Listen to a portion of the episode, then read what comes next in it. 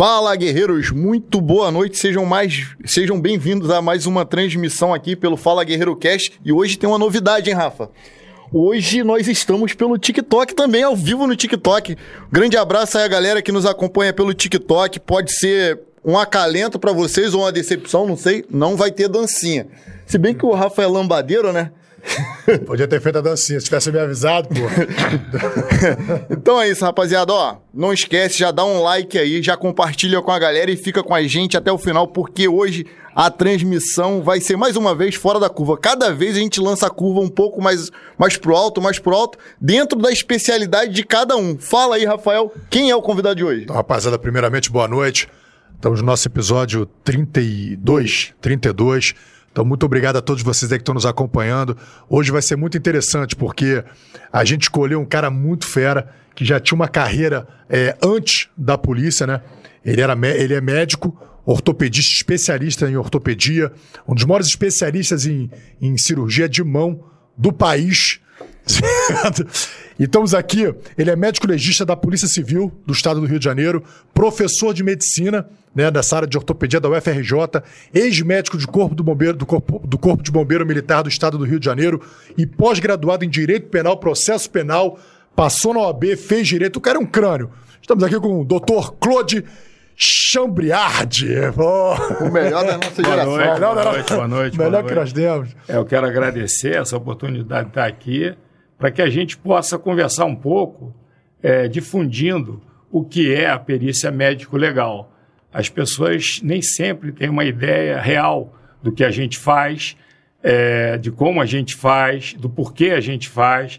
Então, eu acho que esse bate-papo é extremamente importante, porque a gente vai tratar de igual para igual. As pessoas vão ter uma ideia exata do que é ser policial na área técnica científica da Polícia Civil do Estado do Rio de Janeiro. Pô, bacana. Então, para começar aqui, ó, nós temos o nosso presente do Fala ah, Guerreiro. Tem presente? Tem um presente, pô. ah, aqui, super caneca. Vou aqui, super caneca. Aí, ganhou a caneca aqui, ó. Muito obrigado, muito obrigado. Ainda veio com o meu nome, olha só. Muito obrigado. Não, eu tô, eu tô te devendo também, cara, o óculos da Urban Polícia. A Urban Polícia também é nosso apoiador. Cara, eu esqueci o óculos, eu saí cedo de casa, eu esqueci o óculos. Mas vou selecionar um especial para você. Sabe onde eu trabalho, né? Vocês Então, sabem é, onde eu trabalho. Tá todo mundo lá em Ele mexe, perturba ele lá no... Tá, Vou levar tá lá esse em óculos Niterói, pra ti. pô, A delegacia que mais manda coisa pra nós lá é a dele. É o que então te dá mais trabalho lá de Maricá? Pode mandar o óculos também. Vai ter que mandar dois pela Em vez de quantidade mandar trabalho, manda um óculos. Manda o óculos também, né? Vou mandar, vou mandar um óculos no, no presunto. doutor, ah, doutor Claude. É, Claude. Claude, conta pra gente aqui, como é que foi, como, é a tua história? Desde, de- desde a decisão de se tornar médico até a decisão de se tornar policial. Então, o que que acontece? É, a minha família é uma família de imigrantes, né? Meu pai, ele veio da França, é, um pouco antes da Alemanha invadir a França. É, ele, a Alemanha invadiu a Polônia e eles vieram para o Brasil, meu pai e minha avó. Então, minha mãe era uma retirante do interior do Espírito Santo, uma família muito pobre. E aqui no Rio de Janeiro, meu pai eh, foi ser professor e a minha irmã, a minha irmã, a minha mãe, ela tinha três irmãos e os três foram ser policiais militares. E o mais novo deles era uma idade muito próxima à minha, né? E ele, quando eu fiz 16 para 17 anos, ele me pegou e falou assim: Eu vou mostrar para você o que, que acontece com quem se desvia do caminho. E ele dava plantão, ele fazia um esquema. Naquela época tinha esquema, hoje não tem mais. Mas ele fazia um esquema que ele entrava na delegacia sexta-feira e saía domingo. Ele entrava sexta-noite e saía domingo à noite. Então o que que ele fazia? Ele passava lá em casa, me pegava, me levava para a delegacia e eu passava o fim de semana inteiro na delegacia. Era muito interessante que eles me botavam como se fosse um escrivão. Escreve aí, vai escrevendo aí, vai, vai, vai tomando nota das coisas todas. E aí, eu naquela época, eu comecei muito, aquilo começou a me invadir de uma forma muito robusta, muito profunda. E eu pensando sempre em ser policial, mas meu pai era um professor, ele foi professor da UFRJ, meu pai tinha toda essa, essa visão acadêmica da coisa, né? E seria um- uma tristeza muito grande se eu largasse aquilo tudo. Então eu vivi dividido e num determinado momento eu tive de escolher. E eu, eu, era, eu gostava muito de fazer pesca submarina. E aí eu resolvi fazer biologia. E um dia meu pai chegou para mim e falou: Você vai fazer vestibular de quê? Eu falei: Biologia. Ele falou: Você vai morrer de fome. Você vai dar aula ou não tem emprego para biólogo. E aí eu falei: Pô, o mais próximo do biólogo é a medicina. E fiz a, o vestibular, passei para a Universidade Federal Fluminense, né, onde eu fiz a minha formação toda, mas sempre com aquela vontade de trabalhar na atividade. Então, assim que eu me formei, eu fui fazer residência na UERJ e abri o concurso para o bombeiro. Aí eu falei, poxa, tem tudo a ver, bombeiro, atividade, papapá. Entrei no bombeiro, amo a corporação, a ponto de eu ter uma tatuagem aqui da, da corporação do Corpo de Bombeiro, tá aqui a minha tatuagem. E lá no Corpo de Bombeiro eu comecei a ver como era essa, essa atividade. Fiquei lá durante alguns anos, mas é, o bombeiro em si ainda faltava alguma coisa para mim, aquela, aquela coisa da polícia, ela realmente estava uhum. faltando em mim, apesar de que eu fiz muita coisa no bombeiro. Eu aprendi a mergulhar no bombeiro, eu participei de curso de formação dos, dos oficiais, como primeiro como médico da, da, da, da, do curso. Aí, quando eu fazia parte do curso, eu comecei a fazer também o curso. E depois eu comecei a ser instrutor da sobrevivência, fiz com eles também salvamento em montanha. E o bombeiro realmente estava tomando conta da minha vida. E junto do bombeiro, o que, que acontece? Como eu fiz várias, vários cursos, é, naquela época não tinha SAMU, não tinha nada disso. E um dia, é, uma operação grande da Polícia Federal, com a PM, com a Civil, com todo mundo, o comandante mandou me chamar. Ele me chamou e ele perguntou: ó, as polícias vão fazer uma operação e estão pedindo uma ambulância para dar uma cobertura. E nós vimos teu nome aqui, porque você está ligado nesse negócio todo, faz um monte de, de, de, de operação e etc. Eu falei: claro, eu vou. E aí participei dessa operação, ela foi a primeira, e dali para frente eles voltam e meia me chamavam. E eu comecei a ver cada vez mais que eu estava mais ligado na área policial do que na área propriamente do corpo de bombeiro. Aquilo começou novamente a me puxar. Mas aí vem a interferência familiar. A interferência familiar foi, como eu gostava muito do bombeiro, e aí eu fui para o helicóptero, fui trabalhar no Segoa e etc, etc. Eu vivia em função do bombeiro. Estava lá no Marimbás, lá na, na, na, na, em Copacabana, onde eu fiz uma amizade muito grande com hoje aposentado Coronel Itamar. E eu adorava o bombeiro, eu estava ligado em tudo que era do bombeiro. E aí um dia, uh, o meu ex-sogro, sogro é para sempre, né? Ele chegou para mim e falou assim: quando é que você vai arrumar um emprego que não seja só brincadeira? E eu tinha um cunhado na época, também ortopedista, que tinha consultório e tudo mais, e eles me comparavam muito com ele. E eu vivia por aí, né? Às vezes eu saía para sobrevivência. Você saía, voltava dez dias depois, sem tomar banho, a roupa ia para o lixo, né? E aquilo começou a mexer com a minha cabeça. E aí eu comecei a estudar muito e fiz concurso para o fundão. E entrei para professor. E permaneci lá, pedi, pedi baixa do bombeiro. Foi um, uma, uma conduta, eu acho que até um pouco intempestiva. Mas eu pedi baixa e fiquei como professor durante vários anos. Nesse período, eu fui para a França, fiz minha especialização em cirurgia da mão à Université de Nanterre, né, na Clinique SOS Mem Paris-Ouest, e também com o professor François Islin, mas sempre com aquela coisa me puxando. E em 2002, eu resolvi largar o doutorado e fui fazer direito. Foi mais uma loucura da minha vida, ninguém entendeu nada, né? Pô, esse cara vai fazer direito, por quê? Porque algo estava me chamando em outra direção. E eu fiz o direito. Quando eu acabei o direito, quando eu estava fazendo a prova da OAB, como eu comecei com vocês aqui no intervalo, abri o concurso para delegado. Eu fiz, passei na primeira fase, e aí eu falei, eu sou o escolhido, eu sou o cara que vai arrebentar, eu sou, eu sou aquele sujeito que foi pensado para ser delegado. e de repente eu vou para a prova, tomo um ferro miserável da segunda fase, passo somente em medicina legal e aí eu entendi que a prova da OAB nada tinha a ver com a prova para delegado. São assuntos diferentes, você tem que estudar de forma diferente, porque na prova para a OAB você está concorrendo contra você. Você passa ou não. Agora, para delegado é um número de vagas restrito, né? Eles têm que tirar o concorrente. E aí, eu, sabendo que lá no fundão tinha um professor que também tinha sido delegado e etc., que era o professor Roberto Blanco, fui conversar com ele. Uma figura maravilhosa. Até hoje nós somos muito amigos. Era demais, doutor Roberto Blanco. A gente tira dúvidas um do outro, eu escrevo para ele, ele escreve para mim, principalmente na parte ortopédica, né? E aí ele falou para mim, pô, você quer mesmo esse negócio de polícia? Você tá ficando maluco? Aí eu falei, eu acho que maluco eu já sou desde jovem. E tinha também uma coisa que eu não falei aqui, quando eu era garoto, tinha um seriado na televisão, chamava-se Kojak. E meu nome é Claude Jacques. Claude Jacques Chambouillard. E aí, eu me identificava demais com o Teles Savalas, apesar de não ser careca. Mas eu raspava a cabeça. e aí eu falava, pô, é Ko- Kojak, Manhattan Sul, New York Police Department. E eu adorava aquilo ali, eu cada vez me via mais. E uma coisa interessantíssima que aconteceu comigo, eu morava na Avenida Oswaldo Cruz, ali no Flamengo, e um dia eu estava voltando de noite e vi uma perseguição policial e fico até arrepiado. E o que, que acontece? Nessa perseguição policial vem um Opala da polícia, e o número desse Opala era 2447. Nunca esqueci. Da Polícia Civil? Da Polícia Civil. E aí eles entram na curva, o, o carro dos vagabundos bate no- numa outra entradinha assim, eles dão um cavalo de pau e o cara sai com a arma apontando para ele. Aquilo mexeu demais comigo. E minha mãe, advogada, foi ser presidente da OAB de Itaboraí durante 20 e poucos anos. E eu descubro esse carro 2447 na delegacia de Itaboraí. Aí eu falei, pô, tem algo a ver. Eu, eu quase eu queria comprar aquele carro, levar aquele carro para casa. Aquele carro, hoje em dia, meu número da sorte é 2447. Mas aí, que eu estou falando, eu fiz o direito, fui conversar com o doutor Blanco.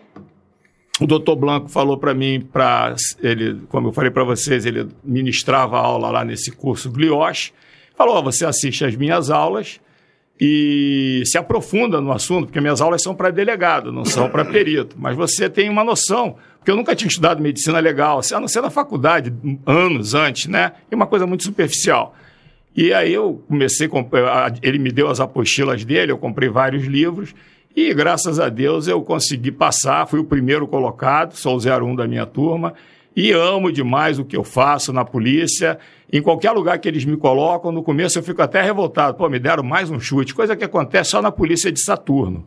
Saturno, Júpiter, as pessoas ganham chute. Na nossa não tem chute, não. Mas eu senti como se eu tivesse ganho um chute algumas vezes, É sabe? impressão, é impressão. É uma impressão, isso me dói muito. Isso, isso sabe, é um assunto que eu não gosto de contar porque dói demais.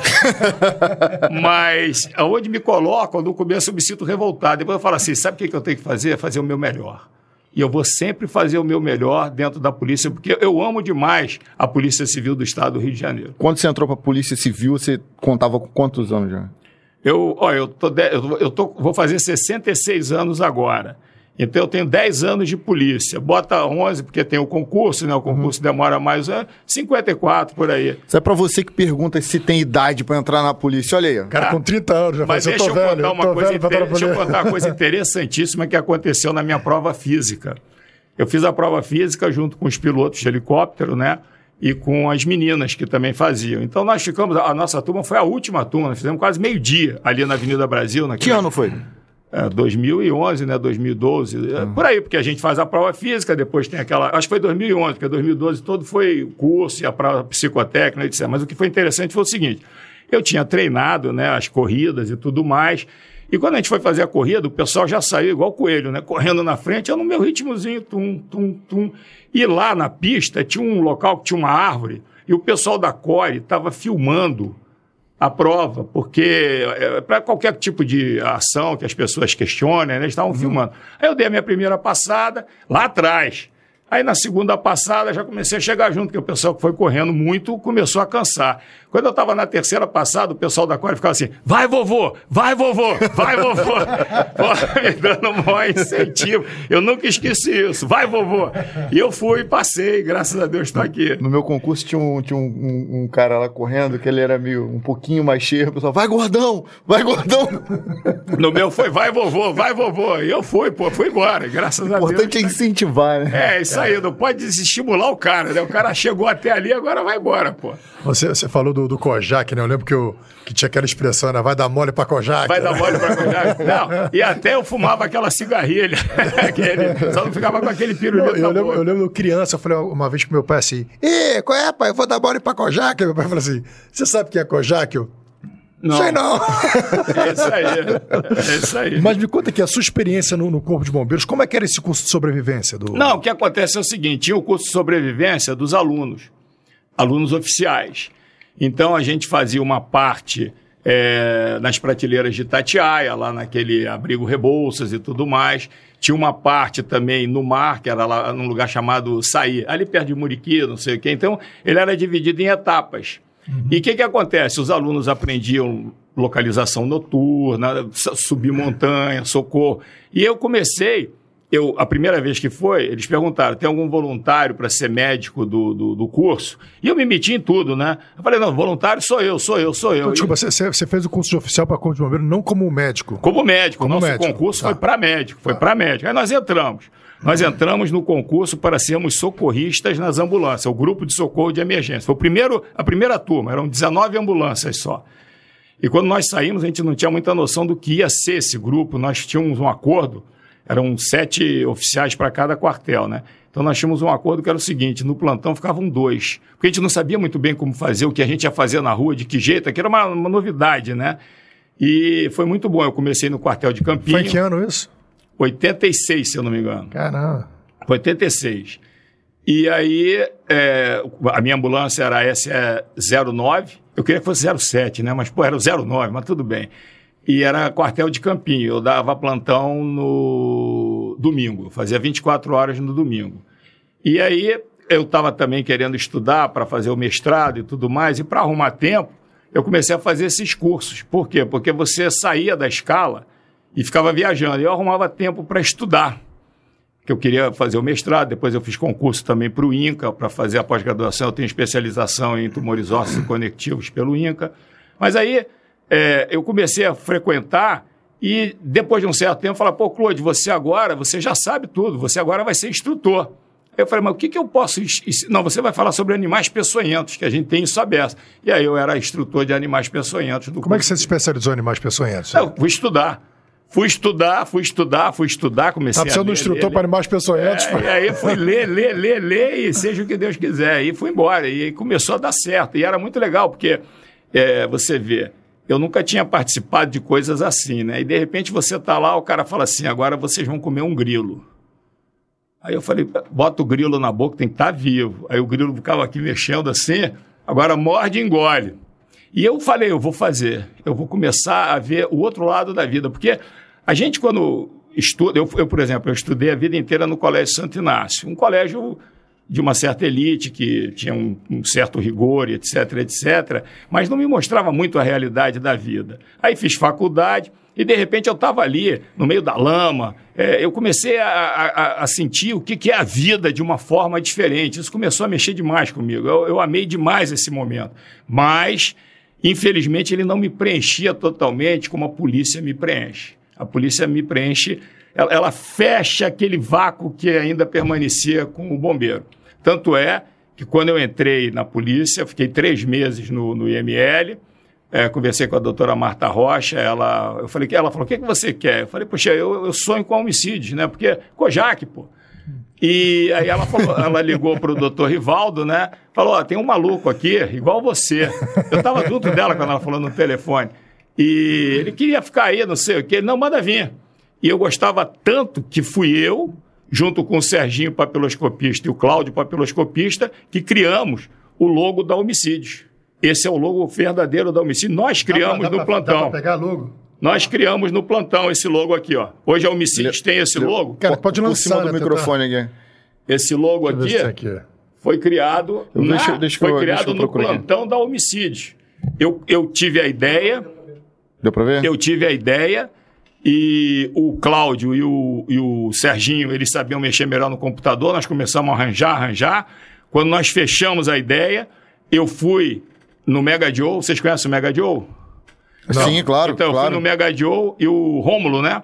O, o, filho do dono, falei com ele, poxa, olha só, eu tô com essa ideia aqui, queria fazer uns brevês. Aí ele falou, vem aqui no sábado de manhã.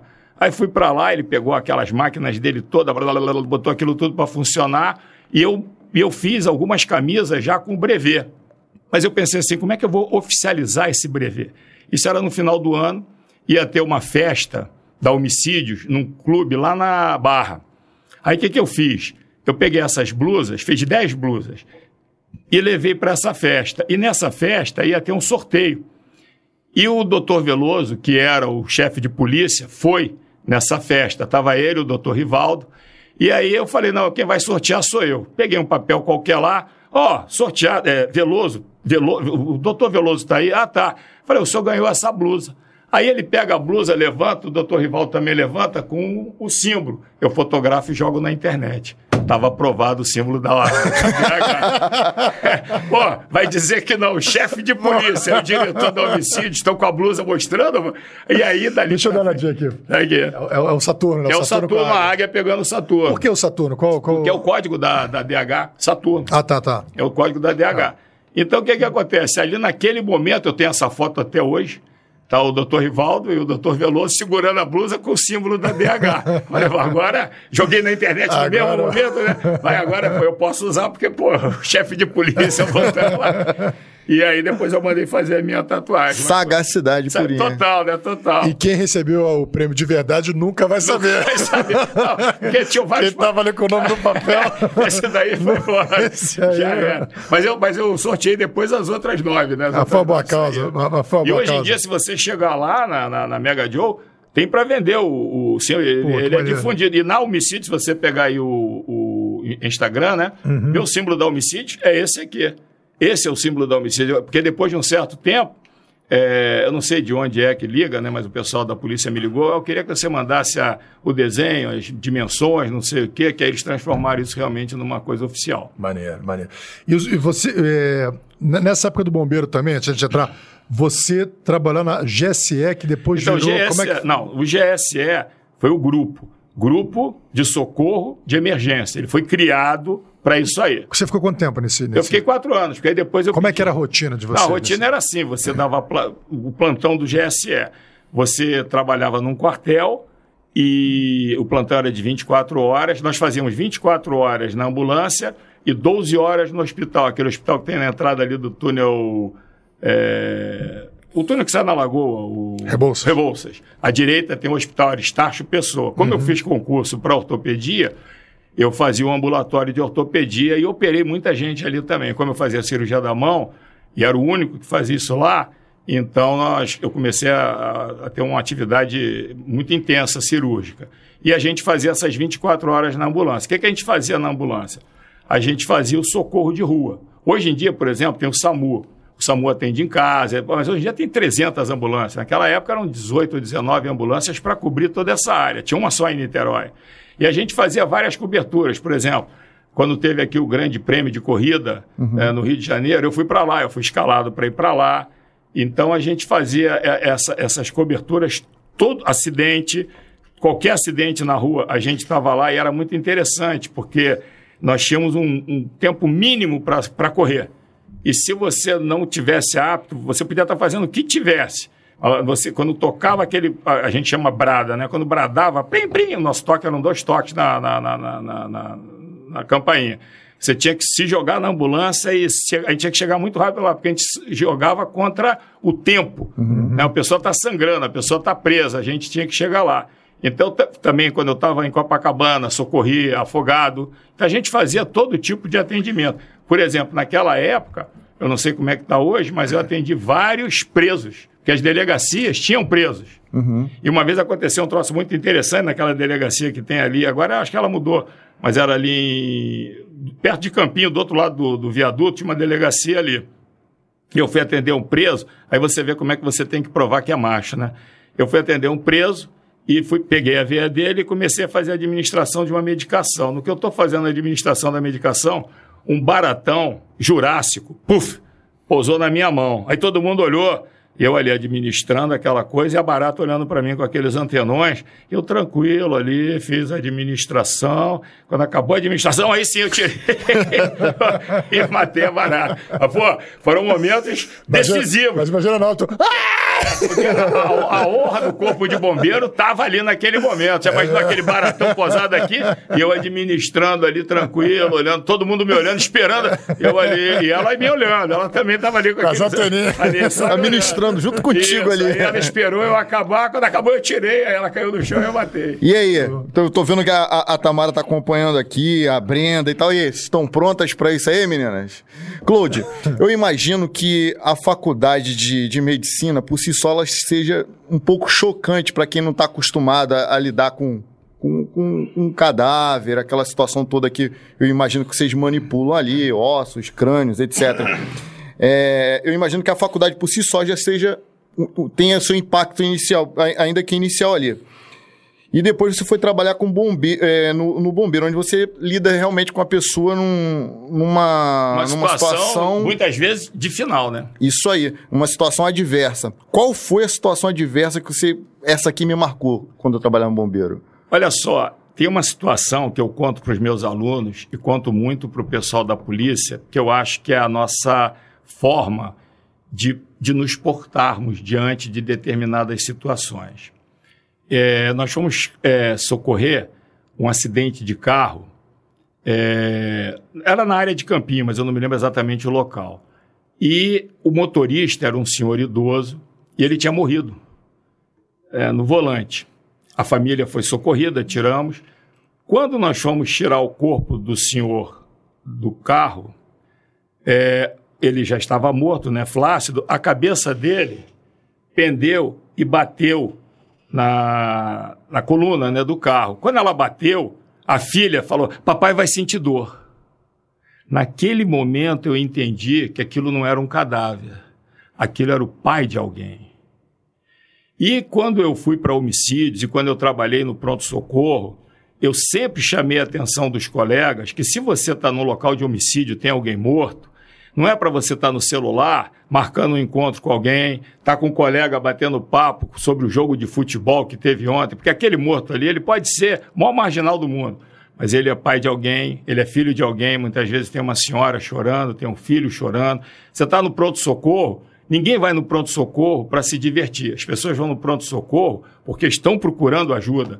E não é o momento daquele acadêmico que está ali com o estetoscópio pendurado no pescoço, está contando piada, está contando vantagem que saiu com a menina ontem, etc, etc. Então, de todas as lesões gravíssimas que eu vi, das mortes que eu presenciei, alguns eu salvei também, é, isso daí foi o que mais me marcou, porque foi um, um, um marco na minha vida. Daquele momento em diante, eu comecei a pensar de uma forma diferente. A gente, na nossa profissão, como médico, como policial, nós lidamos com os momentos mais difíceis da vida do cidadão. Né? Eu, como bombeiro, estava ali para socorrer alguém. Como policial, ninguém vai para uma delegacia para tocar banjo e fazer um grupo musical. As pessoas vão procurar ajuda. E nesse momento, eu acho que a gente tem que ter uma empatia muito grande. Por mais chato que seja aquela pessoa, Não. às vezes eu fico ouvindo uma história, eu tento colocar aquilo a termo, eu nem sei como é que eu vou colocar aquilo a termo, mas aquela pessoa está precisando, naquele momento, de acalento. É. E a gente tem que dar isso. Então, no bombeiro, isso me chamou a atenção, porque as lesões mutilantes, eu vi aos montes, eu vi acidente de trem, eu vi gente esquartejada pelo trem, é uma coisa mais horrorosa. Mas tudo isso não modificou minha conduta de vida. E aquela, aquela visão daquele vovô batendo com a cabeça ali na, na, na, na, na coluna, da, era uma Brasília, dupla carburação a álcool, carro miserável. Eu tive um, enguiçava para chu. Mas eu, eu, ali mudei a minha forma de, de agir. E quando eu estava na homicídio, fiz questão, falei com o doutor Rivaldo, eu acho que a gente tem que mudar a nossa postura diante da sociedade. É importantíssimo a gente ter essa. essa a, a, a, a nossa corporação ela está visualizada, nós somos a materialização da nossa corporação. Assim como no dia da barata, todo mundo estava esperando que o bombeiro gritasse, mas eu estava ali e segurei. Então, você representa a sua corporação naquele momento. E mais importante, a gente tem que ter orgulho da nossa corporação. Eu tenho orgulho demais. A minha companheira, que está aqui presente, ela reclama que eu durmo com blusa da polícia, durmo com blusa do bombeiro, eu tenho um monte de blusa lá. Tem gente que dorme com camisa de político, é, tá bom pra caramba. Aí ela fala, pô, você, você tem tanta blusa e você só usa essas blusas com, com, né, símbolo, com polícia de Nova York, polícia de Chicago, porque eu tenho colegas lá que me mandam umas blusas, né? Então eu tenho blusa de tudo que é lugar.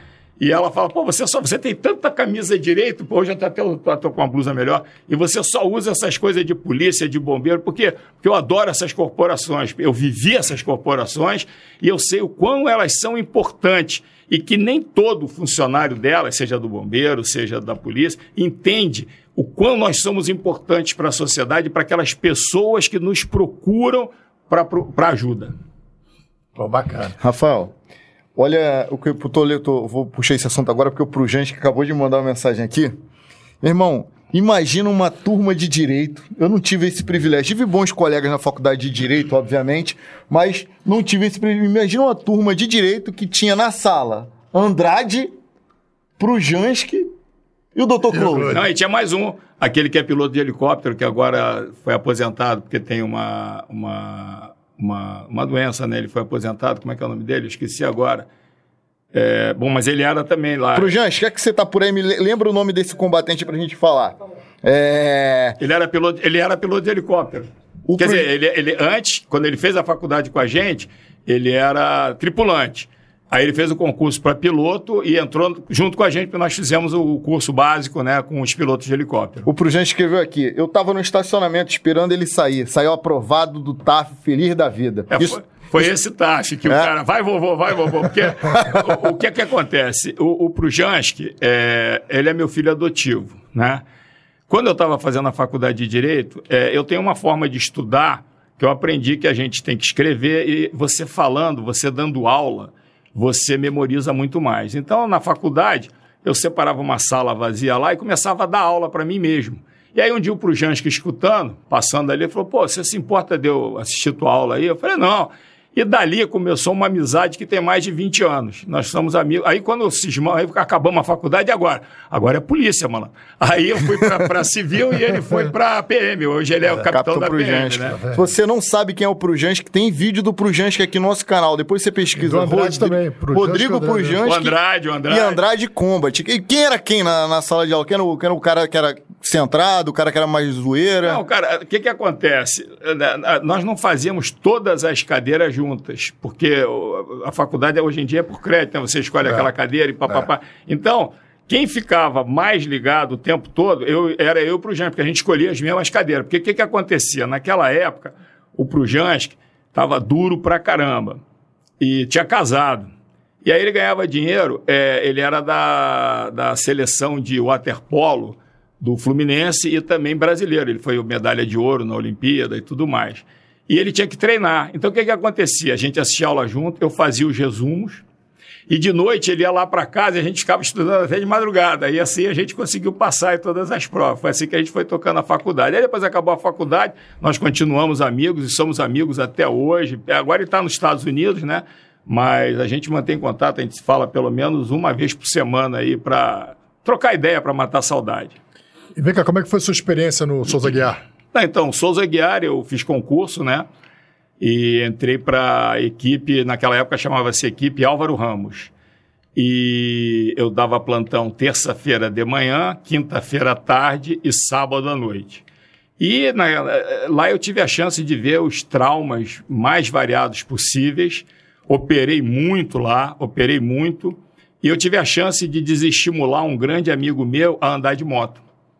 Porque eu tinha um amigo meu que comprou uma Honda 360, lembra dessa Honda 360 e tudo mais? Que era aquela aquela esportiva? É, Sim. aí ele comprou todo alegre, pô, Claude, comprei, não sei o quê. Eu falei, ah, que legal. Passa lá no plantão sábado à noite para eu te mostrar umas coisas. No dia que ele chegou lá, naquele momento, tinham três fraturas expostas de motoqueiro. Ah, nem me fala que eu ando de moto direto. Aí ele vendeu a moto. ele, Porra, vendeu, motociclista. ele vendeu a moto logo no dia seguinte da, da, do plantão. Então, eu gostei muito de trabalhar no Souza Guiar. É, depois eu fui, eu pedi transferência, porque tinha um senhor lá no Salgado Filho que fazia cirurgia da mão. Eu queria fazer muito cirurgia da mão. Só. E aí fui para Salgado Filho, fiquei. Nessa época que eu fui para Salgado Filho, eu trabalhava no bombeiro, no quartel do Meia. Então dava plantão 24 horas no sábado, saía domingo de manhã, tomava banho, atravessava a rua e fazia 12 horas no Salgado Filho de dia. E era muito, muito estressante, mas foi muito bom, foi uma experiência muito boa para mim como médico, porque eu estava numa fase que eu estava saindo da residência, aquilo me deu uma segurança muito grande. E o bombeiro também me deu uma segurança muito grande, porque eu aprendi a liderar. Um dia, eu estava no quartel. situação de estresse, né? Isso. Um dia eu estava no quartel central e um sargento, um sargento idoso, chegou para mim, tenente. Aí eu falei, sim, senhor. E conversei com ele, estava passando um coronel. Mais tarde o coronel me chamou, Chambre... meu nome de guerra era Chambrear. Chambrear, chega aqui. Vou explicar uma coisa para você. Mesmo que esse sargento seja mais velho que você, você é tenente. Você é o senhor. Ele é sargento. Sabe por quê? Quando você chegar no local de colisão, quando você chegar numa área de destruição qualquer, você vai comandar a guarnição e as pessoas têm que aprender a te obedecer. E você tem que aprender a mandar. E isso daí foi extremamente importante, porque você chega num local com duas vítimas atropeladas, uma vítima caiu, você tem que saber. Eu, eu participei de uma, de uma situação muito difícil, quando pegou fogo ali naquele teatro que tem em frente à delegacia do, do, do, do, do turista, aquele teatro que tem, ah, era teatro. Teatro Casagrande. Isso, ia ter o show do Julio Iglesias. No dia seguinte ia ter o show do Julio Iglesias. Na, na véspera, pegou fogo. E eu estava no quartel de Copacabana. Foi a primeira ambulância a chegar. Eu tenho uma, uma foto do dia que o, o jornalista me deu depois. E eu cheguei lá, eu tenho nove vítimas dentro da minha ambulância, porque só tinha eu. E uma Pegou das. fogo com gente dentro? É, eles estavam ensaiando para o show do dia seguinte. E se você olhar do lado, tem a igreja. E ali tinha uma sacada. Mas hoje tem uma escada, mas não tinha escada. A pessoa chegou ali e pulou. Gente com perna quebrada, etc, etc. E, o- e o que é mais interessante, aí você vê a, a importância do nosso domínio. É, uma, uma, uma bailarina é, chegou na porta da ambulância, começou a bater. Fulano, fulano, fulano. E eu abri a porta para ver o que, que é. Pensei que fosse mais uma vítima, porque aquilo ali já estava o caos, né? Aí ela, fulano, aí o fulano respondeu. Eu falei, ó, tá todo mundo bem aqui, não tem ninguém passando mal, não sei o quê. E eu estava no andar acima dela, no degrau da ambulância. Eu fui pedindo para ela, eu acho que é melhor a senhora se afastar, porque a senhora aqui nesse momento está atrapalhando um pouquinho. No que eu peguei ela assim, ela virou um tapa na minha cara. Quando ela deu o tapa na minha cara, eu estava mais alto, eu desviei, o tapa bateu no meu peito. E nesse momento, todos os repórteres montaram as máquinas para me fotografar para ver qual seria a minha reação. Isso me magoou demais. Porque nada ia mostrar o tapa que eu tinha ganho, mas ia mostrar a minha reação. Eu fiquei imaginando a, a, a, a, manchete: bombeiro alopra em local de incêndio e agride vítima. Então a gente tem que tomar muito cuidado com esse tipo de, de, de atitude. Bateu em você, como eu fiz psiquiatria lá na, na faculdade, você tem que usar um impermeável. Cuspiu em você, deixa o cuspe escorrer, segue a vida. Não, não, não entra numa, porque aquela pessoa naquele momento não está raciocinando. Não, a nossa função é restabelecer a ordem e a paz e não promover não mais ainda. tumultuar mais. Então, às vezes, a, a pessoa estaria, ela já está na, naquele estado caótico, ela agride a gente. Se a gente coloca emoção, a, a gente vai jogar Mas gasolina no. no- é que naquele momento a imprensa só ia fotografar a Ah, minha sim, reação. sim. Sim, Sim, eu, tenho, eu tenho uma imagem, cara, muito, muito interessante que o. é, eu lembro que foi uma. Era um policial militar entrando numa, numa, numa comunidade e aí ele jogando um spray de pimenta na cara de um cachorro. E aí o cara, pum, fotografou. Eu lembro dessa E foto. aquilo causou uma comoção. E aí um colega nosso, policial civil, que eu conversei com ele, pô, tu vê essa cena? Eu falei assim, pô, Rafa, eu vi a parada, vou te falar, meu irmão, a parada foi uma sacanagem. Porque eu tava nessa, nesse, nesse trabalho, nessa operação, aqueles cachorros de favela, mano, que, pô, Avança os aralhos, que avança direto. Esse cachorro tava avançando em todo mundo, tava aterrorizando todo mundo. Cara, e o guarda já tava, e o, e o repórter já tava Esperando. esperando se alguém vai, ou vai dar um chute nesse cachorro, ou vai dar um safarão no cachorro. Cara, e na hora que o cachorro avançou no cara, o cara olhou pro cachorro e Pronto. meu irmão, a vida do cara virou um inferno. É, e esse amigo era da DPMA. Então, pô, abriu inquérito contra o cara, essa coisa toda. Claude, eu tenho uma pergunta para fazer. É, é- é uma, uma coisa que eu ouço falar, eu quero que você, você me chancele se é verdade ou não. Falam que aqui no Rio de Janeiro, se você sofre um acidente grave, se você é baleado, qualquer coisa grave, é melhor levar para o Souza Guiar e Miguel Couto do que qualquer, do que um hospital particular. Não, olha só, você, se você parar para pensar, os hospitais públicos, eles têm equipes de plantão prontas para te socorrer. Então, se eu for baleado, eu quero ir para o hospital público mais próximo, porque ali eles vão fazer o necessário para me manter vivo. Depois, se for necessário, eu sou transferido. Mas realmente, o- os hospitais públicos, eles têm a condição de responder rapidamente à lesão. E um hospital particular dificilmente vai ter uma equipe tão preparada e tão de prontidão para te socorrer. Então, graças a Deus existem os hospitais públicos e as equipes estão lá prontas a socorrer trabalhando muitas vezes sobrecarregada que E com experiência, né? Porque exatamente todo dia é com experiência mais eles aqui têm, no capital, né? eles têm o que eles têm é, experiência porque eles fazem aquilo toda hora todo dia então é extremamente importante e o que você perguntou graças a Deus tem essas, essas- esses hospitais públicos e eles existem as equipes estão lá prontas para receber todo mundo E vem cá, Claude, como foi? Aí entrou na polícia Cadepol, primeiro dia de trabalho no IML. Não foi legal. Não, porque você chega, cara. Eu cheguei, por exemplo, no IML e graças a Deus eu encontrei duas médicas que me acolheram, mas o terror era enorme. Por quê? Quando eu fiz medicina, eu fiz três anos de residência em ortopedia, depois eu fiz um ano de residência em cirurgia da mão, depois eu fiz um ano em tumores ósseos. Quando eu virei um staff, eu tinha um cabedal, eu tinha alguma coisa. Agora, eu saí da Cadepol e, de repente, ó, você está lotado no IML. Você já viu, o IML, primeiro, é uma vitrine. Né? é político. E segundo, a gama de movimentos que tinha ali é gigantesca. E eu naquela de. Eu, eu, eu ainda não estava correndo. Hoje em dia eu estou começando a correr, mas naquela época eu estava rastejando. Então eu, eu, eu entrei ali com um pavor, um terror, e fiquei assim durante alguns, sei lá, uns dois meses. E aí começou a bater na minha cabeça, mas eu não estou gostando. Hoje em dia eu adoro fazer necrópsia. Hoje em dia eu adoro, adoro. Eu estou desenvolvendo algumas técnicas minhas e tudo mais, mas naquele momento eu, eu, eu achei eu vou fazer um copiar e colar. Eu vou pegar aqui o que os outros fizeram, vou copiar e colar. Eu não tô, eu não estou fazendo uma coisa boa. E aí eu falei, mas eu entrei para ser da homicídio.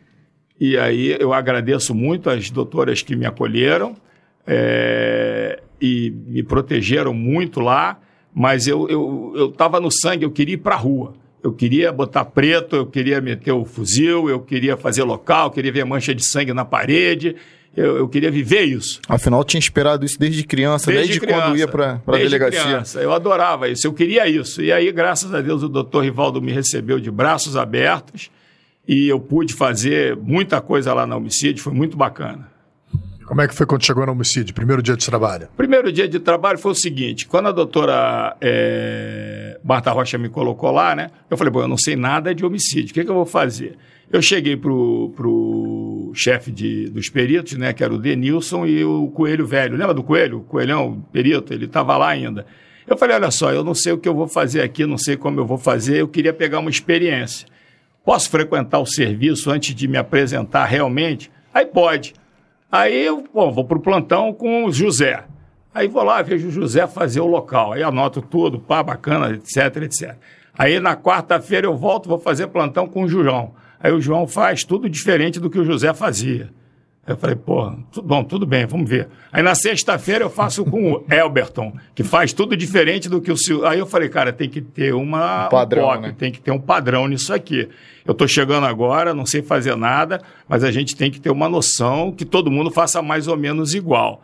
E aí eu comecei a frequentar, graças a Deus, eu fazia plantão com uma perita muito legal e o, o perito que eram peritos maravilhosos, que era o Coelho, que era o Denilson e a gente fazia, e eles, eles sempre me direcionando, não, Claude, vê isso assim. E aí, com aquilo ali, a gente começou a escrever. O Denilson era o chefe deles, né? Eu falei, pô, Denilson, eu chamo ele de D. O pessoal achou, achou até que existia um relacionamento mais íntimo, mas não existe. mas eu chamava ele de D. E o Coelho também, maravilhoso. O Coelho agora está na não dá- o Coelho não dava pra chamar, Não, não, mas o- não dava pra abreviar tanto. É, não ia ser, né? Mas esse coelho que dava plantão é o coelho que agora está na Baixada. Não era o velho. O coelho velho, ele só ficava fazendo aquela parte de rastreamento de munição. Então, nós começamos devagarzinho, falamos com o doutor Rivaldo, doutor Rivaldo, a gente está pensando em fazer aqui uns, uns pops, um negócio assim, o senhor deixa a gente... Não, vai fazendo aí. Aí começamos a escrever, Só começamos para só pra a falar com o nosso, nosso público, o POP, que, a sigla é- Procedimento operacional padrão. Isso aí. E aí a gente começou a escrever, o Denilson e eu, nós começamos a escrever aquilo ali. Aquilo depois tomou uma monta muito grande, foi para. O doutor Rivaldo colocou uma delegada também para fazer parte desse grupo. E hoje em dia, muito do que a gente fez faz parte do POP oficial da Polícia Civil do Estado do Rio de Janeiro. Pô, que bacana. Foi, bacana. Foi muito bom. E, e mais do que isso, é, nós tivemos a iniciativa de criar um curso Foi o primeiro curso, porque na, na, a Polícia Civil criou uma coisa extraordinária, extraordinária, que se chamava, que se chama GELC, Grupo Especial de Local de Crime. O GELC, ele era composto de várias coisas, mas entre elas um delegado que vai ao local, um perito legista, um perito criminal, um papiloscopista. E isso era fundamental, porque como dizia Lacassagne, ele dizia o seguinte, três, três quartos das necrópsias são no local. E na sala de necrópsia você faz o último, o último tempo.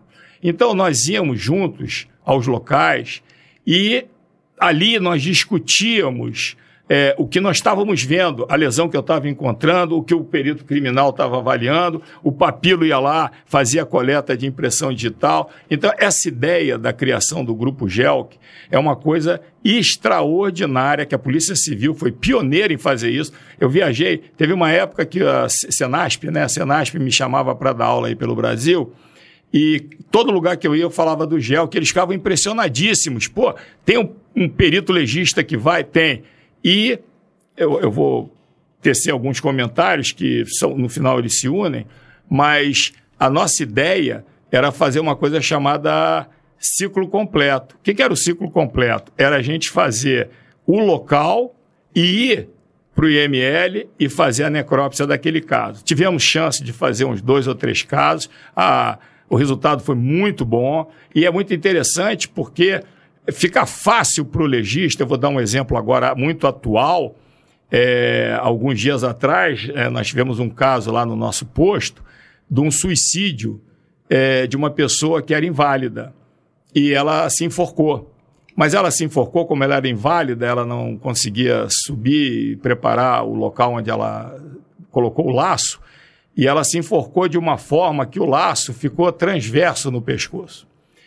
E se o legista não tivesse noção é, das fotos de local, ele poderia se enganar com relação ao diagnóstico daquela forma de asfixia. Então, o local. Dá, dá um diagnóstico de homicídio, por exemplo? Não, não, a gente não faz esse diagnóstico. A gente faz o diagnóstico da causa da morte. A gente não faz. Ah, tá, tá. A gente não diz se é acidente, se é homicídio ou se é suicídio. Tá. Mas a gente diz a causa médica da morte. Então a gente sabe, por exemplo, se estudar medicina legal, o enforcado geralmente tem um laço oblíquo, né? E quando você estrangula, você tem um laço mais transverso. E ele tinha um laço transverso porque ele caiu numa situação que a corda puxou horizontalmente. E foi extremamente importante é, nós termos é, esse tipo de noção. Eu também fiz um outro caso, que a, até escrevi um artigo, botei, publiquei aí, vai ser publicado agora na revista da, dos peritos, né? É, o sujeito morreu com mata-leão. Mata-leão, né? Uhum. E graças ao perito de local, ele falou: olha, ele teve assim, teve uma constricção, e nós fizemos uma dissecção perfeita da, da região cervical dele e encontramos todas as lesões descritas em livro, que talvez a gente não fizesse aquele tipo, porque externamente ele não tinha nenhuma lesão no pescoço. Então, é, é, essa, essa troca de informações entre local e, e o, entre o perito criminal e o perito legista, ela é fundamental. E se ela pode acontecer no local, é muito melhor. Vou dar um outro exemplo aqui, falando do comissário Daniel, que é um comissário é, é, lenda viva da, da Polícia Civil né, na, na, investigação de homicídios. E nós estávamos fazendo um local, é, numa área da zona oeste do Rio de Janeiro, e havia uma dúvida muito grande se aquela pessoa tinha sido morta pelo, pelo colega, o, o carona do carro, não sei o quê, talvez ele fosse preso. E aí o que, que nós fizemos? Nós aumentamos a área de isolamento e o cadáver ainda estava muito flácido. Eu coloquei o cadáver na posição que eu acreditava que ele tinha sido baleado e nós fizemos uma reprodução simulada ali com o cadáver. E eu mostrei que aquela pessoa tinha sido morta daquela forma e que se eles procurassem embaixo do sangue, que já estava coagulado no chão, nós íamos encontrar um projétil. Pedimos água da, da, das casas da, da, vizinhança, lavamos, o projétil estava lá e foi arrecadado. A, a, simulação foi feita com o cadáver? Com o cadáver.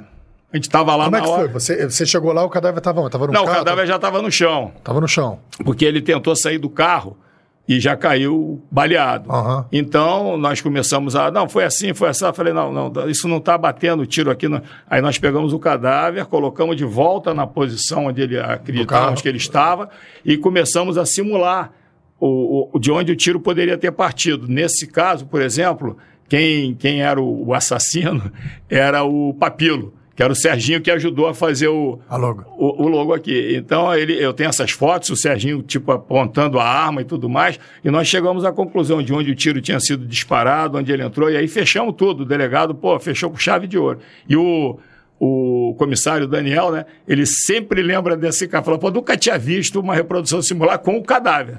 Mas o. Mas cê, cê, cê, quando a gente conversou, você me contou que, graças a essa, essa simulação, uma pessoa foi É, exatamente, porque tinha uma ideia de que quem tinha atirado nele era o, o indivíduo que estava com ele dentro do carro. E a gente pôde provar que quem atirou estava fora do carro.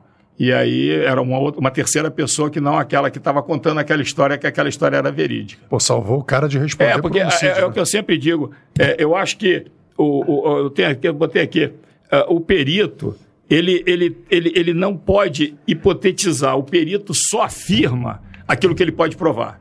Porque no momento que você começa a devagar, não, eu acho, você pode estar colocando um inocente na prisão ou pode estar soltando um culpado. Então você tem que provar, ó, isso é isso, por isso, isso, isso, isso.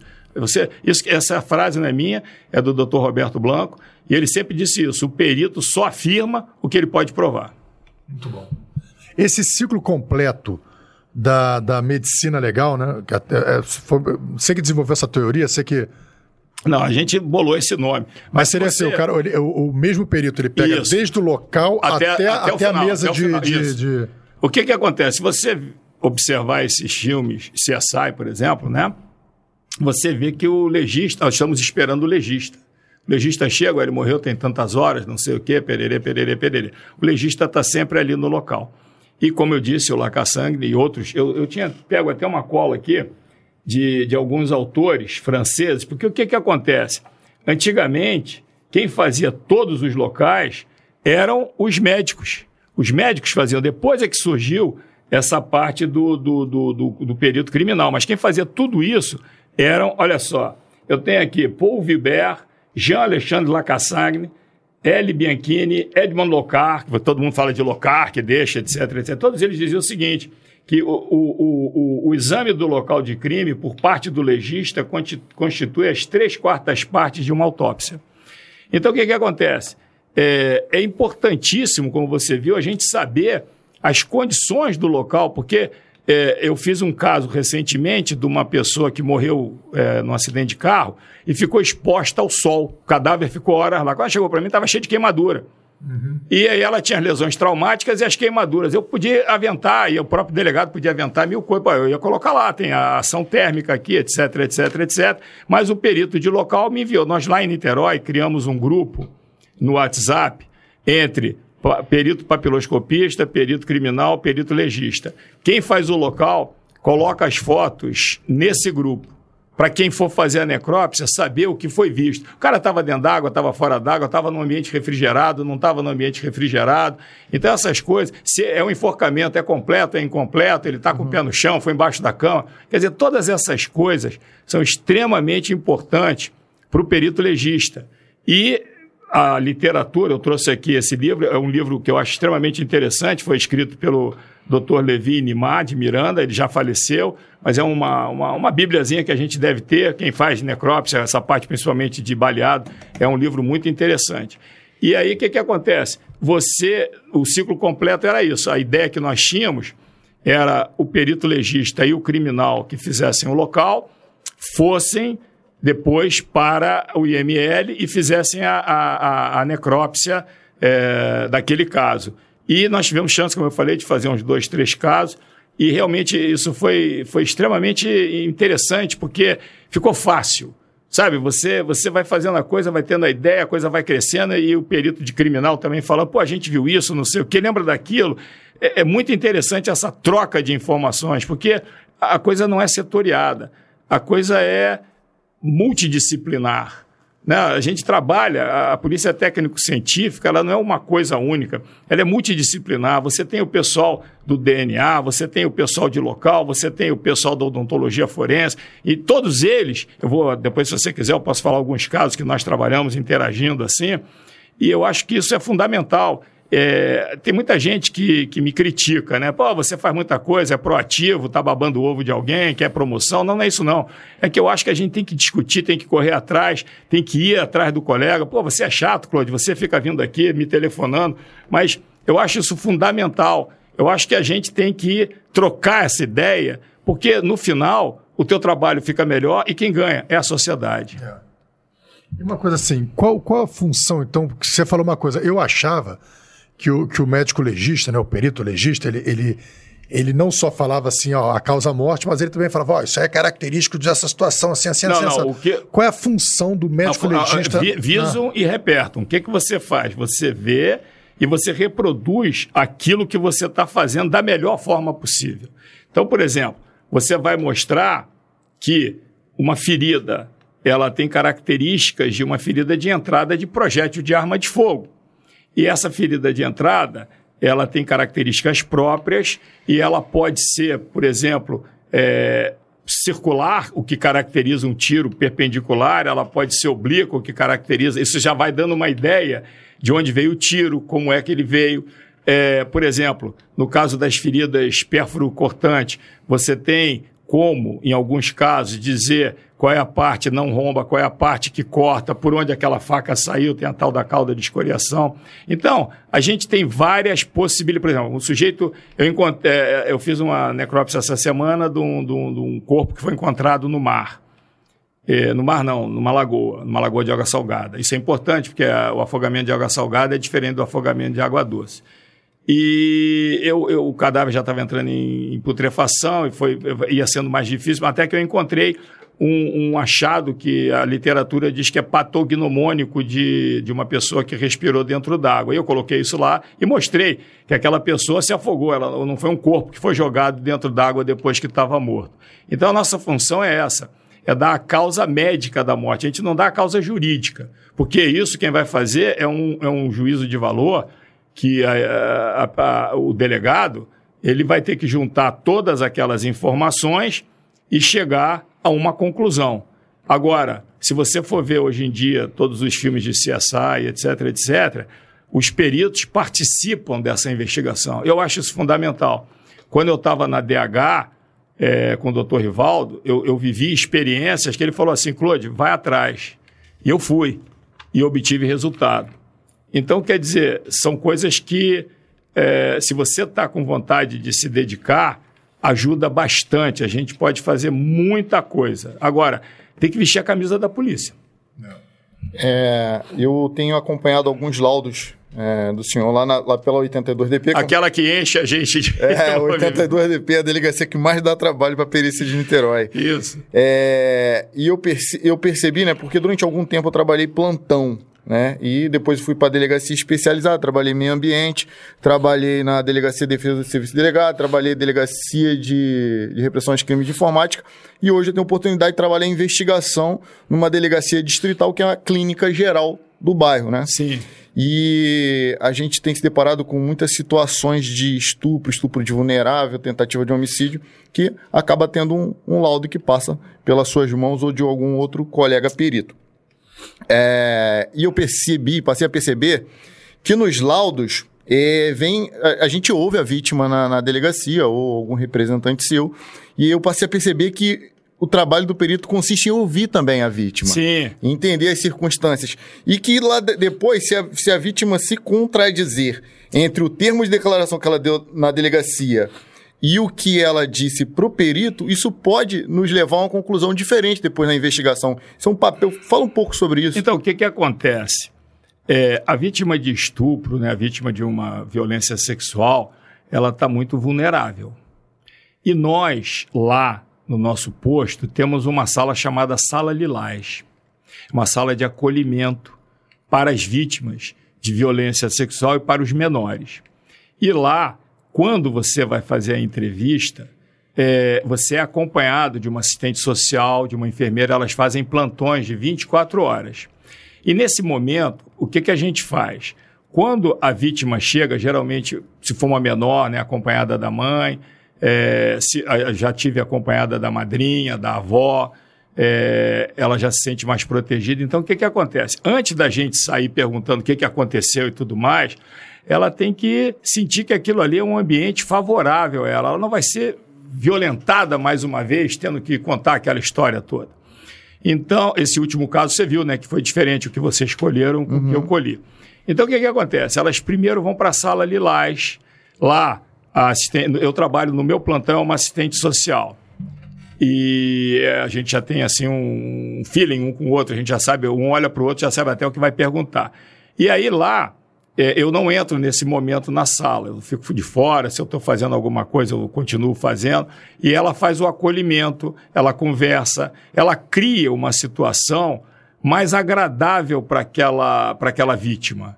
E quando eu chego, e, e, ela não pergunta nada da, da como foi. Ela está acolhendo, para que a pessoa não tenha que ficar se repetindo 300 vezes o que aconteceu, porque isso é doloroso para ela.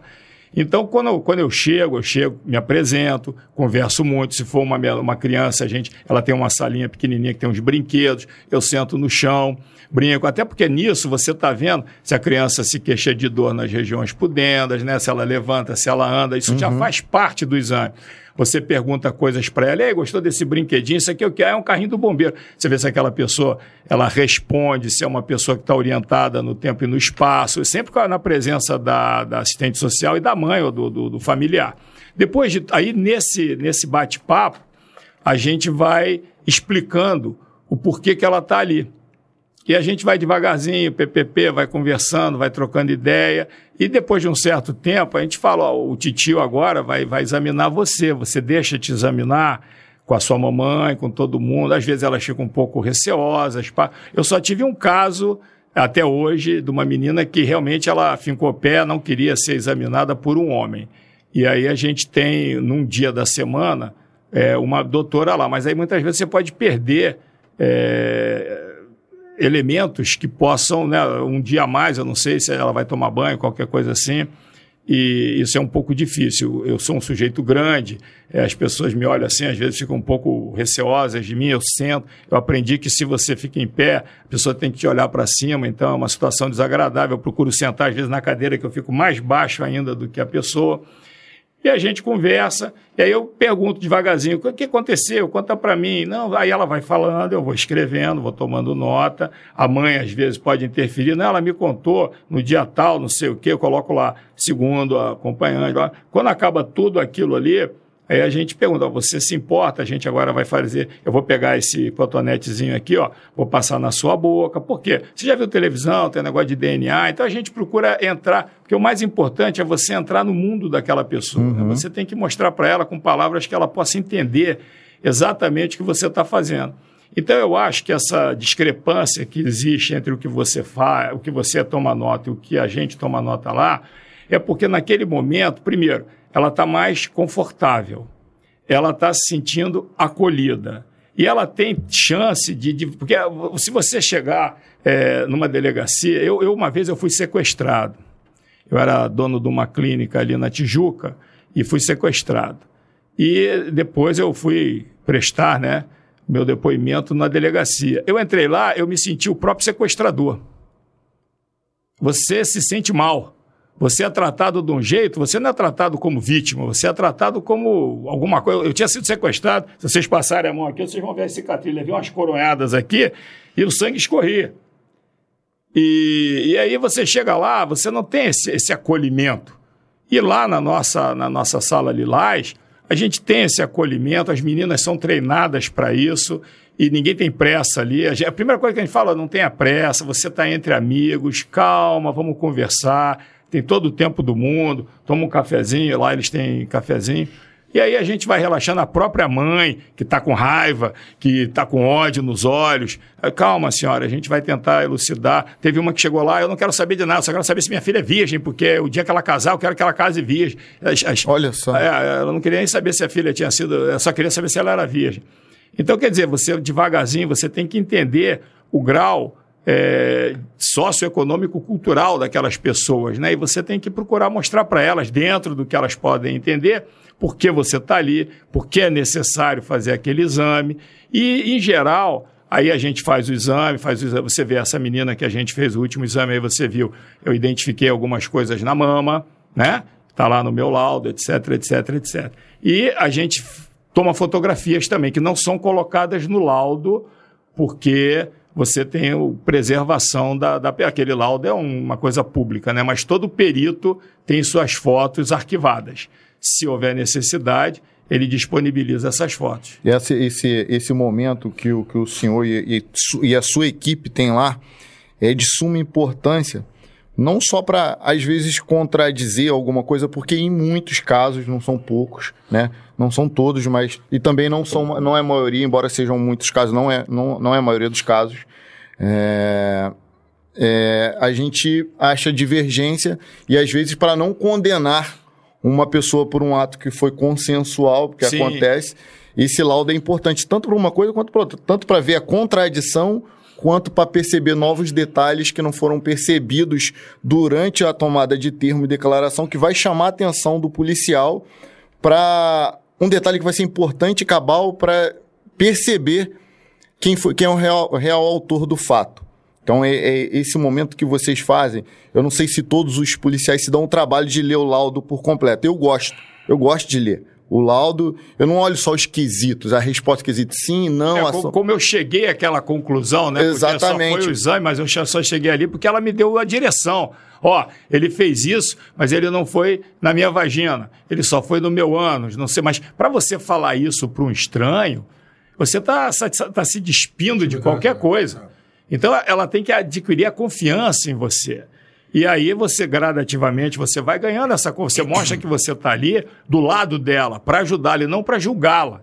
Você está entendendo? Eu não estou ali para, ah, não, pô, você estava na rua às três da manhã, por que, que você estava na rua? Isso não me interessa. Me interessa que ela estava na rua às três da manhã e que foi atacada.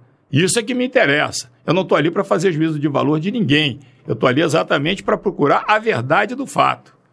E é isso que a gente faz. É, vi... de, de, uma é. forma muito interessante. A gente tem o acalento. Isso é importante. Eu só falar uma coisa agora, Claude, que, que era muito. A gente não está ali para fazer juízo de valor. Exatamente. Então, a pessoa, pô, estava três horas, mas o que, que você estava fazendo três horas? E três horas da meia hora de estar em casa? O que, que a gente tem a ver com isso, cara? Porra, cara, tava três horas, porque estava três horas. É, eu vou te falar, eu aprendi isso na Cadepós. Tem, tem dois exemplos, um, um, não vou nem citar aqui, porque foi bizarro que o, o que o policial fez no caso em questão. Mas um dos nossos professores lá na Academia de Polícia, perdão, não recordo o nome dele agora, seria bom recordar, mas não recordo.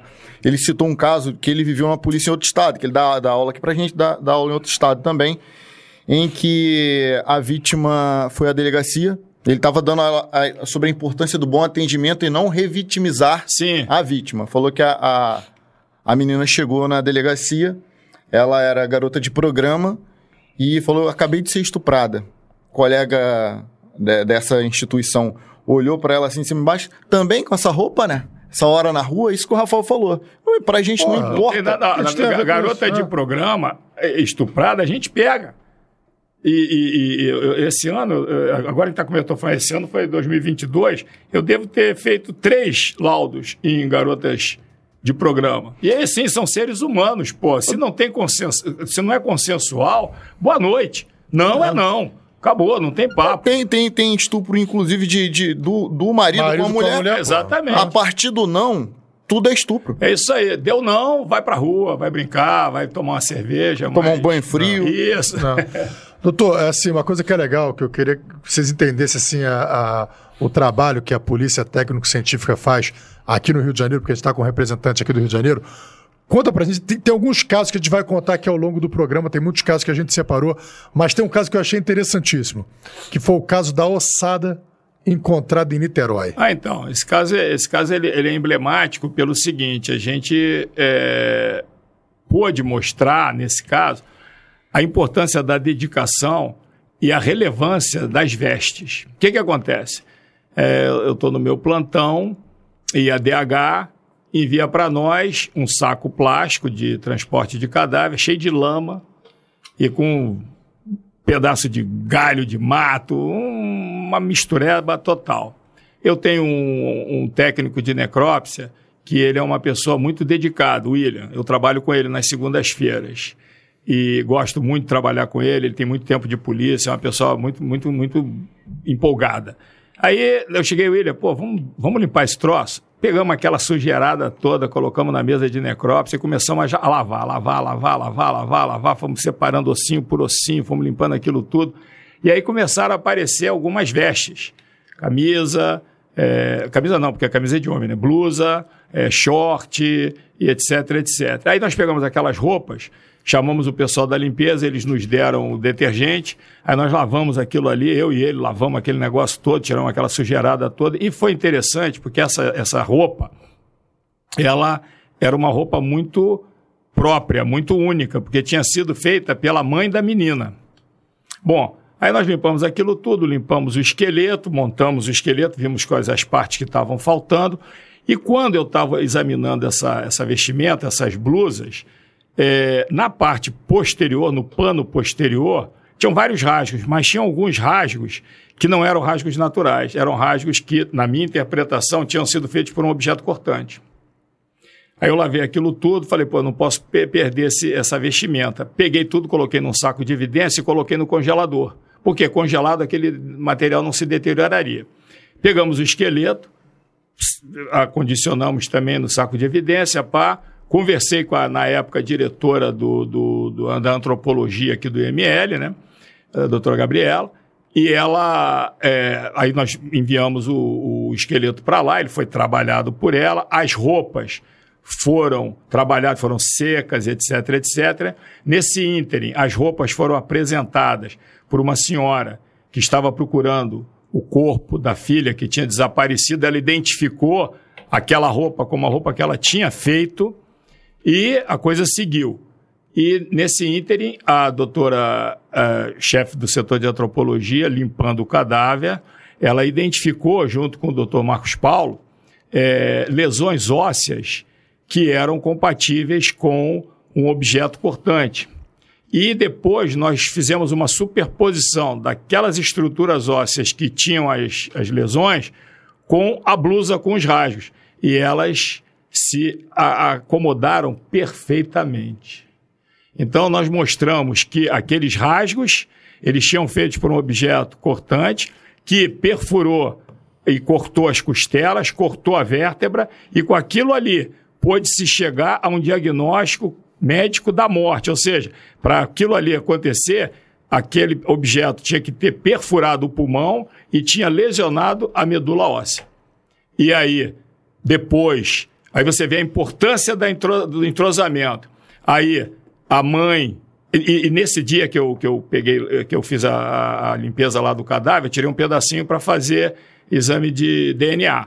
A mãe, que se dizia a mãe que tinha reconhecido o casar, a blusa da filha, ela vai ao Instituto de DNA, né, no nosso lá, de medicina genética, colhem o material dela com aquele e fecha que aquela menina era realmente a filha da, da, da, daquela senhora. E hoje em dia, pela última vez que eu vi, porque eu, eu escrevi esse artigo, ele provavelmente vai ser publicado também na revista dos médicos. Eu peguei todas as equipes que trabalharam, porque, inclusive, eu dei uma aula no Corpo de Bombeiro mostrando a importância do bombeiro ao fazer esse tipo de escavação.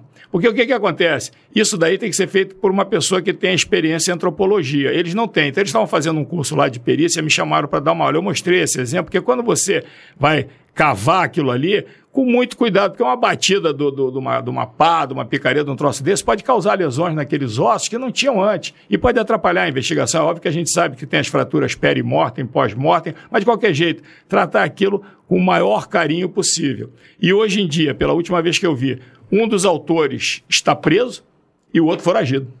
Caramba. É. Então, assim, é só, só para entender assim o, o que o doutor tá, o que o doutor Claude está falando. É através, Claude, é Claude, Claude. Claude, através da alçada, uma alçada toda meio de galho, lama tal, descobriu a identidade da vítima, a causa-morte da Isso. vítima. E a roupa, que foi fundamental para a gente começar ali naquela roupa, aquelas lesões da blusa. Oh, isso aqui não é natural. Vamos procurar no osso que deve ter alguma coisa nisso aí. E aí fechamos, nós, nós demos o diagnóstico médico da morte. Lesão pulmonar e lesão de. E chegar de, nos autores e. E, e, aí o delegado É, corre atrás e prende, e aí ele começa a fazer escuta. Eu, tenho, eu, eu investiguei né, toda a parte da, da, da evolução, e um, um, um tá foragido e a outra tá presa. Caramba, que maneiro, hein? Chama o chat aí. Vou chamar o chat Chama- aqui rapidinho. Chama o quê? Chat. O pessoal que manda mensagem aí pra gente. Ah, Peraí, deixa eu baixar esse aqui. Vamos ler agora as mensagens. Vocês estão nos acompanhando. Obrigado aí por estar aí com a gente. A Ingrid, valeu Ingrid, pô, sempre aqui com a gente. Fala guerreiros, boa noite a todos. Boa noite, minha querida. Deus te abençoe. A Érica Silva, boa noite. Valeu, Érica. Vamos seguindo. Brenda Doyer. Doer. Doyer, boa noite, Brenda. Obrigado aí pela, pela presença.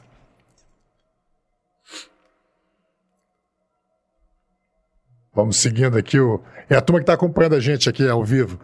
Boa noite a todos. Mais uma quinta-feira de muito conhecimento. Obrigado, Andressa. Obrigado. E é verdade, muito conhecimento mesmo. E tem mais assunto para a gente falar. Alan Freitas, boa noite. Valeu, guerreiro. Boa noite, meu irmão. Daniel Souza, boa noite, guerreiros. Boa noite, Daniel. Grande Claude, ciência monstruosa, Vânia Almeida. É a assistente social que trabalha comigo. Bacana, valeu, Essa que eu Vânia. tava falando aí. A, que- a história dela. É, que você- ela que tá. Ah, a gente com que faz a. Da Sala Lilás. Da Sala Lilás. Pô, que legal, hein, Vânia? Que legal. Parabéns pelo trabalho, Vânia.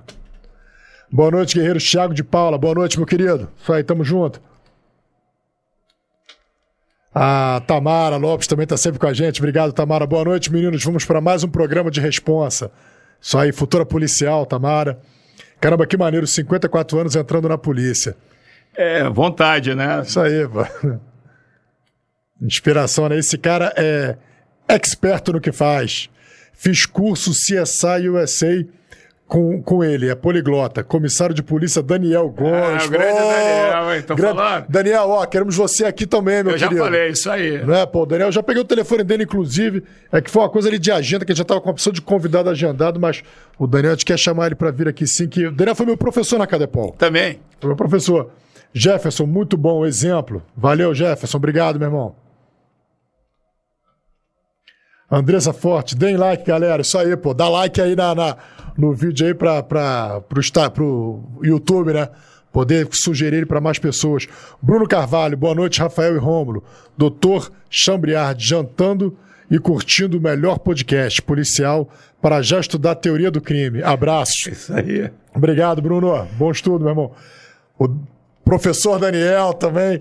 Esse grande profissional implantou o dedo de um policial que foi atingido por tiro de fuzil. É especialista em mãos. Caramba, como foi essa história? Essa história foi, foi, foi interessante, porque eu estava no meu consultório, meu consultório ali no Leblon, e de repente entra um telefonema do doutor Rivaldo. O doutor Rivaldo fala, Claude, eu tô com um policial que levou um tiro na mão, ele está naquele hospital lá de Campo Grande, que eu não me lembro o nome, esqueci o nome agora, o hospital de Campo Grande, é aquele hospital público, né? Aham. E estão falando que vão amputar, que tá tudo ruim demais, não sei o quê. Eu falei, ô, doutor Rivaldo, eu tô no consultório aqui no Leblon. Ele falou, não, não, vai pro helicóptero. Você pega o helicóptero agora. maneiro. Autorização minha. Aí fui pro helicóptero, tava o, Herber, o Herter como piloto e esse outro colega que agora eu tô esquecendo o nome dele, rapaz. Babaioff, não, né? Não, daqui a pouco eu vou lembrar.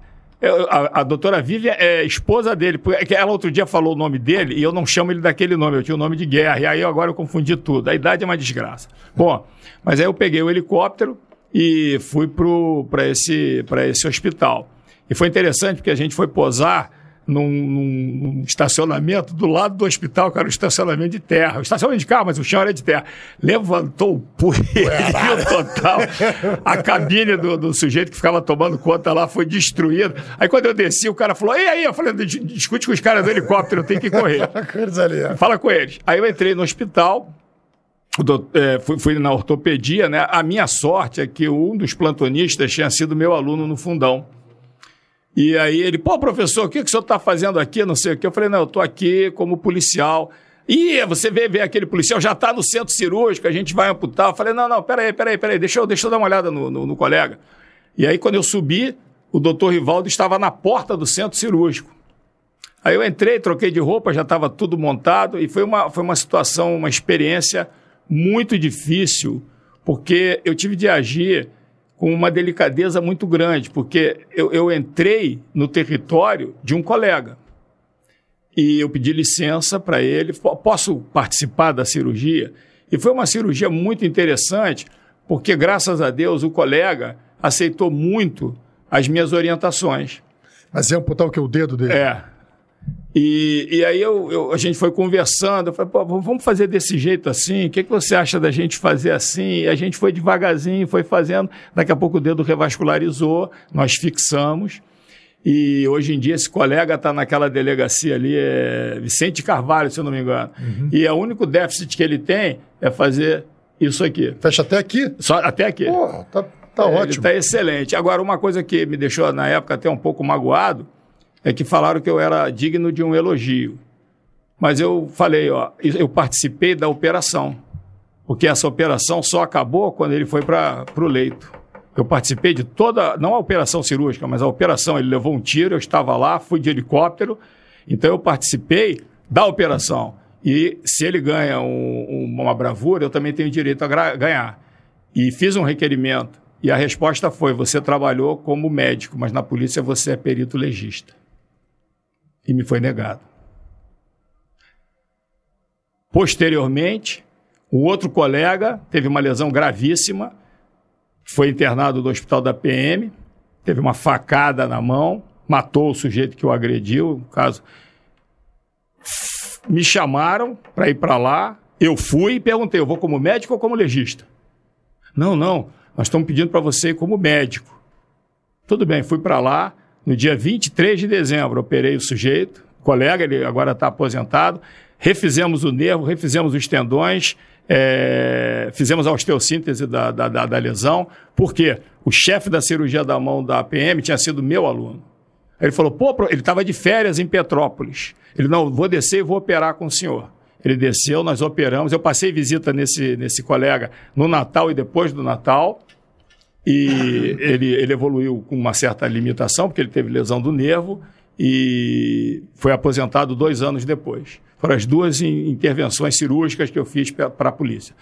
E existem outros colegas que eu já operei, mas em condições. Particular. É, não, particular não, mas em condições de, de, de, de, indicação sem ser de urgência. Né? Mas esse caso foi muito interessante porque eu ainda perguntei. Eu, eu entrei no helicóptero, voei por cima de áreas de conflitos, e se tivesse abatido, eu não estava trabalhando? Eu não estava como policial naquele momento, eu era um é. médico que estava sendo transportado. É. Isso, na época, como eu falei aqui, às vezes em Saturno, em Júpiter, a gente leva um chute. Na, aqui no Brasil a gente não tem chute. Mas aquilo me deixou um pouco magoado, porque eu falei, puxa vida, eu estava no meu consultório, ainda ganhei uma multa de carro, porque eu saí avançando tudo que era sinal para chegar lá. Viajei no helicóptero, intervi num hospital que eu não sou, eu não sou médico do Estado, eu sou perito da polícia, participei da cirurgia, a cirurgia correu, graças a Deus, muito bem, porque eu estava ali orientando com relação a todas as possibilidades que a gente tinha de fazer. O colega hoje está trabalhando, não foi aposentado, tem uma discreta limitação e me disseram que eu atuei como médico, mas não como perito legista, e minha função na polícia é de perito legista. Então, quer dizer, se aquele helicóptero tivesse caído, minha família não receberia indenização nenhuma, porque eu estava ali como médico, não como perito legista. É, é isso me, isso me magoou, é. isso me magoou, mas tudo bem. Tanto que logo depois me pediram para operar o colega aqui. Esse colega foi fa famoso, ele estava ali do lado da, da, da, da, do hospital da PM, ele foi levar uma intimação e o sujeito saiu correndo com uma faca e ele se defendeu e atirou, matou o sujeito, mas pegou a artéria ulnar dele. E ele começou a sangrar alucinadamente. Graças a Deus estava passando uma viatura da Polícia Militar, escutou o tiro, socorreu, levou para o hospital da PM. Lá eles fizeram a ligadura da artéria e prepararam para operar. Me chamaram, eu fui lá, conversei com esse meu ex-residente e ele, poxa, uma, uma boa vontade muito grande. Ele me chamou, pô, professor, eu vou descer, eu estou em Petrópolis, mas a gente vai operar ele aqui. Operamos ele no dia seguinte, com todo o material da, da, da Polícia Militar e refizemos tudo. É óbvio, uma lesão nervosa daquela, daquela gravidade, ele recuperou alguma coisa, mas não recuperou totalmente. E o ano passado é, eu fiz o relatório definitivo para ele obter a sua aposentadoria. Bacana. Bom, bacana a história. Contou a história agora interessantíssima. Depois você assiste o Fala Guerreiro Cash no YouTube. vai ficar Tava- gravado. tava cuidando vai de uma- ficar gravado tava o cuidando de programa. uma Você parte assiste muito- pra ouvir essa história. Eu tava cuidando de uma parte que muito te interessa, hein? Aquele falou aqui, aquele. Ah, já participei com ele de uma reprodução simulada com um cadáver. é, o comissário de polícia Daniel Gomes. Foi o que eu falei. Ó, o Daniel tem que chamar. Eu já falei. Lembra que eu falei do, do, do, do Daniel que deu na Cadepol? Mentira, Daniel. Comissário, falei. Tá querendo. Oi? Não, não Tá não, não, o não, precisa. Tá- Só porque ele escreveu aí. Ah, tá até com o teu nome aqui. tá até teu nome aqui. Não, tô brincando, é verdade. Tava escrevendo é pra verdade. você agora. Aprendi a ter esse respeito por uma pessoa que foi a óbito nas aulas de anatomia da UFRJ. Andressa Forte Coelho. É o, o respeito, né? É. Bacana. Será que foi sua aluna, Andressa? Eu não sei, eu não sei. Pode ter que seja. Eu dou aula pro. é, a- Era quinto, agora é o último período do quarto ano, que é a cadeira de ortopedia. E lá eu Bacana. faço a parte de membro superior. Eu dou aula da parte das lesões de membro superior. bacana. Obrigado, Andressa. Obrigado. Excelente profissional e ser humano sem igual. Rafael de Lima Branco. Conhece Rafael? Aí quiser mandar um abraço para Rafael, manda naquela câmera ali. Um Ó. abraço. Aí eu tô olhando aqui, né? Não, Às vezes as pessoas ficam assim, ó, tinha um colega que olhava assim, pô, valeu aí, meu, olhando. Tô falando com ninguém, né? tô falando com o espelho. Importantíssimo depoimento sobre a conduta. Obrigado, Ingrid, é verdade. Não, você falou, você falou umas coisas muito legais mesmo. Eu acho que aquilo que você falou da, da pessoa contar a história e você julgar a história, não é nosso trabalho julgar a história de ninguém. Hopper! É o Ghost William. Podcast. É o William do Ghost Pô, Podcast. bacana. Pô, obrigado, William. Obrigado pela presença, querido. Obrigado Valeu, por irmão. prestigiar, Tô irmão. acompanhando daqui. Pô, muito obrigado, William. Muito obrigado. Ah, pessoal, também aproveita, se inscreve lá no Ghost Podcast. O, o- o William, ele É do Ghost. Pô, Onde eu fui lá, cara. eu participei do podcast lá Pô, podcast convidado. maneiraço, maneiraço. Que você tem aquele cordão que você É, ficou de me dar, que é, até hoje. é. Ó, não me William, tem que mandar não, o cordão irmão. pro cara aí, Cordão ó. do Elma ali, pô. Não esquece meu óculos. É Aí, ó, verdade. é, vai, ó. Ah, óculos. Aproveitar que, Fica registrado aqui, Fica ó, o registrado óculos, óculos. aproveitar que a gente tá nesse momento de cobrança. Cobrança, fo- Bota essa câmera pra cá, Igor. Vamos querer, hein, Victus? 500 reais num coldre. Quebrou? Quebrou ali. Vamos querer, hein, Victus? Fica aí o recado, hein? Coldre. Invictus, tá? Não indico. Parabéns pelo trabalho de vocês, Elton Barcelo. Obrigado, Elton. Tá sempre com a gente aí, meu irmão. Obrigado mais uma vez. Professor de vida maravilhoso. Isso aí, Ingrid. Vamos seguindo. Vale um corte aí, Romulo Brito, a importância dos hospitais públicos. Vale um corte aí, Exatamente. Igor. Exatamente. Seguindo. Boa noite, meninos do- e doutor. Se fosse eu no episódio da barata, o paciente certamente iria a óbito. É minha esposa, Essa é a minha esposa. E o paciente Irmão. tinha óbito e a fama do corpo de Eu vou- bombeiro ia pro Ia ralo. pro ralo. Eu vou ter que contar esse episódio, cara. Eu tava cochilando, tinha saído de plantão, tava cochilando em casa. Acordei com ela aos gritos. Socorro! Socorro! Eu, meu irmão, achei, invadiram a casa, né? Invadiram a casa. Eu falei, o que que foi? O que aconteceu? Ela. Tem uma, Ali. ba- uma barata ali, Ali, na cozinha. Meu irmão, eu peguei um chinelo, eu bati tão forte naquela barata que eu não consegui encontrar restos mortais. Aí eu voltei e falei, nunca mais. Faz isso, nunca Faz mais. isso, nunca mais. Muito bom. Obrigado, Érica. Boa noite a todos. Fala, guerreiro. Grande Peter Pereira tá sempre com a gente também. Obrigado, meu irmão. Boa noite, meu querido. Excelente, doutor Claude. Precede um forte abraço, Rafa e Romulo. Tamo junto. Valeu, Eu Peter. tô pronunciando seu nome certo, Claude? É, Claude. Claude. Igual Claude Van Damme, só que eu sou mais Claude alto e Van mais forte. e mais bonito. Ah, e polícia, que ele queria ser, né? Pergunta se o doutor já teve alguma experiência sobrenatural. Rodrigo Dias. Já teve alguma experiência sobrenatural no IML? Cara, olha só, não. eu sempre assim, pensei história. bons. Eu sempre pensei nessa história. Olha só, tem, tem, tem. Eu posso falar uma coisa assim muito atual, né? Mas é, tem um, um seriado na televisão, um seriado francês, de um perito legista de Paris, que chama-se Baltazar. E o Baltazar, ele. Eu não vou dizer que eu estou nessa fase, eu não estou ainda esquizofrênico. Mas o Baltazar conversa e ouve o cadáver responder para ele. E eu tenho uma característica muito grande. Quando eu chego no local, se fosse na homicídios ou fosse na. Agora eu chego, porque o pessoal lá no plantão me conhece como o doutor das seis horas. A minha companheira fica maluca, porque ela fala: você pega às oito e sai de casa às cinco e meia da manhã. Mas eu chego lá, eu gosto de ver tudo, quantos cadáveres tem, etc, etc. E é uma coisa que, eu não sei, eu, eu acredito muito no sobrenatural. Eu acho que nós somos seres espirituais.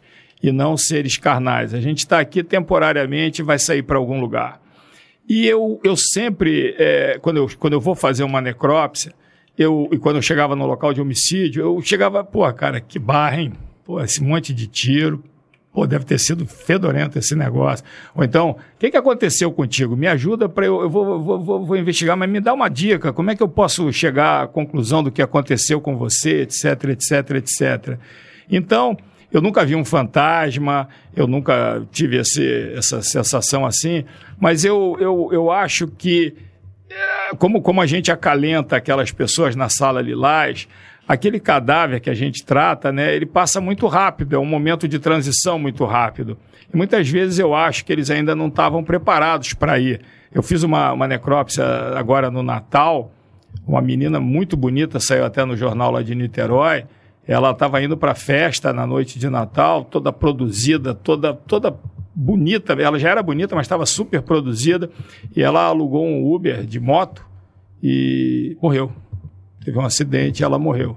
E aí você você começa a pensar naquela né, aquela aquela efemeridade da vida, né? Ela é tão, ela, você tá, por exemplo, a gente trabalhou na, na catástrofe lá de Petrópolis, né? Eu fui para lá como voluntário e a gente via aquelas pessoas que estavam em casa num horário que você começa a relaxar. Tinha gente vendo televisão, tinha gente malhando, tinha criança brincando com, com esses negócios eletrônicos e de repente acaba. Sabe? Então eu acho que naquela hora ali, se nós somos seres espirituais, como eu acredito que nós somos, custa nada você você dá o acalento, ó, cara, vou tentar, vou, vou abrir aqui, vou tentar, então você está lá no local, no, no, homicídio, ó, vou, vou ver aqui como é que está esse teu tiro, vou tentar encontrar quem te, te pegou. Então, a minha experiência espiritual é essa. É, eu não estou esquizofrênico, não ouço vozes, mas eu, eu levo um papo com os cadáveres de vez em quando, sim. Eu, como eu troco um ser humano. Como é que foi? Você está bem? Pá, aquilo ali, naquele momento, ele é um monte de carne, né? Um monte de. Ele era um ser vivo e, de repente, é um aglomerado de células, né?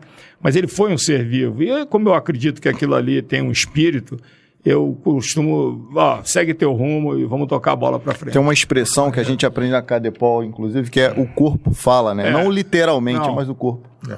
Não, eu acho que mantém Ele também, vai te né, mostrando, né? O... Ele é. vai te mostrando as coisas. E aí você, sei lá, eu, eu quando eu, eu fiz, eu, eu, trabalhei como cirurgião, ainda trabalho, né? Mas no Souza Guiar, no Fundão, fui, fui coordenador da, da, da, da, da residência médica durante 10 anos. E operei muito. Naquela época o fundão era aberto à emergência e eu não fazia só mão, fazia tudo. E várias vezes eu, eu ia fazer a incisão num determinado ponto, aquela vozinha falava, pô, Claude, entra com a tesoura, tem um nervo aí, é uma variação. Pode ser uma... Eu entrava com a tesoura, pô, o nervo estava ali na minha frente.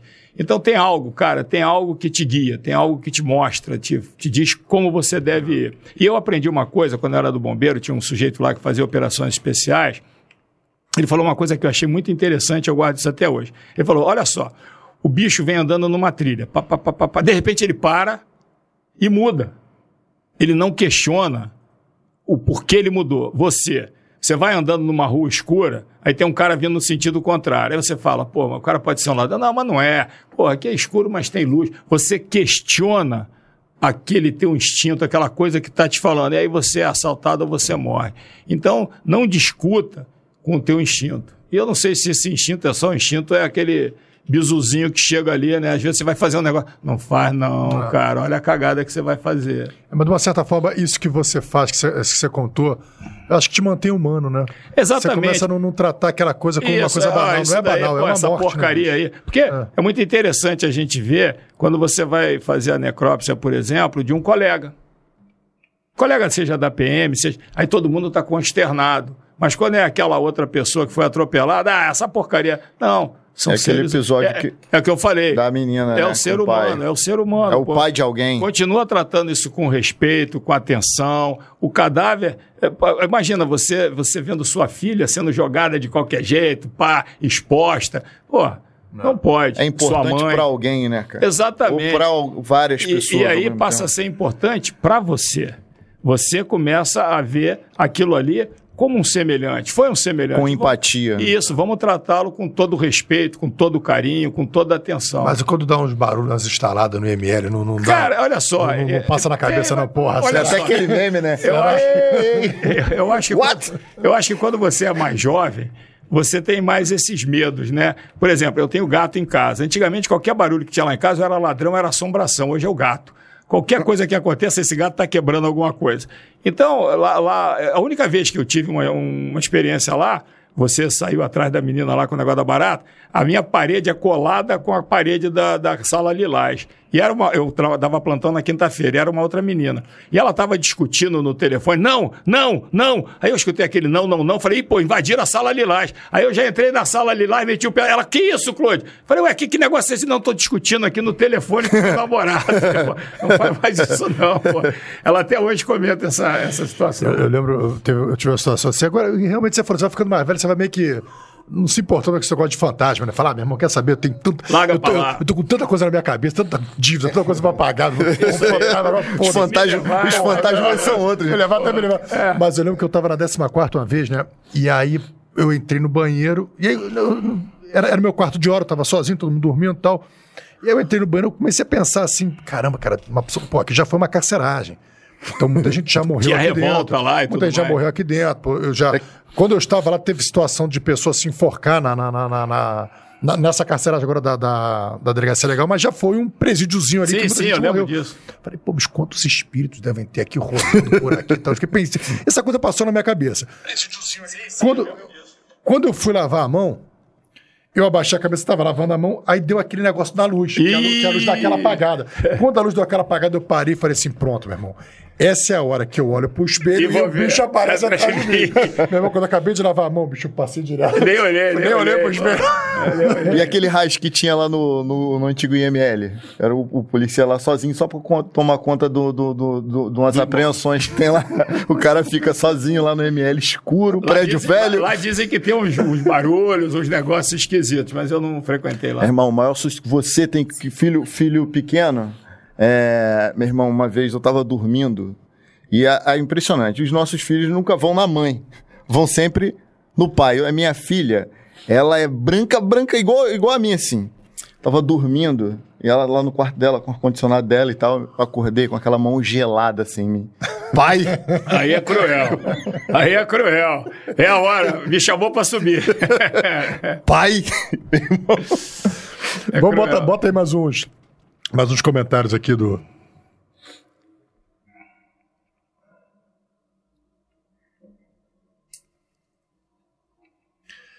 Meu pai, meu pai tá aí presente. Obrigado, Ah, paizão. Valeu. Convidado tão especial que estou vendo na TV. Abração para o Rômulo Rafael, convidado. Valeu, Pô, paizão. finalmente mandou um abraço pra você. Não é, bicho? Nunca- pazes. Valeu, paizão. Fica com Deus. É... Hope, Copcast passando para prestigiar. Abraço pracinha. Aí, Pô, bacana. Tu sabe que é o pracinha? Não. Não tem aquele vídeo que tu me passou? Ai, cara, esse cara é muito engraçado. O cara, o cara Aham. contando o episódio que ele saiu na folga, matou não sei quantos. E que eu falei, pô, cara, é um personagem lá do Copcast, mano. É ele, é o, é o Renato, Renato Pô, Gideão. valeu, valeu, Renato. Obrigado, irmão. O, não, aquele, aquele, aquele, episódio foi bom mesmo. Eu, Pô, eu assisti ri pra caramba. irmão, Olha esse cara aqui e tal. E eu achei que era verdade. Então você foi muito bem mesmo, cara. Pô, obrigado, querido. Pessoal do, do conteúdo também policial, Copcast, também Copcast. tem um conteúdo policial. É, o Roxo é um policial militar também que recebe uma galera super legal. Então se inscreve lá no canal também do Copcast. Obrigado, meu irmão. Obrigado aí pela presença. Mário Andrade. Pede para ele falar um pouco mais sobre o caso da menina Raíssa, 9 anos, morta no Parque Ayanguera. Se ele souber algo sobre. Você sabe desse caso? É aquilo que a gente conversou antes. Toda vez que eu me senti um pouco constrangido, é um caso que me causa muita dor. E eu não vou comentar. Beleza. Isso aí. A Mari também de São Paulo não, não, É, tá, não, não, tá, mas- não tá na nossa gloriosa PSERG. Naruto Uzumaki. Em defesa de quem, Quem precisar. Somente feras. Valeu, meu querido. um Valeu, abraço. irmão. Precisamos de mais Claude no mundo. Quanto à sensibilidade. Foi naquele momento lá que a gente. Eu sou amoroso. Isso aí. Na praia de Búzios também foi encontrado uma ossada muito estranho. Sabe disso aí? Não, não, não, não chegou no meu plantão. Eu caía dura no chão no caso da, da barata. Essa barata tá Se tá fosse batata, o Rafa, quem caía dura era o Rafa. batata! Rob, boa noite de Três Rios. Pô, bacana. Valeu, Wilsinho. Três Wilsinho Rios. da sinuca. O cara Eu- deve ser fera na sinuca. Eu servi um período da, da- na época da Covid, né? Eu fui lotado em Três Rios. É mesmo? É, fiquei servindo lá até pegar a Covid, né? E guardo muito boas recordações. É um lugar muito bom para trabalhar. A equipe é maravilhosa. O chefe da, da, da perícia lá, o Yuri, é um cara maravilhoso. Adorei trabalhar em Três Rios. Pô, que Há pouco tempo atrás, eu estava até conversando com a minha companheira, a gente está até pensando em sair do Rio, ir para o interior e, de repente, Três Rios está É na, mesmo? nossa, Pô, na bacana, bacana. Obrigado, Wilsinho. Boa noite a todos. Entrevista show, Marcos Nascimento. Obrigado, Marcos. Obrigado, irmão. Obrigado, irmão. Vamos chegar aqui, vamos, vamos dar. Depois a gente volta de novo pro chat. Marca aí no Marcos Nascimento. Marca aí no Marcos Nascimento. Eu queria. é, vamos continuar aqui, falar. Vamos ver aqui esse caso aqui, que tem um caso aqui muito bacana, que é o caso da morte do P2. Ah, sim. Então, o que, que aconteceu aí? Que também é um caso emblemático também. É um né? caso interessante porque a perícia médico-legal foi extremamente importante nesse caso. Nós tínhamos saído na homicídios, a equipe GELC, para fazer um local de homicídio. Doutor, deixa eu só interromper o seu Sim. momento. Para quem, não, pra quem não, não sabe, o P2 é um, é um policial militar, tá? Que trabalha na inteligência do seu batalhão. Cada Serviço batalhão reservado. tem um serviço reservado. Esse policial, a gente é conhecido é, no meio policial como P2. Então, o que, que acontece? Eu nem sabia que era P2, né? A gente foi para lá, a história era que um policial militar tinha sido morto quando ele estava chegando em casa. Ele tinha levado a filhinha dele para o colégio e quando ele estava chegando na, na, na porta lá da garagem dele, foi, houve uma emboscada e o mataram. Então, o que, que aconteceu? Nós fomos para lá, a equipe Gelk, né, toda, e quando chegou lá não tinha mais corpo. O corpo tinha sido. Eles tentaram socorrer e levaram para o Carlos Chaga. Era a área do Carlos Chaga, não me lembro o local exatamente, né? E aí estava um sol tórrido aquele dia, e eu estava na, na, na- viatura com a refrigerado legado, com o meu motorista, e eu falei: quer saber? Não vou ficar parado aqui, não. Eu vou tirar umas fotos do local, até para mandar para o pessoal, porque eu tinha essa mania. Quando eu estava no homicídio, todas as fotos que eu tirava do local, eu mandava para para o pessoal que estava de plantão no IML. E isso daí eu fechei muito. Uma pessoa que muito trabalhou nessa ideia comigo foi o Dr. Simonsen, que foi diretor do IML, se aposentou recentemente. Mas, é, Claude, manda as fotos para a gente ter uma ideia, não sei o quê. Então eu mandava, eu falei, eu vou tirar as fotos, vou ver o local, vou procurar mostrar a dinâmica da coisa aqui para quem receber o corpo identificar o que aconteceu. Beleza. Aí fiz aquilo tudo ali, e eu tenho uma mania muito grande, é uma ideia que eu tive, eu faço sempre assim. Quando eu faço local, eu trabalho com o meu celular. Então, é, é muito mais prático você ter a ideia do que você está fazendo. Eu chego e falo assim: caneca escrita é, guerreiro em cima da mesa do lado do copo. Pá! E depois eu sei por que, que eu tirei aquelas fotos. E eu jogo tudo isso na internet. Quando eu chego na delegacia, o que, que eu faço? Abro a internet, que eu já mandei para o meu e-mail, pego aquilo tudo, é óbvio que eu melhoro aquela, aquele linguajar e tudo mais, pego as fotos e faço um relatório. Então, meu relatório está sempre pronto no meu dia de plantão. Aí, nesse dia, quando eu, quando eu acabei de fazer o local lá, eu falei para o delegado, doutor, o senhor se importa se eu for até o hospital? Pô, por quê? Eu falei, não, ninguém viu o corpo, eu queria dar uma olhada no corpo, tirar umas fotos, saber quais são as lesões, papapá, parará, parará. Beleza.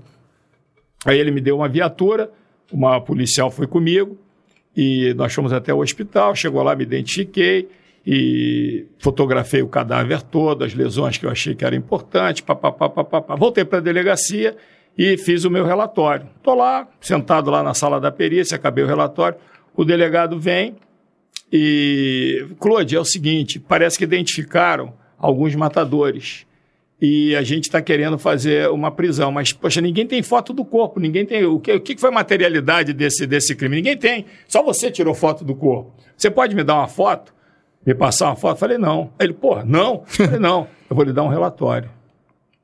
Aí passei o relatório para ele. Lá a gente imprimiu o relatório, era no papel, né? Diferente desse agora que a gente faz. Aí ele pegou o relatório, foi para o plantão, aí ele volta do plantão. Claude, quero te agradecer. A juíza viu teu relatório, elogiou demais e falou que ia dar o mandado de prisão baseado no teu relatório, no que eu escrevi. Algo extremamente raro. Né? É isso, eu nunca ouvi falar que tinha acontecido. E todo mundo foi preso lá preventivamente, né? Mas foi. Então foi um troço muito emblemático, porque eu podia ter ficado no carro, no ar refrigerado. Estava um calor miserável, o corpo já tinha sido retirado. Então o que eu acho é o seguinte: eu assisti uma palestra outro dia, que o sujeito diz assim: você faz o possível ou você vai além? Quem faz o possível é o medíocre. Eu... Ah, não, eu faço o possível porque só dá para fazer isso. Não, não, não. Esquece o possível e vai além. Faça o impossível. Eu é isso que vai te caracterizar. Eu falei isso com o Rafael esses dias. Eu falei que ia até mencionar essa passagem em um outro episódio. É, tem um livro na Bíblia que é o livro de Neemias, né? Que os muros de Jerusalém tinham sido derrubados e a cidade, a cidade estava vulnerável. Então Neemias, que trabalhava por um rei, é, voltou para sua cidade para né, cuidar da, da sua terra natal. E ele organizou aquilo de forma que cada família reconstruiria o muro próximo da sua residência. E a Bíblia vem falando assim: reparou Fulano de não sei onde até não sei aonde. Reparou Beltrano dali para frente. Reparou Fulano dali para frente. Reparou Ciclano dali para frente. Só que chega em um homem chamado Baruque e fala assim: reparou Baruque com grande zelo desde a esquina até a porta do sumo sacerdote. Ele foi além. O cara foi lembrado no livro no mais importante livro da humanidade, porque ele fez um pouco. Ele, ele, ele fez mais do que o possível. Fez porque além o, do que todos estavam fazendo. O possível, quando a gente trabalha nas condições que não são ideais, o possível é uma porcaria. Agora, ah, eu só posso fazer isso porque, eu, ah, não, eu, eu, não tenho não sei o que, eu não ganho máquina, então não vou fazer no meu celular. Ah, eu não tenho não sei o que porque eu não vou fazer. Cara, Esquece isso. Você está aqui para fazer o teu melhor, e o teu melhor vai além do possível. É assim que eu encaro. É assim que eu faço. É desse jeito que eu acho que nós podemos fazer um mundo melhor. Oh, bacana. Como é que foi a história lá nos Estados Unidos? Que você foi fazer um curso nos Estados Unidos? Ah, a gente foi fazer o curso lá, inclusive com o comissário, né? Nós fomos fazer esse curso lá. Era um curso de quê? Curso de... Era um curso CSI relativamente reduzido. Eles deram uma ideia boa para gente. E foi muito bacana, porque a gente fez a parte operacional, a parte de medicina legal, onde eu, eu, eu era o único perito legista ali, conversei muito com eles. E o que foi interessante foi que eu estava conversando com o perito legista lá e eu falei para ele, pô, quantos casos, quantos locais vocês fazem aqui por dia? Aí ele virou para mim assim, quantos por dia? Eu falei, é. Não, a gente faz assim uma média de um, um e meio por dia, não sei o que. Foi lá no Brasil. Eu falei, ó, a DH Capital naquela época, uns sete, Abaixado uns 13, e Niterói São Gonçalo uns quatro. O cara quase desmaiou. Vocês fazem tudo isso num plantão? Eu falei, é. A gente sai às vezes de manhã e só volta na manhã do dia seguinte, na rua o tempo todo. Ele falou, mas você ganha muito bem. Eu falei, não vou entrar nesse detalhe. é, isso é sigiloso. Dói, dói, dói, dói, isso dói, é um assunto que me bagou. Então eu deixei isso para lá. Mas foi, o cara ficou assustado quando eu falei que, ó, aí o pior não é isso, a Baixada, o sujeito faz um homicídio em Nilópolis, depois ele vai para Guapimirim. Ele anda 300 quilômetros, né, o perito lá, num plantão. Aí ele fica se deslocando o tempo todo. Mas aí ele falou, pô, o salário de vocês deve ser extraordinário, né? Eu falei, é por aí, é extraordinário. É extraordinário, eu nem dia, acredito. Um dia do, do, no plantão da DH faz mais local de homicídio, às vezes, que países, é, uma década de um, é, de um país. Eu li outro dia um negócio que aconteceu, se eu não me engano, na, na Dinamarca ou na Holanda, não me lembro. Uma, uma vaca foi atropelada, foi assunto do jornal durante uma semana uma vaca que foi atropelada, foi para para pensar. Eu, quando era bobeiro, eu fiz um local, uma vez o cara atropelou um, um, um cavalo e ele bateu no cavalo, explodiu o cavalo, o cavalo explodiu. E ele estava preso nas ferragens com titica até o pescoço, assim, ele, me tira daqui, eu não aguento esse cheiro, me tira daqui. o cara estava preso nas ferragens. É o traje cômico. É, não, teve uma outra vez também, há muito tempo atrás, é, no bombeiro também, né? vocês lembram, não sei se vocês são dessa idade, a polícia rodoviária antigamente tinha uma caravan. Vocês chegaram a pegar a caravan? Eu, minha mãe tinha uma caravan. Então, a caravan da polícia rodoviária, atrás tinha uma maca. E a gente. É, eu cheguei no local, né? Tinha um acidente muito grave. E eu falei para. Eu chamei os hospitais da região, papapá. E eu falei para o policial: Ó, eu vou precisar da maca da sua viatura. Não, doutor, não vai dar, não. Eu falei: como não vai, cara? Pô, aqui não vai. Eu preciso dessa viatura. Aí ele falou, doutor, vem cá. Aí quando ele abriu a viatura, a causa toda do acidente tinha sido um boi. e o quarto de trás do boi estava deitado na maca. Eles já tinham separado o quarto do boi para jogar a bola para frente. O, o Romulo está aqui em contato com, com o Prujante. O Prujante está aqui direto falando. Ele perguntou o seguinte: que história é essa do neon, neon, neon? Deixa eu botar um, um áudio do Prujante, que a gente ó, nem ouvi, tá, Prujante? Sob sua responsabilidade. é, tem um áudio aqui do Prujante aqui em cima, deixa eu ver, deixa eu botar o volume aqui. Lá vai, hein? Sob sua responsabilidade, irmão. Pô, irmão, acompanhei do jeito que deu aqui, que eu tô trabalhando também, mas, cara, sensacional. Só agradecer a vocês. Eu tenho um carinho por esse cara gigantesco, gigantesco. Esse cara ele foi fundamental na minha vida em vários momentos ali. a gente tá fudido. A gente não pode contar com ninguém, às vezes nem a própria família. Esse cara foi um cara que me abraçou.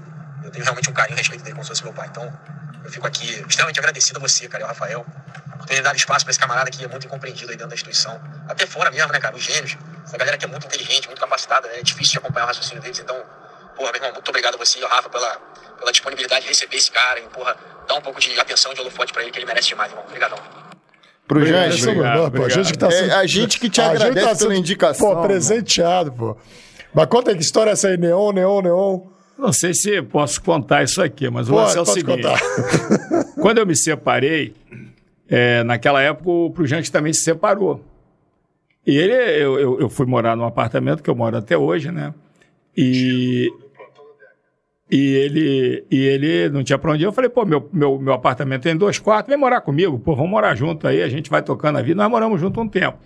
E num determinado dia, nós, quando nós passamos é, numa determinada prova lá, é, nós estávamos em casa, né, eu falei, pô, vamos comemorar, vamos sair.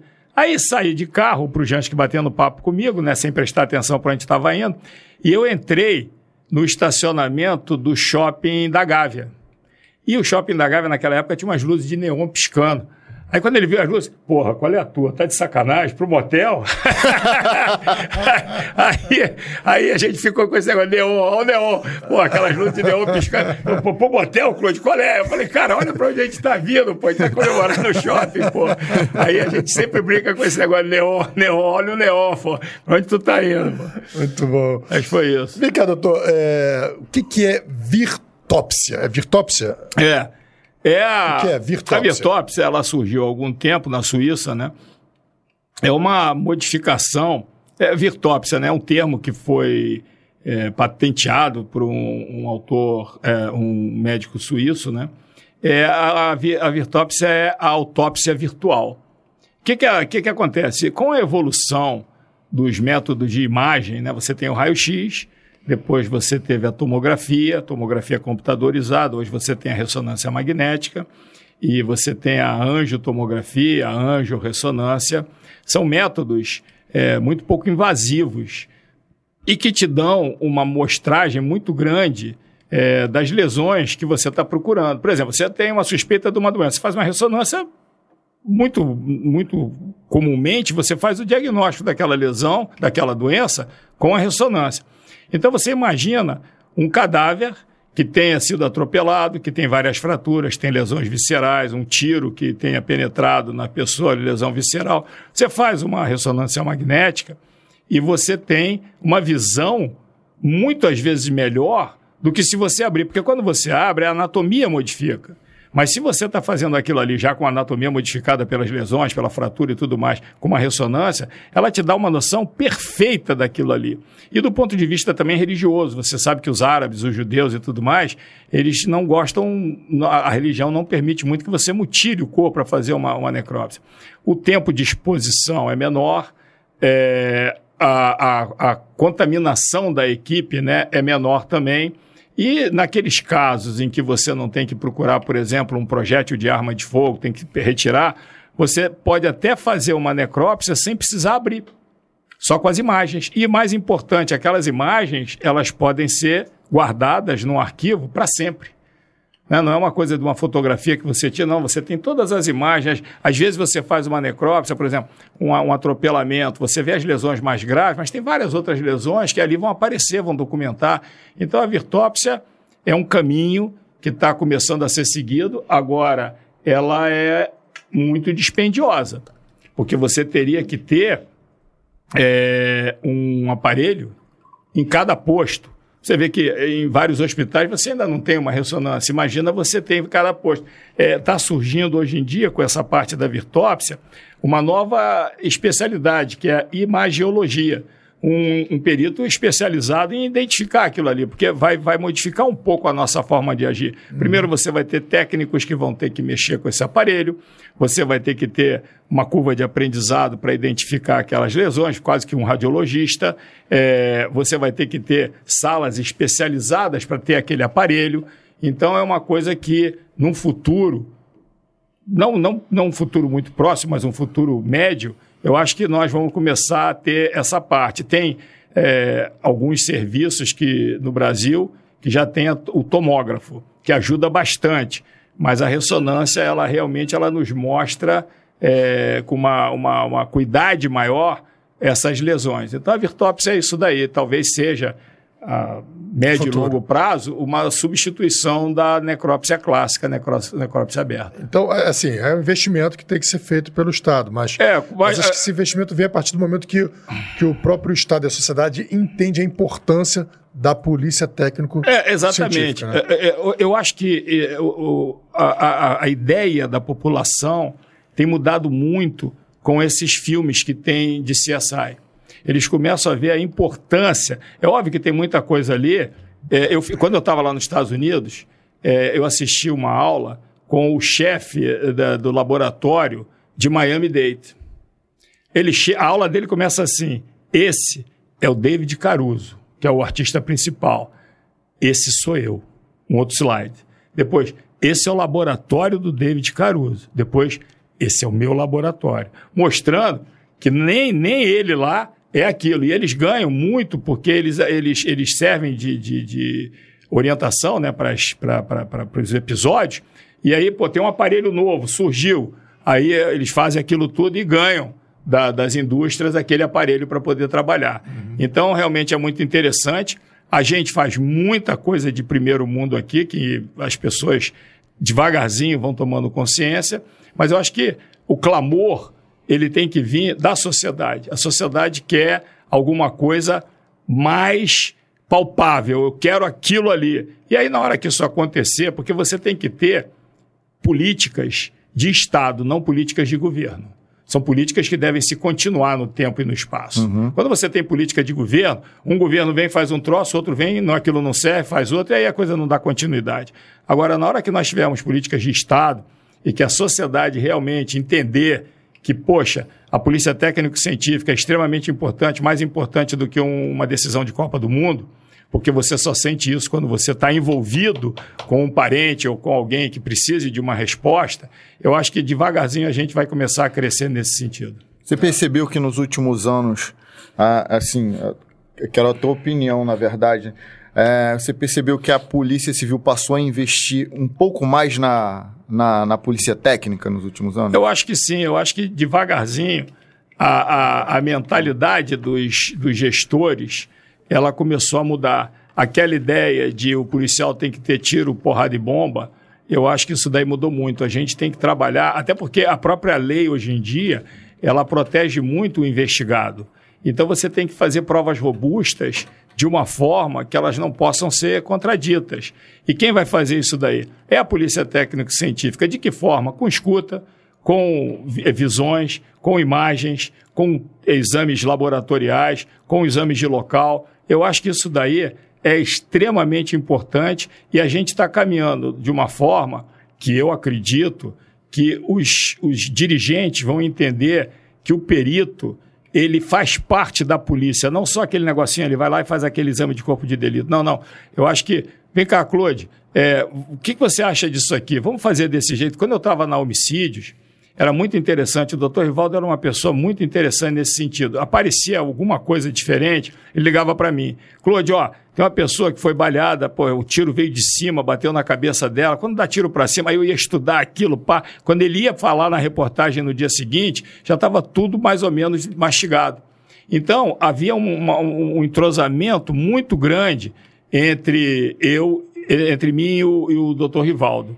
E depois, com o tempo, né, ele saiu, eu saí, a gente foi trabalhar em outras áreas, mas eu acho que essa, essa falta. Existe uma, uma tese de mestrado, que foi o que me motivou muito quando eu mostrei isso para o doutor Rivaldo, uma tese de mestrado da Faculdade de Sociologia da UFRJ, que o título é mais ou menos assim: As especializadas sem especialistas, fazendo uma análise da Polícia Civil do Estado do Rio de Janeiro. E na época, eu mostrei isso para o doutor Rivaldo. Falei, pô, doutor, a gente tem que começar a criar especialistas aqui. Aí começamos a pensar no POP, não sei o quê, e nós fizemos o primeiro curso é, para formação de peritos em local de homicídio. Primeiro curso do GEL, que a, a Cadepol abraçou a ideia também, o doutor Rivaldo, e nós fizemos um curso no qual nós éramos professores e éramos alunos, que a gente tinha que aprender as outras áreas. Isso daí foi uma ideia muito interessante, porque tinha aula do perito legista para todo mundo, tinha aula do perito criminal, aula do perito papilo, aula do delegado, aula do investigador de GI, etc, etc, etc. E isso daí, para nós, seria um elemento é, fundamental na escolha dos indivíduos que fossem é, ser lotados nas divisões de homicídio. Seria um critério objetivo.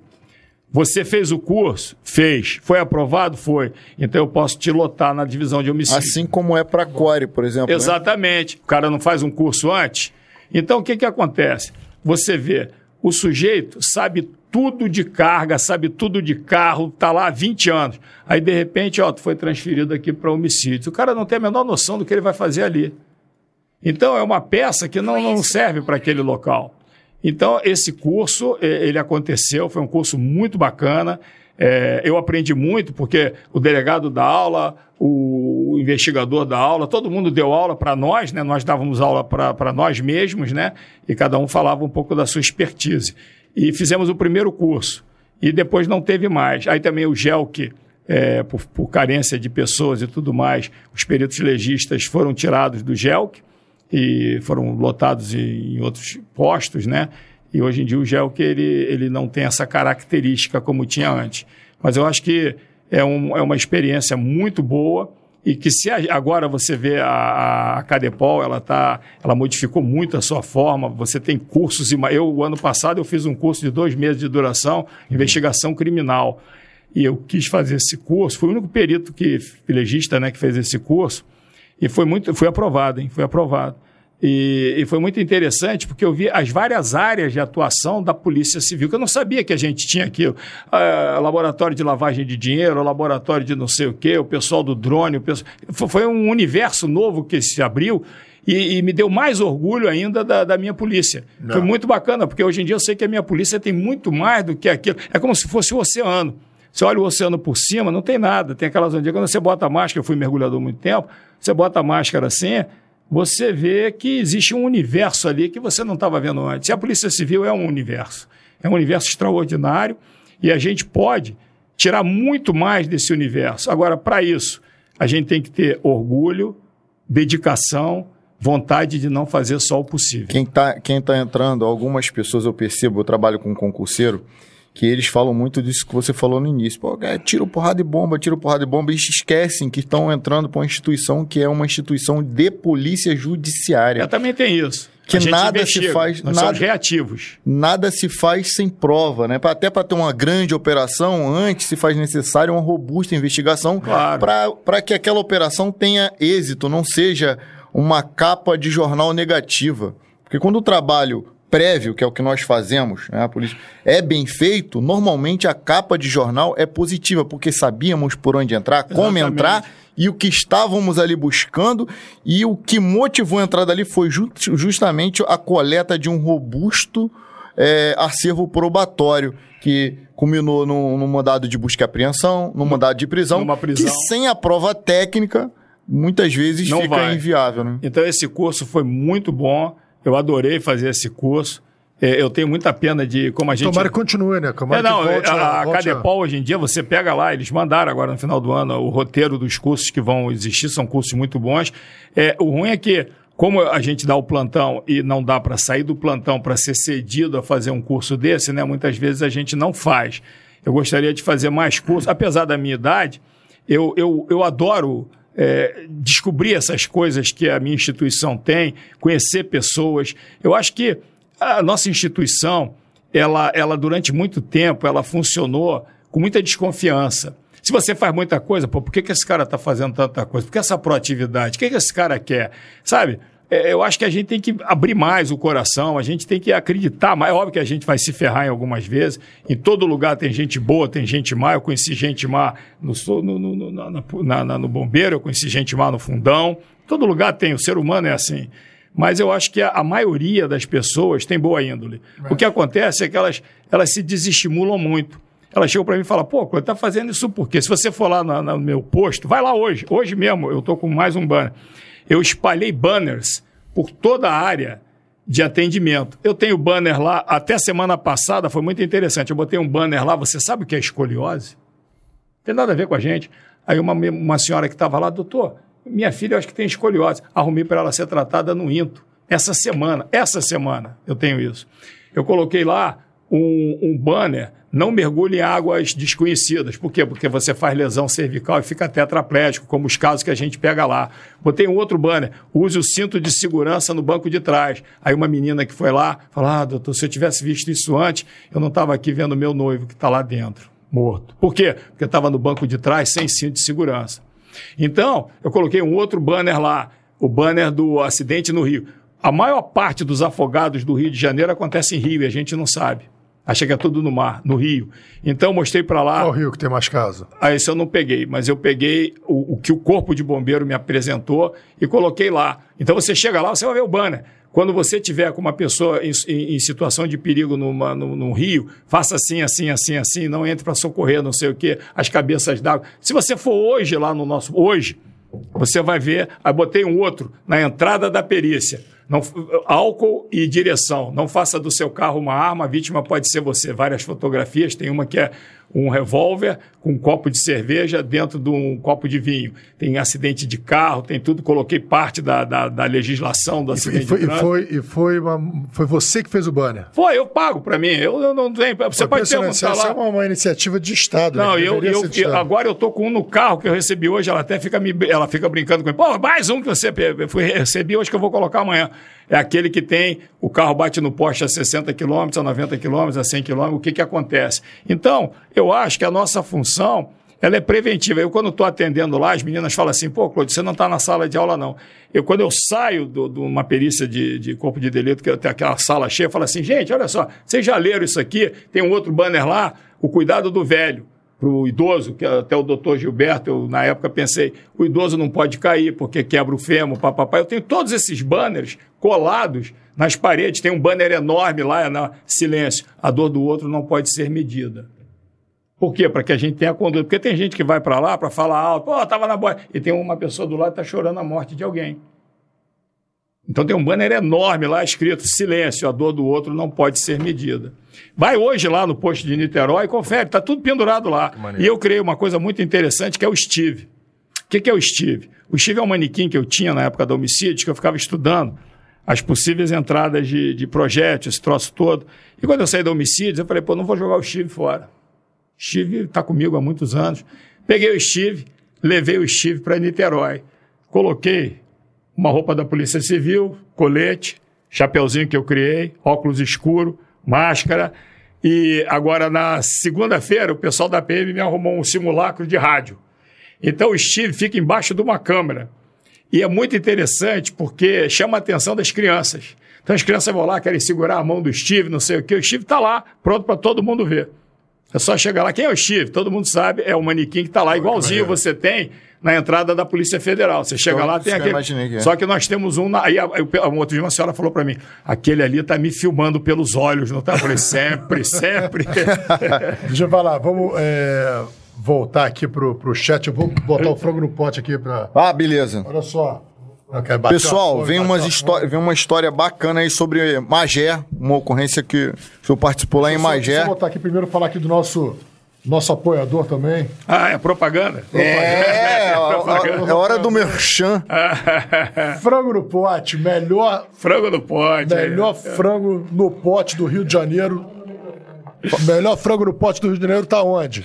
No, no frango no pote. Tá no Center pote. Shopping Jacarepaguá. Ó, ó, depois não adianta reclamar se você não comprou no, no frango no pote na loja Aqui, Center ó. Shopping Jacarepaguá. Você vê que. Os nossos amigos Jonas e Cíntia. Peraí, tem que ter um sanduíche aqui, peraí. Doutor, nesse momento, o Rafael ficou alvoroçado. Ele Eu começa, senti, eu senti, eu ele senti. começa a contar. Joga, joga esse, esse O que é? peraí, O que é? sanduíche aqui pro... Pro Igor? Doutor, por você pode servir, tem Não, sanduíche. tô bem, tô bem. Por hora tá legal. Deixa aí, de repente eu. Tem um É. refrigerante aqui também. Ih, aí, beleza. Quer um, quer um, quer um guaranado? Eu tô tomando água aqui É, por já hora. Enquanto isso, já prepara o chat É, aí, minha Igor. Tem a aqui, ali, ó. Já, já estreia a caneca. Aí, minha canecona aqui, ó. Prepara o chat aí pra gente aí. Pessoal, o, o link para o frango no pote de- do Center Shop Jacarepaguá tá aqui na descrição do vídeo. Dá uma moral lá, o cara é policial também. É o Jonas Amorim, policial militar do estado do Rio de Janeiro. Oi? Tá no chat. Acabei de ser corrigido aqui E pelo. do, e do Urban Police também, tá? O Urban Police tá com a promoção também de... Qual a promoção mesmo? Esqueci. A Urban Police tá com queima total de verão agora, tá? Você compra dois óculos, paga um só. Obrigado. Urban Police, inclusive, Rafael, não esquece de entregar o, o óculos do Não, doutor. não, vou hein? entregar, vai É, o entregar certo. óculos, o certo. óculos. Isso é Vai entregar fundamental. certo aqui. Obrigado. De nada, doutor. Aqui, ó, Maíra Rodrigues, sua colega de trabalho, ó. Doutor Claude é um dos melhores peritos legistas que temos na PSERG. É uma honra trabalhar com ele em Niterói. PRPTC NIT, só faz ciência monstruosa. Obrigado. E vindo dela, vocês não sabem, mas ela foi segundo lugar na prova para delegado agora. É mesmo? Ela Pô, passou para delegado, um tremendo orgulho. Ela vai deixar de ser perita é, papiloscopista, né? E vai assumir como delegada. E eu sempre falo para ela, vem para Niterói. Vê se, aí, vocês, pô, já vê se você consegue ser ali, né? lotado em Niterói para a gente continuar com esse nosso trabalho Bacana. maravilhoso que está acontecendo aqui. Obrigado, Ela é- ela é- eu também tenho muito orgulho de trabalhar com ela. Pô, bacana. Obrigado, Maíra. Parabéns aí pela, pela, pelo sucesso aí na prova. Abre aí. Fala, guerreiro. Fala, doutor Cláudio. Pergunta ao doutor sobre a elucidação do caso DG, caso ele possa falar. Posso? É para falar? Pode falar, fica à vontade. Então, o que, que acontece? O caso DG foi um caso Lembra quem muito. foi o DG? Então, ah, falar. só pra foi- lembrar quem for DG, pra você que não se situou, o DG era dançarino do programa Esquenta, da Regina Casé, da TV Globo. Então, o que, que aconteceu? É, ele foi morto, né? E a Homicídios assumiu para a gente. Houve uma, uma, uma, uma comoção muito grande, né? De que a morte dele tinha sido dessa forma, daquela forma, de outra forma. E aí o doutor Rivaldo falou para mim, Claude, eu queria que você participasse disso aí e a gente tem que dar uma resposta.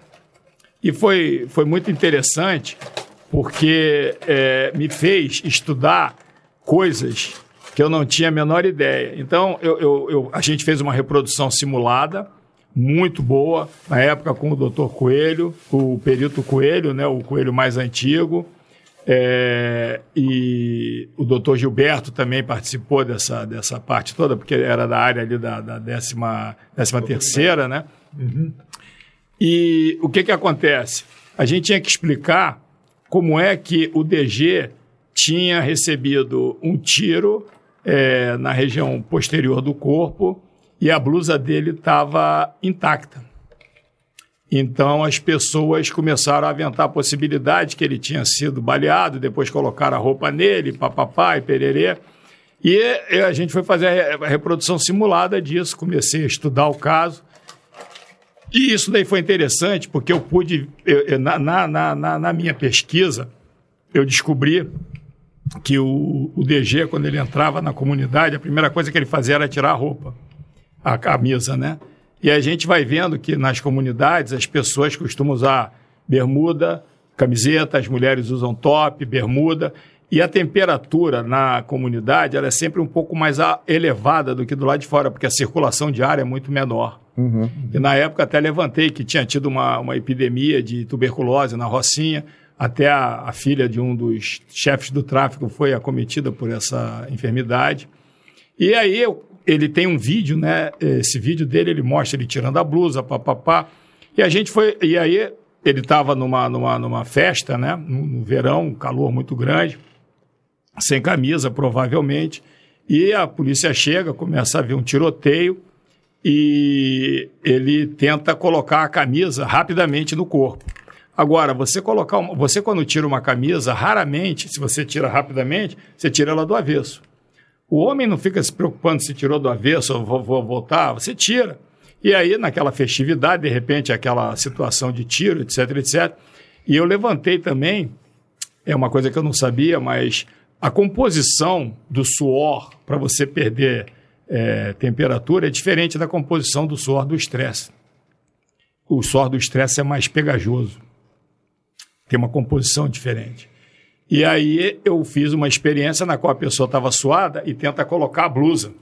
A blusa não desce, ela fica alta atrás, porque ela fica aderida na, no suor. Tenta fazer isso em casa, você sabe. E a gente chegou à conclusão de onde, nós fizemos três hipóteses de onde ele podia ter levado o tiro. E pelo que eu, eu Claude, achei, e os dois peritos que o Tsuruta e o doutor e o Coelho também chegaram a essa conclusão. Das três hipóteses que eu levantei, uma delas era mais plausível e ela meio que é, coadunou com o que a gente encontrou na reprodução simulada. E aí a gente começa a explicar como é que ele pôde pular. Eu fui estudar parkour, fui na sociedade do parkour. Você sabe o que é parkour, né? Sim. E como é que você podia pular de um lugar para o outro, se aquele ferimento que ele tinha impedia que ele pulasse ele cai numa caixa d'água e aí a caixa d'água molha a blusa dele e a blusa dele realmente baixa. E aí eu fui explicar para o pessoal da promotoria é, o que, que era um, um, um, um hemopneumotórax, um hemopneumotórax maior, um hemopneumotórax menor. Ele tinha um menor, ele podia ter se deslocado até o local que ele se deslocou. Quando ele chega num determinado momento, aí sim ele já sangrou muito, ele tem uma insuficiência respiratória, pá, e ele vem a falecer numa determinada posição, num determinado lugar. E aí a gente explicou tudo o que poderia, e foi muito interessante, porque eu estava lá no tribunal e o doutor, o, o, assistente de acusação, aquele advogado da UERJ, grandão, que tem um bigode, me esqueci o nome dele agora, é um, é um, um eu estou com o nome dele, na, daqui a pouco eu vou lembrar ele chegou para mim, eu estava sentado assim, ele falou assim: vem cá, você é o perito Claude? Eu falei, sou sim, senhor. Aí me levantei, eu já tinha tido aula com ele na época da. Assisti, aula com ele, não, eu assisti curso dele, né? E ele falou assim: eu quero te parabenizar. Aí eu falei, por quê? Pelo teu laudo. O seu laudo mudou a minha forma de que eu estava interpretando essa morte. Quero te parabenizar, um dos melhores laudos que eu já vi até hoje. Evandro, eu, eu, não, como é que é o nome dele, rapaz? Eu esqueci agora. Aquilo me, me, me incentivou muito a continuar. Eu recebi esse mesmo elogio do Dr. Rivaldo. E daí para frente, é, quando eu fui chamado um dia, é, o, a excelência, né, o seu juiz chegou lá, tinham vários advogados de defesa, assistente de acusação. Alguém tem alguma dúvida do laudo do Dr. Claude? Não, pode ir embora. Foi um laudo muito bacana e a gente mostrou exatamente como a coisa, pela nossa interpretação, os achados de necrópsia, o que, que a gente chegou a essa conclusão e pudemos explicar todas as perguntas que foram feitas pelo Ministério Público. Eu não acompanhei esse caso do DG. O Rafael que trouxe ele à tona, até porque é um, é, é, já tem algum tempo, né? Tem, tem. Ele deve ter sido 2014, 2015. Quem, quem matou o DG ao final? Isso me dói muito eu deixaria. Deixaria melhor. Mas a conclusão pública acho que foi os PM. Conclusão É, eu não. não sei se já aconteceu a, o julgamento, então não sei. Eu estou te falando não. as conclusões que a gente chegou. Então vamos, vamos falar daquele caso de Magé, então? Vamos. Magé. Magé foi um caso muito interessante. O doutor Giniton, é, ele era o chefe da DH Baixada, né? Me chamou. O que, que tinha acontecido lá? É ainda, o doutor Geniton, excelente delegado, teve à frente da DH. É, ele teve a DH baixada. Então ele agora ele está na Baixada, né? Agora... Ele voltou para a Baixada? Não, ele está no DGPB. Não, ele agora está na Baixada. Mas ele era da DH Baixada nessa época. É uma pessoa que eu admiro muito, eu gosto muito dele. E eu dei uma caneca para ele da homicídios, com esse símbolo. E o que, que acontece? Ele me chamou, tinha tido uma morte de um, uma criança, né? Numa comunidade e isso criou uma consternação total, tacaram fogo nos ônibus, um troço, uma loucura lá. Mas já estava pegando fogo. Aí ele me chamou, ia ter uma reprodução simulada. Eu fui para lá com o perito. E antes de ir para lá, é óbvio, você vai fazer uma reprodução simulada, você vai estudar tudo, né? Eu fui ver os achados de necrópsia, o que, que eu achava, o que, que eu não achava, papapá. E naquele momento, a ideia era de que os PMs tinham dado um tiro o tiro tinha ricocheteado e tinha matado a criança. E eu é, não concordei com aquilo, porque a lesão que ela tinha no crânio eu não, não concordava. Aí chegaram lá os PMs, os PMs. Aí você vê a importância da sua atuação. A, a liberdade daqueles PMs estava na nossa mão. O que a gente concluísse ali ia ser definitivo para aqueles PMs. Eles acreditavam demais no que a gente ia fazer. O PM veio falar isso comigo. Pô, doutor, eu estou nas suas mãos. Falei, calma, vamos, vai, como é que foi isso? Aí eles vieram entrando, a comunidade com fuzil, não sei o quê, papapá, a gente perguntando. Chegou num certo tempo, a mãe da, da criança falando, não sei o quê. Aí eu falei, ó, eu, eu não concordo com isso. Para mim, o que aconteceu foi assim, assim, assim. Aí me deitei no chão, mostrei como é. Aí nesse dia foi muito interessante, quando eu me deitei no chão, deitei em cima de um cocô de cachorro. Pô, foi horrível. Tive de arrumar um lugar lá para me lavar e tudo mais, mas foi bacana pelo seguinte: enquanto eu estava fazendo essa interpretação, uma pessoa chegou perto e falou assim: O senhor está certo, doutor. Aí eu me, não, não vira não, não vira não, doutor. O que o senhor está falando é isso mesmo. O cara, o, o traficante, correu atirando para trás. E o tiro que ele deu para trás é que pegou na criança. Aí, o, é, quem estava lá também é o Breno. Doutor Breno. Doutor Breno, que agora está no município, né? Está na Secretaria ele tava de lá, Ordem Pública. Ele estava lá também. Quando, aí, pô, vamos marcar uma reunião na delegacia.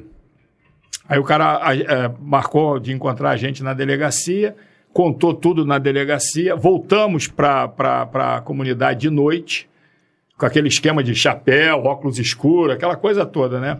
E aí ele mostrou exatamente aquilo que eu estava mostrando, e a coisa que foi mais bacana de todas foi que o, o- o Ministério Público estava acompanhando.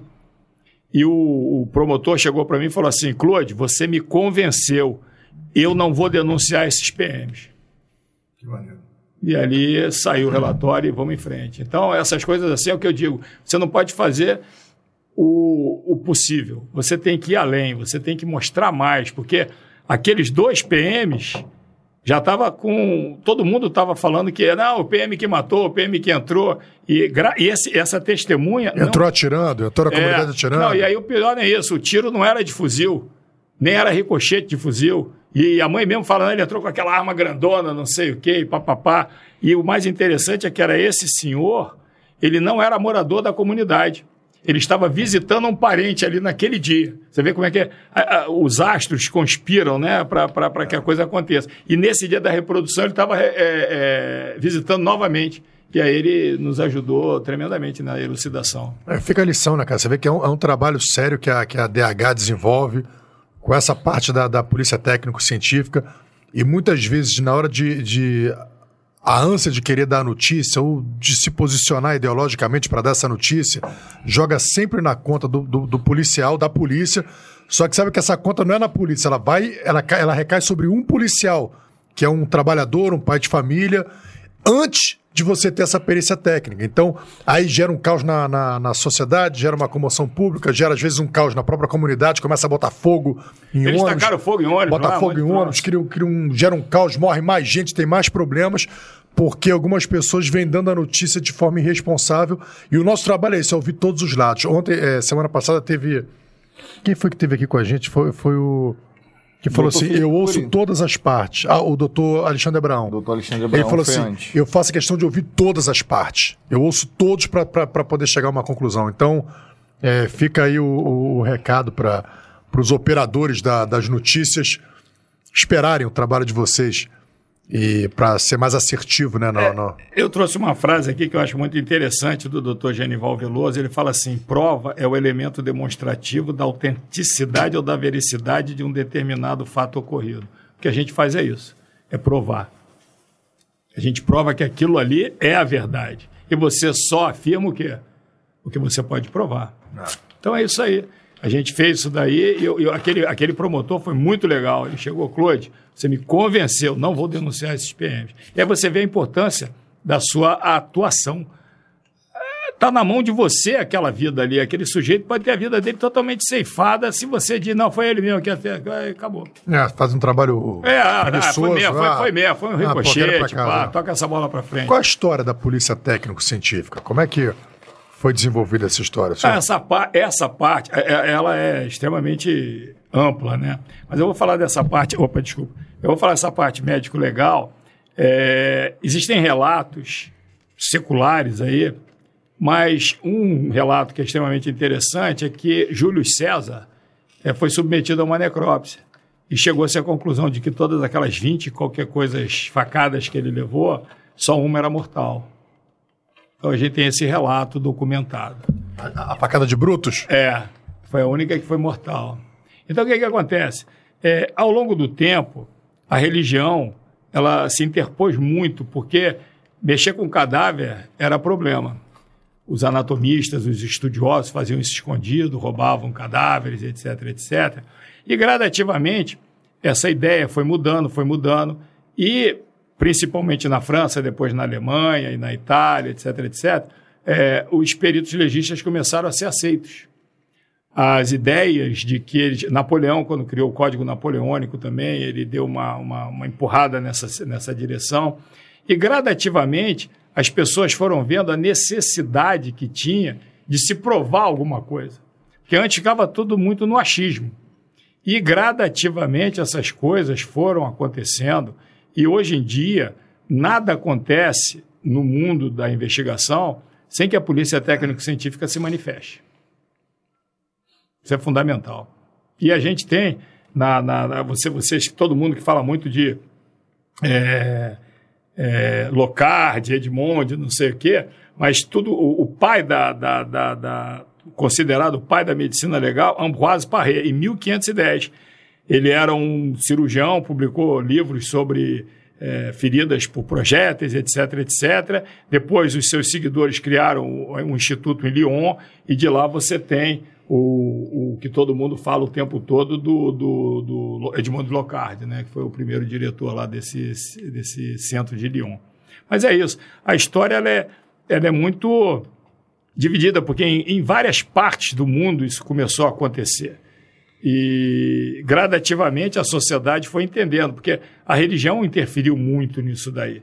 E gradativamente, eu não me lembro, tem um Papa que começa a melhorar isso daí, agora não me lembro quem é, mas aí devagarzinho a gente chegou à conclusão que aquele corpo falava. E a gente tinha que dar uma olhada nele. Eu vi também, e, e a gente vai falar também da tecnologia, né? Eu lembro que eu li um livro também, era muito novo, meu avô tinha me dado esse. Meu, meu avô gostava de me dar os livros assim de direito, né? E, e é verdade. Lá vem, lá vem ele, o Igor, com aquelas histórias dele. Não, mas é verdade, Vai. cara. O livro chama Marcas de Caim, que era um livro sobre. Hoje, assim, quando eu li assim, as marcas de Caim, eu li de uma forma, assim, eu não imagino, mas era justamente o, o, o embrião também da, da polícia técnico-científica. Então, foi, eu, eu, lembro assim, o que me marcou muito foi a parte de reconhecimento os reconhecimentos eram feitos, eles, os, os, presidi os, presidiários eles ficavam andando em círculo e os, os guardas ficavam olhando para a cara deles. Isso daí era a contagem. Então, assim, ficava olhando para a cara para poder um dia lembrar do cara, se o cara, cara cometesse outro crime, ah, eu lembro de você. Entendeu? Isso era muito louco. E aí, num determinado momento, eles falam, do, conta sobre o Jack Stripador, que eles nunca conseguiram descobrir quem, foi. Não tinha tecnologia na época suficiente. Talvez hoje a gente até uma câmera podia ter filmado até ele. ele. Mas aí fala de um crime. Ele faz muito tempo. Aí da palma um assassinato mão. que teve a, ficou a palma da mão Isso no vidro. Daí. E aí eles olharam aquela palma da mão e aí dali eles começaram a estudar digital. E aí te descobriram sangue, que a, é, a, a, palma da mão, a mão de sangue assim ficou, ficou no. E aí foi desenvolvendo. Pô, hoje em dia você tem um reconhecimento facial, a gente manda uma foto pro, pro IFP. Pega. Pô, os caras querem. Então, assim, você, vagabundo. É, se a gente pegar uma foto sua, a gente manda pro FP, a gente vai saber quem você quem é. é você, exatamente. A gente vai chegar a você. sabe. E assim, não precisa de muita coisa, não precisa de uma imagem, um olho seu, uma coisa, a gente vai chegar até você. Então, a, a tecnologia realmente. Cada vez mais a gente muito. precisa da tecnologia. Isso, por um lado, é excelente, por outro, a gente fica muito dependente. Né? Porque você não faz mais nada. É, eu vejo muito na, na, na medicina. É, é, o exame físico, o tocar o doente, o sentir a, a lesão, isso está começando a ficar muito jogado para o lado. Eu estudei num livro de Vieira Romero, que era um clássico, e uh, você não pode. Os exames que você pede são ditos exames complementares. Complementares ao quê? A sua hipótese diagnóstica. Agora, se você não sabe o que está procurando, qualquer coisa que você encontrar é qualquer coisa. Então, o que acontece é o seguinte: eu acho que nós temos que usar muito ainda do, do, nosso conhecimento, porque você só diagnostica o que você conhece. Se você não conhece, você não diagnostica. E aí os exames vêm para complementar isso. Então, a gente não pode ficar só na dependência desse, de, de, desse tipo de, de tecnologia. Agora, uhum. ela é fundamental, é extraordinária e ela vai fazer parte cada vez mais da nossa vida. Não tem Você vê, hoje em dia você não vive sem isso. Não mesmo. Eu faço todas as necrópsias fotografando aqui, pá, pá, pá, pá, pá, pá, pá, acabo, acabei de fotografar, já coloquei no computador. já faz o relatório aí mesmo, Na né? sala de necrópsia, você pode perguntar. Eu já levo meu computador. Na sala de necrópsia eu estou fazendo ali, estou botando as fotos, estou fazendo ali, jogo na internet, vou para a sala, boto no SPT Web, acabou meu relatório. Às vezes estou voltando de viatura para a delegacia, estou fazendo uma informação sobre a investigação. É isso aí. É. Você vê, sem isso aqui, hoje em dia, você não faz absolutamente nada, nada, nada, nada. Não. Isso aqui é a grande jogada. Não, e hoje em dia também, por exemplo, eu já não decoro mais número de telefone. Ah, não, ninguém mais faz e nem, isso. E nem endereço de rua. Antigamente eu, eu, eu, encontrava os lugares, eu uma vez eu ia lembrando dos pontos de referência. Agora é só no GPS. Quando Fica... a gente era do bombeiro, a gente andava com um Atlas, que agora eu não me lembro o nome, para procurar as ruas. Tinha um Atlas, me esqueço o nome, não é, é um quatro. Guia Rex. Guia, Rex, Guia Rex. Aí a é, gente, peguei essa ponta cada, aí. Cada, cada ambulância tinha um Guia Rex. Aí ó, o socorro é na rua tal. Pô, onde é que é essa rua tal? E geralmente, uma coisa que era legal, os nossos motoristas, eles eram escolhidos daqueles que moravam naquela região. Ficava mais fácil, porque você pega um cara que mora em Niterói, bota para trabalhar em Jacarepaguá, pô, ele tá tão perdido quanto eu, né? Então era muito interessante isso aí. A gente aquele guiazinho e ficava procurando ali na ambulância para onde a gente ia. Hoje, pô, tu joga aqui o. Como é que é o Waze, sei lá. Aqui, ó. Crime brutal é solucionado mais de 40 anos depois através de análise de DNA. É, o próprio só, DNA é uma, é uma. Você vê uma coisa interessante, se você parar agora, antes que você fale isso daí. Quando eu estava lá nos Estados Unidos, eu fui num setor eh, onde guardavam-se evidências altamente é, com ventilação, etc, etc, etc, tudo direitinho. As evidências ficam guardadas lá por séculos. Vou falar séculos, mas por quê? Porque lá homicídio não prescreve. Então você pode olhar no jornal, às vezes sai assim: Fulano morreu eletrocutado na cadeira em 1932 e agora, em 2022, foi inocentado. Provas que foram encontradas no DNA, papapá, papapá. Então, o que, que acontece? Eles guardam aquelas evidências e, com o avanço da tecnologia, você pode provar coisas que, naquele momento, você não podia provar. Então, a gente vê eu estava lendo outro dia sobre aquele garotinho, o único garotinho que morreu na cadeira elétrica nos Estados Unidos, tinha 9, 10 anos, sei lá, foi acusado de estuprar um, um menino afrodescendente e foi acusado e morreu na cadeira elétrica e décadas depois ele foi inocentado. Então essas tecnologias são extremamente importantes, mas mais importante é a gente guardar, a gente ter chance de guardar tudo aquilo que está relacionado com o evento. E a gente ainda não tem essa condição de guardar, por exemplo, as vestes. Você, para guardar vestes, você tem que secá-las, você tem que ter um local próprio para isso. A gente ainda não tem essas coisas assim. Mas isso é importante que a gente tenha, porque gradativamente a gente vai cada vez mais tendo mais é, elementos para provar um determinado fato. É. Bom, o que, que, que, era o que você tinha colocado ali? Ou... Não, ele mostrando o mostrando... DNA. Crime brutal em questão trata-se do assassinato de Evelyn Marie Fisher Banford, 22 de janeiro de 1980, cometido por Ronald Eugene Richards. Na época, os fatos, embora Ronald fosse o principal suspeito do estupro e morte da mulher, nunca foi condenado por insuficiência de provas. Agora, 42 anos depois, finalmente a polícia americana conseguiu comprovar a autoria do crime graças à ajuda de novas tecnologias e análise de DNA. 42 anos depois, o material está guardado e arquivado. É. Eu posso pegar esse material 42 anos depois e fazer um exame de DNA. É. Isso é extraordinário. Porque até que é, eu aprendi uma coisa, quando eu comecei medicina, tinha um professor muito interessante, ele falava para mim assim, Claude, em medicina e nas ciências, a grande verdade de hoje pode ser a grande mentira de amanhã. A Terra era plana.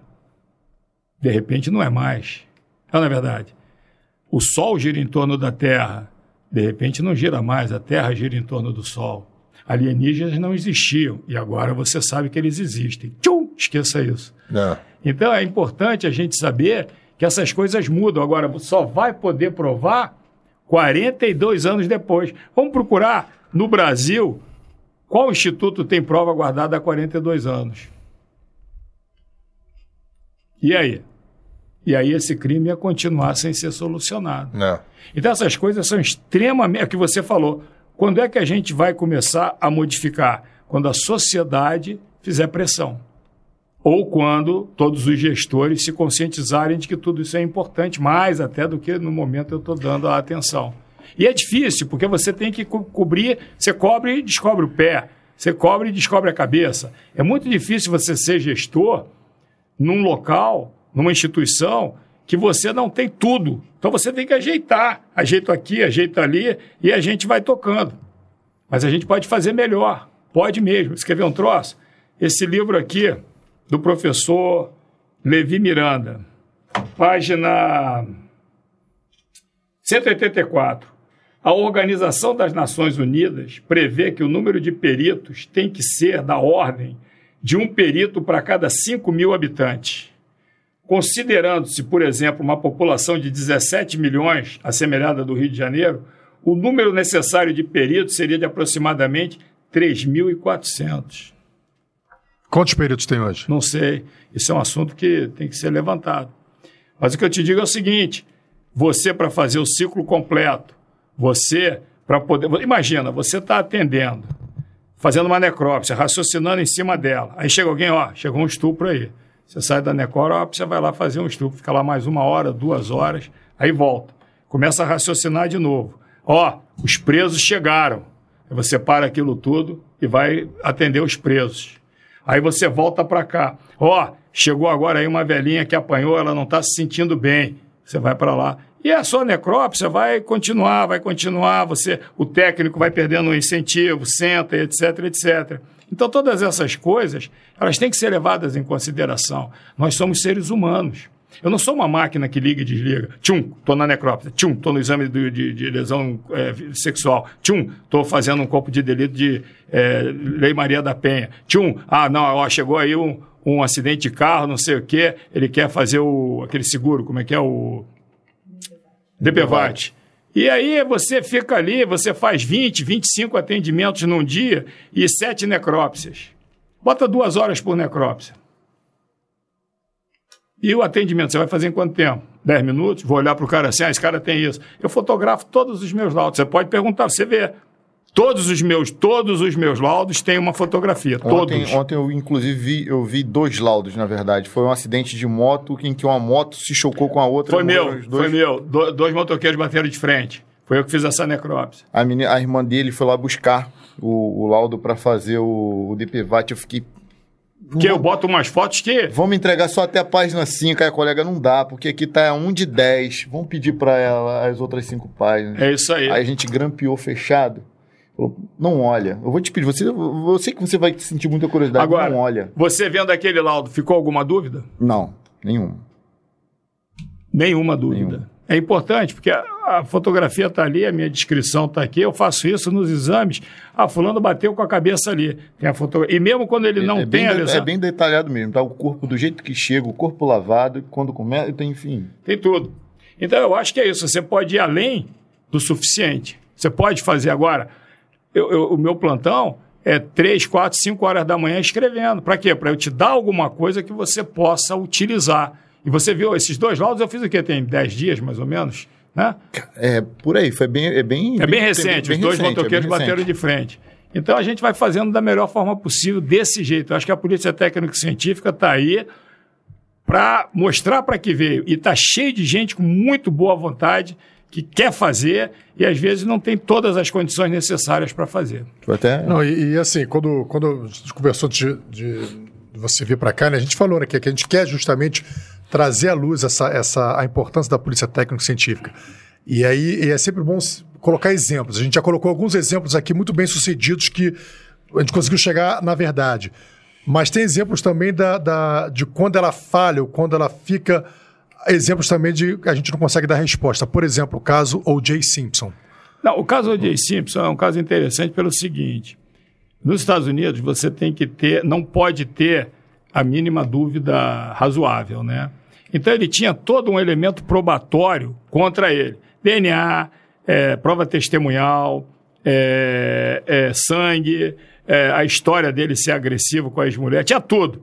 Mas foi encontrada uma luva que não cabia na mão dele. E essa luva foi utilizada pela defesa para destruir as provas, porque como é que tem uma luva aqui que não cabe na mão dele? E aí, agora você vê como é que é interessante. No criminal, ele foi absolvido, mas no civil, ele foi condenado e teve de pagar pensão. Interessante, né? Dá uma lida no, no, no, no caso, você vai ver, mas tudo por causa de uma luva. Então, Mas quem vai essa fazer? luva, mas a polícia técnica. É, arrecadou, só que essa arrecadou. luva não cabia na mão dele. Falaram que era dele. E a luva estava no local do crime. Estava no local. Então, o que acontece é o seguinte, a polícia técnico-científica, ela é extremamente detalhista.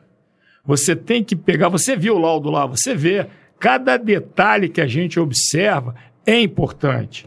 Então, você vai fazer um local, muito cuidado, muita atenção. Às vezes aquela caneta jogada ali, ela é um elemento extremamente importante. Então, é aquilo que eu falei, as especializadas sem especialistas. Você tem que fazer um curso de especialização naquela área. Vocês sabem que um dos, dos preceitos do funcionalismo público, qual é? O princípio da especialização, da especialidade, né? Num daqueles cinco lá, né? É, então, o que, que acontece? A, especialização ela é importante, uma curva de aprendizado. Eu estou há dois anos em Niterói. Desde que eu entrei na, na Polícia Técnico-Científica, é, eu, eu não tinha trabalhado com necrópsia. Eu trabalhei na DH, depois eu fui para ser chefe do setor de segurança e saúde do trabalhador, coisas desse gênero. E quando eu fui para lá, eu fui mais uma vez, como se fosse o primeiro dia lá no, no IML, eu fui aterrorizado. E o que, que eu fiz? Peguei tudo aquilo que eu já tinha estudado um dia e mergulhei naquele negócio. Mergulhei e fui mais profundo ainda. Hoje eu estou amando fazer necrópsia. Por quê? Porque eu me descobri nessa situação. E eu acho que isso daí é importante. O Claude de hoje é bem diferente do Claude que entrou há 10 anos atrás. Eu amadureci na Polícia Técnico-Científica, eu sei mais ou menos o que eu estou procurando. Como eu falei, eu estou começando a engatinhar. Daqui a pouco eu estou andando. Pode ser que daqui a 20 anos eu esteja correndo, se não morrer antes. Mas o que, que acontece? É, essa curva de aprendizado ela é fundamental. Você tem que fazer como se fosse uma residência. A gente tem que pegar o perito novo, colocar com o perito antigo que tenha vontade, que abrace a ideia e vamos trabalhar junto, vamos descobrir, vamos fazer, vamos fazer sessão clínica, vamos conversar, vamos trocar ideia. Eu, esse ano que passou, eu, eu escrevi seis artigos. Um publicado numa revista fora da polícia, que foi um caso muito interessante, a importância da virtópsia, entre aspas, porque foi o raio-x. O sujeito levou um tiro e ninguém achava o projétil, estava no pênis do cara. Caraca. É, entrou e. Exatamente. Ficou alojado no pênis. Tá aí, se vocês colocarem Claude Chambriard e tiro no pênis, vocês vão achar na internet. Então, quer dizer, são Você coisas. achou pela radiografia. Exatamente. A gente achou pela radiografia. Porque o, o, o técnico, muita gente fala, ah, doutor, isso aqui é um projeto, eu vou meter a mão aqui, vou achar brincando. Então tá. Mas vamos fazer um raio-x. Não, peraí, já tô, aí não achou nada, estava no pênis do sujeito. Então, quer dizer, eh, essas coisas são muito interessantes. A polícia técnico-científica é um desafio diário, diário. Você todo dia tem que estudar alguma coisa, porque surge uma novidade, alguma coisa que você tem que, que provar, ou não provar, mostrar que aquilo está errado. Mas a gente tem que ter uma curva de aprendizado maior. A polícia técnico-científica, com o tempo, ela vai ter que pensar nisso. O sujeito entrou, beleza, mas ele agora ele não vai, ó, você vai ser responsável por aquilo lá. Eu, quando comecei a fazer direito, no primeiro período, um professor velhinho falou assim, Claude, faz uma, uma, um, um arrazoado aqui do que, que você acha disso. Aí fiz, em casa, pesquisei, dei para ele, falou, não quero ver não. Quando você estiver se formando, faz esse mesmo arrazoado. Porra, mudou tudo, né? Mudou tudo. Aquilo que eu fiz dava até para jogar no lixo, eu não sabia, mas eu copiei dos livros, não sabia nada.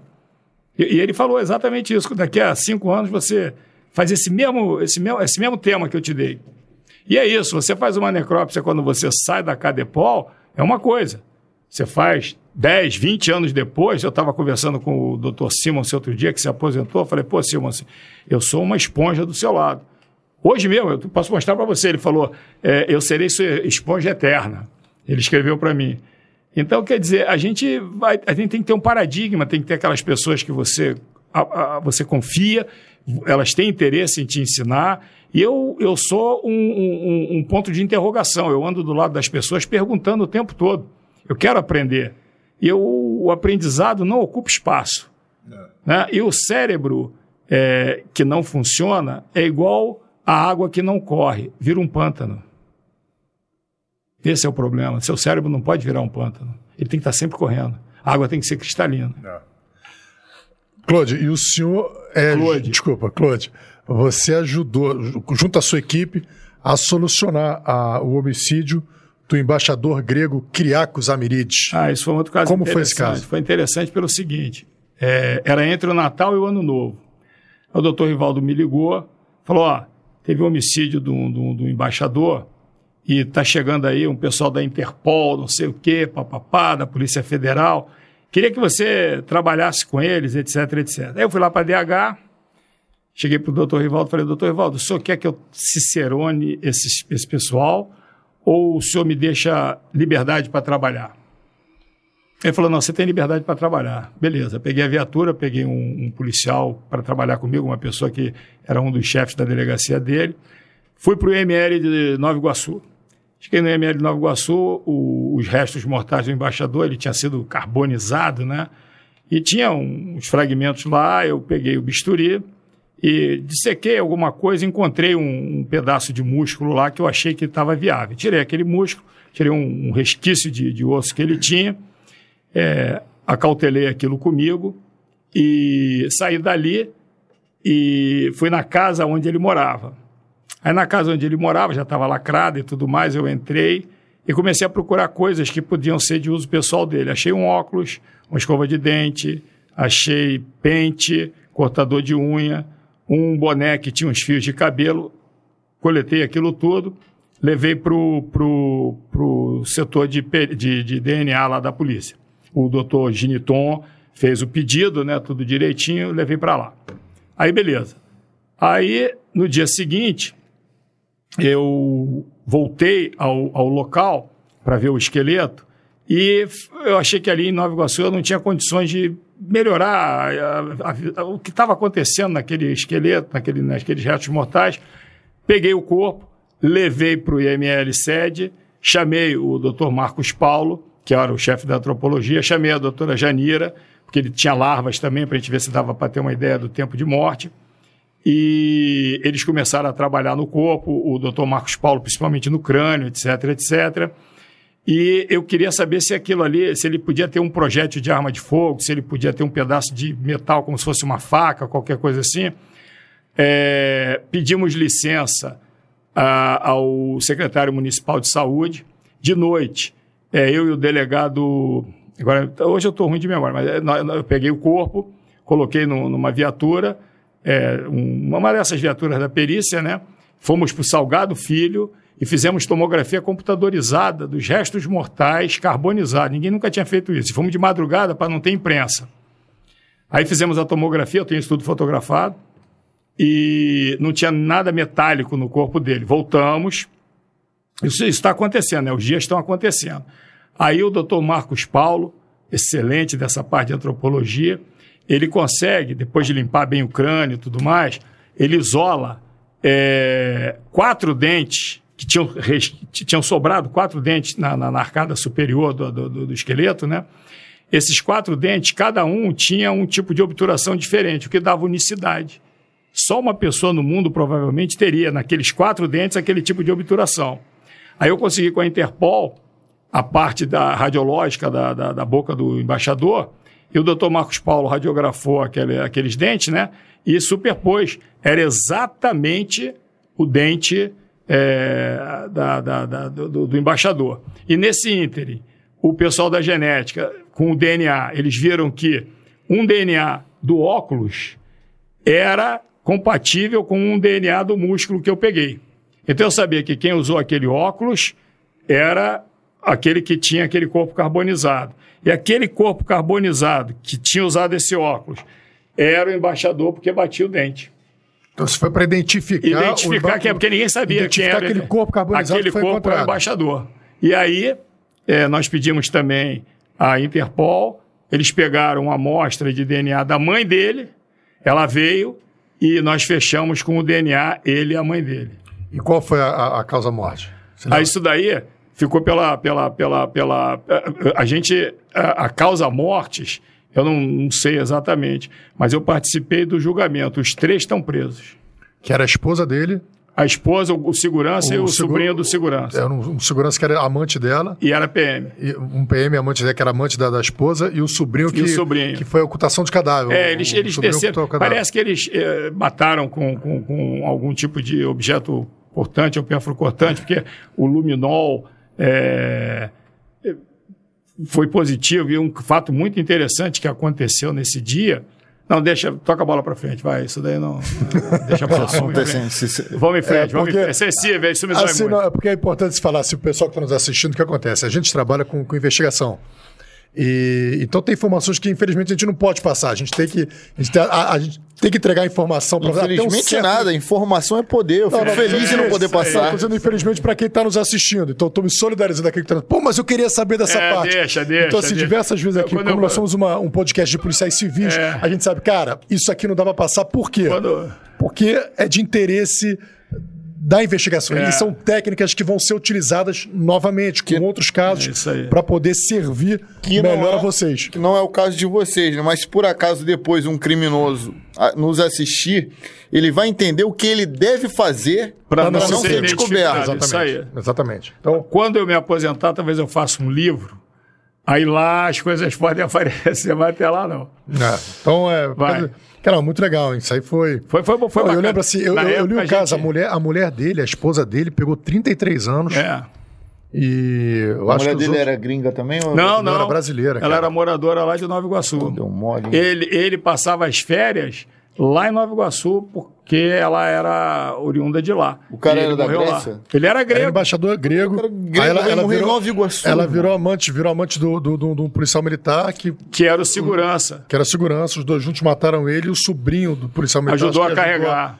a- Tem tudo filmado, eles carregando o, o- Irmão. o tapete. É pra tu ver, né, cara? O cara morava na Grécia, não, não, não satisfeito. Vou, já tô no Brasil, né? Não, não, não, aqui ainda não é bom. Eu vou lá pra Nova, Nova Iguaçu, Iguaçu. que ela é um, um lugar exótico. No verão. No verão. No verão. Passar um calor miserável. Agora, tem umas coisas interessantes também, que, por exemplo, te- teve o caso também da criança, filho de um traficante. Ah, isso daí foi na, na que comunidade e- do alemão. Como é que foi esse caso? O, o que aconteceu foi o seguinte: se- era o doutor, eu não me lembro se era o doutor Henrique, que estava lá na DH na época. O que acontece é o seguinte: uma criança eh, morreu devido a um traumatismo craniano. E havia um- uma, uma controvérsia muito grande, porque a mãe dizia que o pai tinha arremessado. Era, era um- uma espécie de um barraco, que a frente dele ficava na rua. E a parte de trás, como era uma descida, a parte de trás ficava mais alto em relação ao solo. Então a mãe dizia que o, o pai tinha arremessado a criança no chão. E o, e o pai dizia que a mãe não teve o dever de cuidado e a criança caiu. A criança tinha um ano, um ano e pouquinho, por aí. E aquela controvérsia, o pai era traficante, já tinha sido condenado, não sei o quê. Então todo mundo. Já pesa contra ele. Já né? tá, pô, o cara matou a criança. Aí o que, que nós fizemos? Foi eu e o coelho. Coelho novo, que a gente chama de lebre, né? Porque o coelho antigo é coelho antigo. Aí o que, que acontece? É, eu estudei o caso, aí fui estudar é, a linha de, de queda das crianças de tantos anos a tantos anos, a área mais vulnerável do crânio, papapá, por que, que aquele osso ia quebrar, as lesões de pele que a criança tinha, etc, etc. Aí fomos lá para o alemão. Aí chegamos lá no alemão, nós começamos a medir a altura da onde a criança podia cair. Aí tem aquela fórmula peso vezes velocidade, atmosfera. Física, né? É, exatamente. Aí começamos a trabalhar isso tudo, as lesões que tinham, a gravidade da fratura, as lesões. E no final nós chegamos à conclusão de que a criança tinha caído. Ela não tinha sido arremessada. O arremesso teria feito lesões bem mais importantes do que a que ela tinha. E na época todo mundo, ah, não, não, esse é o nosso laudo. A gente está mostrando aqui. Eu estou mostrando com dados, eu não estou hipotetizando nada, não. Estou mostrando com toda a literatura científica como é que é, pra, na, minha, na nossa interpretação, como é que essa criança veio ao, ao óbito. Tem que estar muito desprendido, né? Porque assim, é, é- é natural a gente ter uma tendência. Quando você está investigando alguma coisa, você, você desconfia e você gostaria que tudo te levasse para aquele caminho que você tá É, está. o grande problema é o seguinte: você não pode fazer a sua investigação ser direcionada pelo seu instinto, ela tem que ser direcionada pelos achados.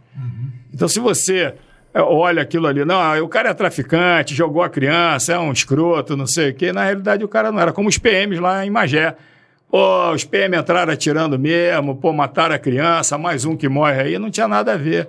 Então a gente tem que tomar muito cuidado com o clamor popular. Eu recentemente, agora, é, eu escutei meu nome no, no, no, numa rádio. Eu fiz um exame de alcoolemia num indivíduo que tinha sido responsável por um acidente de carro e ele tinha ingerido cervejas e ele me foi trazido é, horas e horas depois do evento. E no exame, eu constatei que ele tinha um hálito, que ele tinha isso assim, assim mas ele não estava num estado de embriaguez. Estava normal, o cara conversava contigo, andava, ele brincou, vou dar uma rodadinha estilo, estilo Michael Jackson, não sei o quê, papapá. E no dia seguinte, eu escutei numa rádio, eu indo para o plantão, porque eu, divido o plantão com a minha colega lá, eu voltando, eu escutei o cara falando, não, esse, esse perito devia ser investigado, porque o laudo dele é muito estranho, isso daí ele deve ter, deve ter algum interesse nisso aí. Então, o teu, o teu, o teu, e eles não sabem o que chama, o que vem a ver, é idiosincrasia. Vocês sabem o que é idiosincrasia? Idiosincrasia é a resposta que cada um tem a um determinado mecanismo. Por exemplo, se eu beber um copo de uísque, eu vou ficar bêbado. Se você talvez beber três, você não fique. Por quê? Porque a sua resposta é diferente, você pode ter resistência àquilo, você pode ser um bebum quanto mais, e que você toma uma garrafa de uísque, você não tem absolutamente nenhum tipo de comprometimento das suas funções. Seu fígado já está preparado para metabolizar aquilo mais rápido, etc. Então, quando você lida com a ciência, ela muitas vezes ela vai de encontro ao clamor popular. E o teu nome é jogado na sarjeta. Nesse dia eu estava indo para o plantão, fiquei muito chateado quando eu ouvi. Uma rádio de manhã, era seis e pouco da manhã, o programa do cara. Ah, você vê, esse perito tem que ser investigado. Esse perito, pô, como é que o cara toma oito, é, oito copos de chope e não tá bêbado? Porque não tá. Primeiro ele sofreu um acidente, foi pro hospital, demorou pra caramba pra é vir. caretada, né? Tu dá até, até Pô, toda aquela adrenalina, tu volta Exatamente. E depois não é isso. O cara era um bebedor quanto mais. Eu, se tomar oito chopes, talvez vocês me carreguem aqui. Vou ter que ir pro hospital. Agora, pô, tem gente que toma 10 chopps e, pô, sai dirigindo, sai tranquilo. Então, quer dizer, a idiosincrasia, depois vocês podem salvar essa palavra aí, vocês vão ver que isso daí é inerente a cada pessoa. Se não fosse assim, tem gente que come camarão todo dia, não tem nada. Tem um que come e morre de choque anafilático. Então, os, não existem dois seres humanos iguais. Você pode até falar para mim, pô, Claude, mas dois gêmeos univitelinos têm o mesmo DNA, mas não têm a mesma impressão digital. Então, não existem dois seres humanos iguais. Essa é a grande jogada. Cada um responde de uma forma. Agora, jogar o nome do perito na, no lixo, porque você é um. Eu sempre digo o seguinte: o leigo é um imbecil. Verdade. O leigo é um imbecil, ele é leigo, ele não sabe nada, mas ele opina. Ele opina. Você tem esses. Como é que é? Como é que é esses caras que fazem opinião no, no, no negócio aí? Agora tem até um termo legal que tem seguidores, como é que é? Influência. Você tem os influencers. Quem é o influencer? Esse cara fez pós-graduação, fez o doutorado em que lugar? Onde é que ele fez o mestrado dele? O que, que ele é especialista? Mas ele é um influencer. Ele opina. Opina em cima de quê? Eu não opino em área que não seja da minha área de atuação. Agora você pega uma besta dessa. Boa parte dos influencers são, inclusive, anti-diploma. Não, É. não preciso de diploma. Não, não precisa. Eu sou o cara. E, e demais. O autodidata tem o ignorante como professor. É uma verdade. Você já viu um meme que é um coroa no- com, com um computador assim? Aí o coroa, ele- é, são duas fotos. Uma o coroa tá baixando, tá, tá terminando o negócio, e outra ele tá olhando e rindo. Aí uma ele fala assim, ó, cansei de ser especialista em vacinas. Agora É. sou especialista Em guerra, em guerra na Ásia, É isso em aí. guerra da Ucrânia. O cara, o cara, o cara ouve. Você vê o seguinte: o que, que as pessoas leem hoje? Você viu, eu cheguei aqui hoje, dois livros. Aqui. Eu tenho uma biblioteca, fora que eu acesso pela internet. O que, que o pessoal lê hoje? Primeiro, o conhecimento do vernáculo está abandonado. Eu dou aula para o quarto, quinto ano de medicina. Tem determinados momentos que eu fico triste. Eu, eu, eu, eu apresento um determinado problema, ó, o sujeito caiu, quebrou o úmero, papapá, as fraturas podem ser assim, assim, assim, pereira, explico tudo. Vocês entenderam? Entendemos. Pode me explicar? Porra, professor, sinistro. Bagulho doido esse que o senhor está falando. Aí você fala, fala assim, vem cá, você não tem nem cacuete de médico. Amanhã, um paciente vai chegar para você vai perguntar, doutor, o que, que eu tenho? Você vai virar para ele e falar assim, pô, sinistríssimo, o bagulho doido. Aí eu falo para ele assim, vem cá, Eu estou em casa, você liga para mim. Professor, é, eu estou aqui com um paciente que tem uma fratura do úmero. Explica para mim qual é essa fratura para eu te dizer qual é a conduta. Porra, doutor, a fratura é aqui. Eu falei, pô, eu não estou num, num, chat contigo olhando a tua imagem. Então você está mostrando o quê? O seu ombro. Então as pessoas hoje em dia, o homem raciocina na razão direta do seu poder de expressão. Se você consegue expressar alguma coisa, você está raciocinando em cima dela. Mas se você não tem vocabulário, você não tem nada para expressar o que você está pensando, então você é um imbecil. Esse é que é o nosso grande problema. A juventude tem 400 palavras, talvez. Tudo é pode escrever, talvez, demorou. Pô, você, você, como é que tá você... Tá ligado. Tá ligado. Pô, então você lê um livro desse, você é um analfabeto funcional. Você não sabe o que você está lendo, você não interpreta, mas você tem uma influência. Então, eu fico revoltado quando eu pego esse negócio aqui. Eu gosto de ler, eu procuro, tá aqui, ó, eu procuro, isso aqui é sobre virtópsia. Eu estava dando uma olhada se tinha alguma coisa que eu tinha passado despercebido. Outra coisa, o conhecimento vernáculo. Eu vejo muita gente falar assim, ah, isso passou desapercebido. Ele é tão burro que não sabe que desapercebido é desprovido de, não é despercebido. Então, eu estou desapercebido de dinheiro aqui agora. Então, o, o, conhecimento do vernáculo é extremamente interessante. E quando você conversa com uma pessoa e ela comete um erro crasso desse de português, você fala, porra, você já tira o pé do acelerador e fala, eu estou lidando com alguém que não tem padrão. Então, eu quando fui da UERJ, eu fiz minha residência até o R4 lá, o professor Carlos Mesquita, que era o titular de lá, uma figura extraordinária também, ele dizia o seguinte, achismo é, de, é papo de lavadeira. Você não acha? Você, para falar uma coisa, você fala assim, ó, como eu fiz aqui. Eu cheguei e falei assim, ó, Genival França, no livro tal, diz isso. Eu citei quem falou. Não cheguei aqui e falei assim, não, porque eu, eu, eu quem sou eu? Eu, quando era um dos coordenadores da residência do INTO, que eu fui cedido ao INTO uma época, eu fui fazer uma prova oral de um garoto que era filho de um ortopedista famoso. E aí eu coloquei uma radiografia lá. O que, que é isso? Ah, isso é uma fratura de patela. Como é que você trata? Ah, meu pai trata assim. Quem é teu pai? O pai dele é famoso. Pô, eu nunca li trabalho do teu pai sobre isso daí, não. Cita alguém que fez um trabalho mostrando qual é a técnica que você vai usar. Teu pai não funciona aqui não, meu filho. Então esse aqui é o problema, é a gente aprender no achismo de ouvido. Pega a literatura e vai, vai xeretar, porque quando você lê, você aumenta teu, a tua capacidade de falar, você começa a entender as coisas. O professor Roberto Blanco, uma vez dando aula, ele, é bom que ele, ele o senhor, é, o senhor é meu bronco, doutor. é bronco, é o bronco do bem. Ele estava dando uma aula sobre lei de crimes hediondos. Então ele teve que fazer uma remissão, acho que o artigo 2 em que, em que fala aqui: o tráfico, o terrorismo e a tortura. Mais um pouquinho aqui, por favor. Claro. O tráfico, o terrorismo, a tortura e os crimes hediondos são insuscetíveis de graça, anistia e induto. Aí ele, dito isto, não para os polivalentes. Polivalente é a galera Obrigado. que é formada em qualquer área. Só para os estudantes de direito. Quem for bacharel em direito, quero que responda. Vou repetir.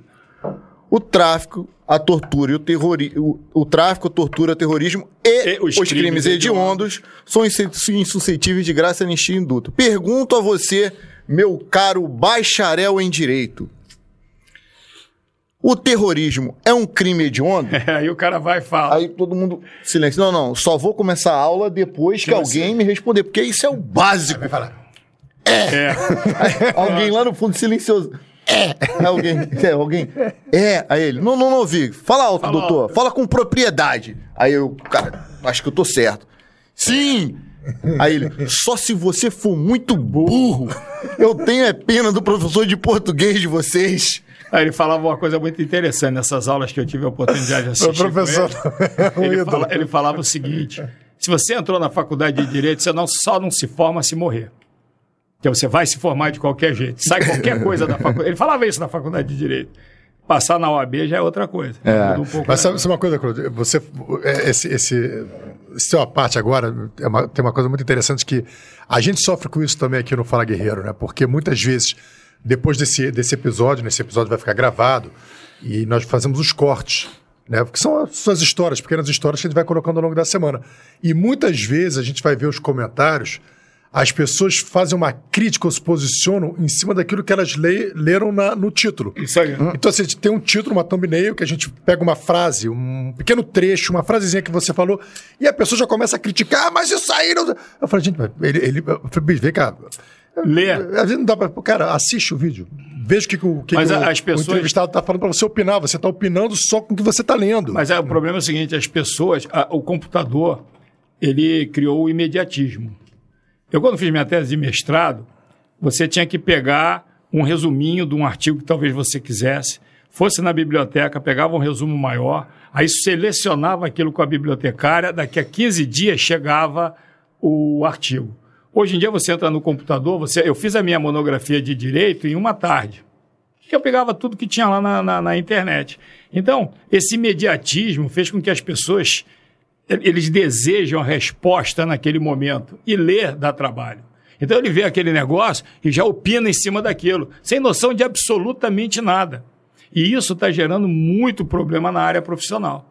Porque você tem que ter paciência, você tem que ler, e a curva de aprendizado é muito longa. E você é um aprendiz a vida inteira. Quando você chegar à conclusão de que você sabe tudo, é você está começando a entrar no lado perigoso da ciência. A gente sabe um pouquinho de alguma coisa. Um pouquinho de alguma coisa. A gente não sabe nada de muita coisa. Quando eu estava nos Estados Unidos, tinha uma senhora lá que tinha uma empresa que ela fazia o seguinte: você tem uma empresa e você tem uma vaga para diretor e tem três concorrentes. Ela entra lá, fica lá um mês e fala: o Claude serve, o João não serve, papai. Aí eu fui conversar, assistir a aula dela, ela me falou uma coisa muito interessante com relação ao que a gente está vivendo hoje. Eu falei: o que, que a senhora leva em consideração para escolher o, o sujeito, o doutorado, o pós-doutorado? Falou: o doutorando ou o pós-doutor, ele é uma pessoa inteligentíssima, que sabe isso de um assunto. Eu preciso de uma pessoa que tem uma visão holística. Então, para começar, eu vejo quem tem duas faculdades. Para começar a minha escolha. E ela me falou uma coisa que eu acho que isso daí cabe a gente falar aqui só en passant. Ela falou o seguinte: antigamente a relação médico-paciente era baseada na fidúcia. Fidúcia, confiança. Você tinha um medicina de família, que é o médico de família, que geralmente era o, o pediatra ou obstetra. Você ligava, ó, meu filho caiu, quebrou aqui o punho. Ah, vai no Claude, que é cirurgião de mão. Havia uma confiança. De repente vieram os planos de saúde. Sabe o que, que os planos de saúde fizeram? Eles criaram um tripé. Você escolhe o seu médico porque ele tem o seu plano, é perto da sua casa ou do seu trabalho e está disponível na hora que você quer porque você quer ser encaixado. É assim que a medicina funciona hoje. Triste realidade. É, isso é uma, isso é uma realidade mesmo. Eu vou, vou te falar que eu tenho, eu tenho uma. A minha filha mais nova tem síndrome de Down.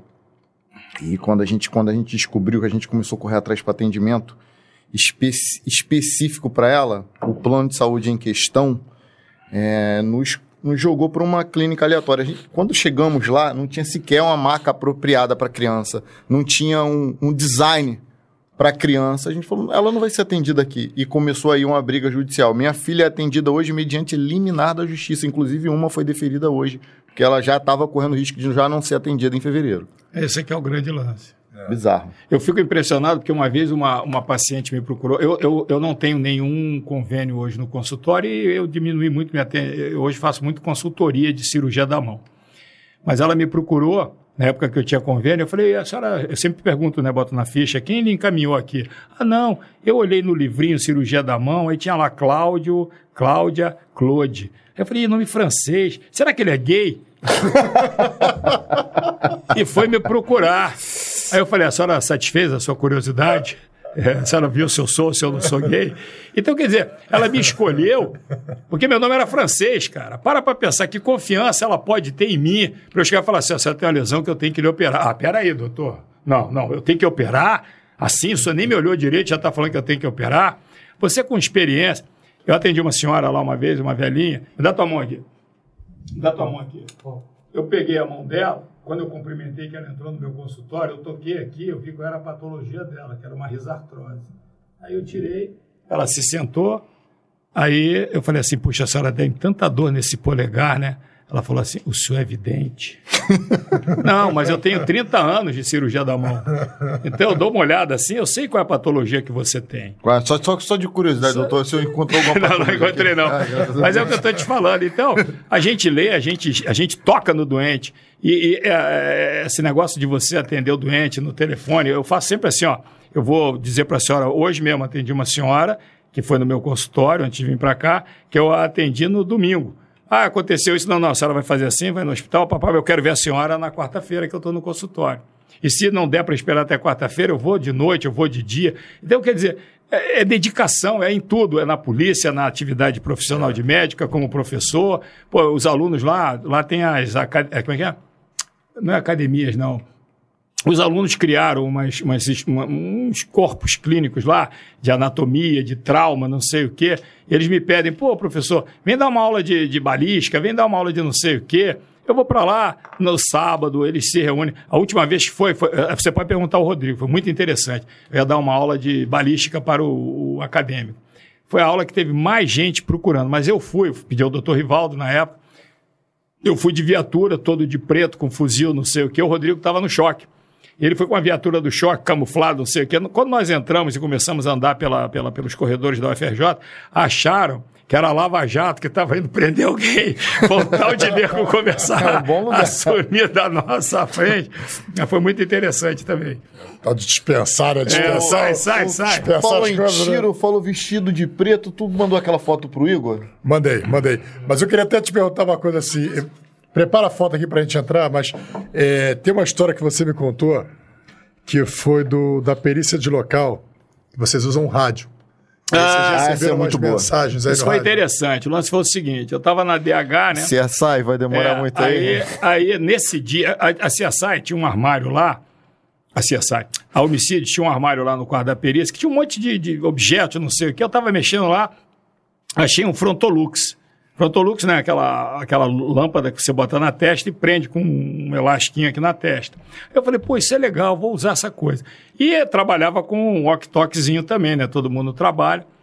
Aí a gente foi fazer um local lá de noite, eu tô com o Frontolux aceso, olhando as coisas assim. Aí entra no radinho assim, aí você sai, aí você sai, tô te vendo na luzinha. Aí eu aqui, pá, falei, pô, tô na beira de alguém, né? Aí eu apaguei, aí o cara fala assim de novo, aí você sai, aí você sai, vou dar 10 minutos e vou largar o aço na direção da luzinha. Pô, e quanto tempo tu faz esse local? Cinco. E os outros cinco correndo para a viatura, né? Então, quer dizer, é, você trabalha em condições... O Rio de Janeiro, como o pessoal fala, não é para amador. Não né? é você tem, aí a pessoa fala assim, pô, mas esse teu laudo, esse teu laudo tá uma porcaria. Porque ele vê na televisão, o americano vai, lacra, volta daqui a três dias, em, faz isso em qualquer lugar aqui do Rio de Janeiro, lacra no local e volta daqui a três dias. Não tem nem mais a fita. Carregaram é, tudo. Verdade. Então, quer dizer, é, é, essas coisas são muito interessantes. Porque eu falei, você, eu acho que a vida do policial, seja ele é, perito, seja ele é, operacional, o que quiser é, cada dia é uma novidade. Se você escrever, eu faço diário. Eu sempre escrevo as coisas mais interessantes que aconteceram no meu dia.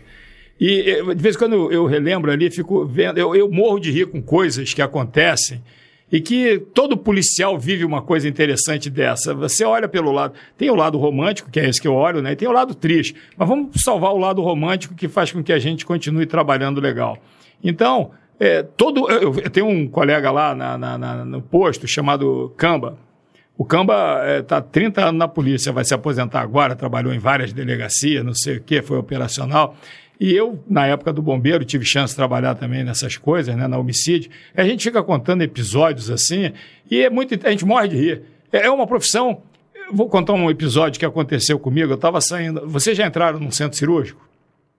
Só para operar. operar. Só para ser operado. Centro cirúrgico é assim, tem as salas de cirurgia e você sai, tem uma sala de estar médico. Eu estava lá no Copador, tinha acabado de operar, entrei na sala do estar. Oi, tudo bem, tudo bem? Lá no canto tinha um sofá e tinha um colega. Aí ele, aí, Claude, pô, tu ainda tá naquela babaquice de polícia? Parei. Falei, olha só, quanto a o babaquice, eu não vou entrar nesse mérito. Mas olha só, compara você comigo. Você está gordo, careca, acabado, não sai com mulher nenhuma. A tua grande preocupação é quem vai ser o novo presidente da sociedade, quem vai dar aula no Congresso. Agora olha para mim, inteirão, pareço teu filho, saio com quem eu quero, e a minha vida, cara, é o seguinte, hoje eu estou operando aqui, amanhã eu não tenho a menor ideia do que eu vou fazer. A vida vai me levar para vários lugares, que a polícia é isso, é essa inconstância, essa novidade diária. Então, cara, eu tenho história para contar. Se eu chego numa mesa, num restaurante, pô, eu tenho história para contar, você não tem nada. Essa é a minha babaquice de polícia. Eu amo o que eu faço.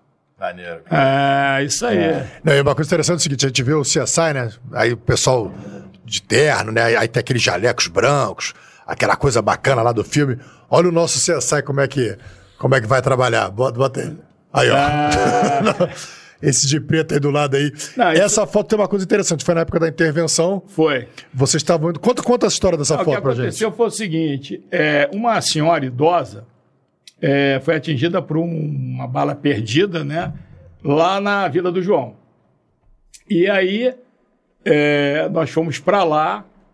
Foi até o doutor André Leiras que estava nessa, nessa operação. André Leiras está na, na, 12 agora. Eu acho que é, ele está ah, lá. Tá titular décima mas, segunda. mas ele é uma figura banquei maravilhosa. Plantão, pô, é maravilhoso. Eu banquei o plantão lá com ele no, no Réveillon. Pô, gosto, gosto, doutor Leiras, grande abraço aí para ti. Gosto demais do doutor Leiras.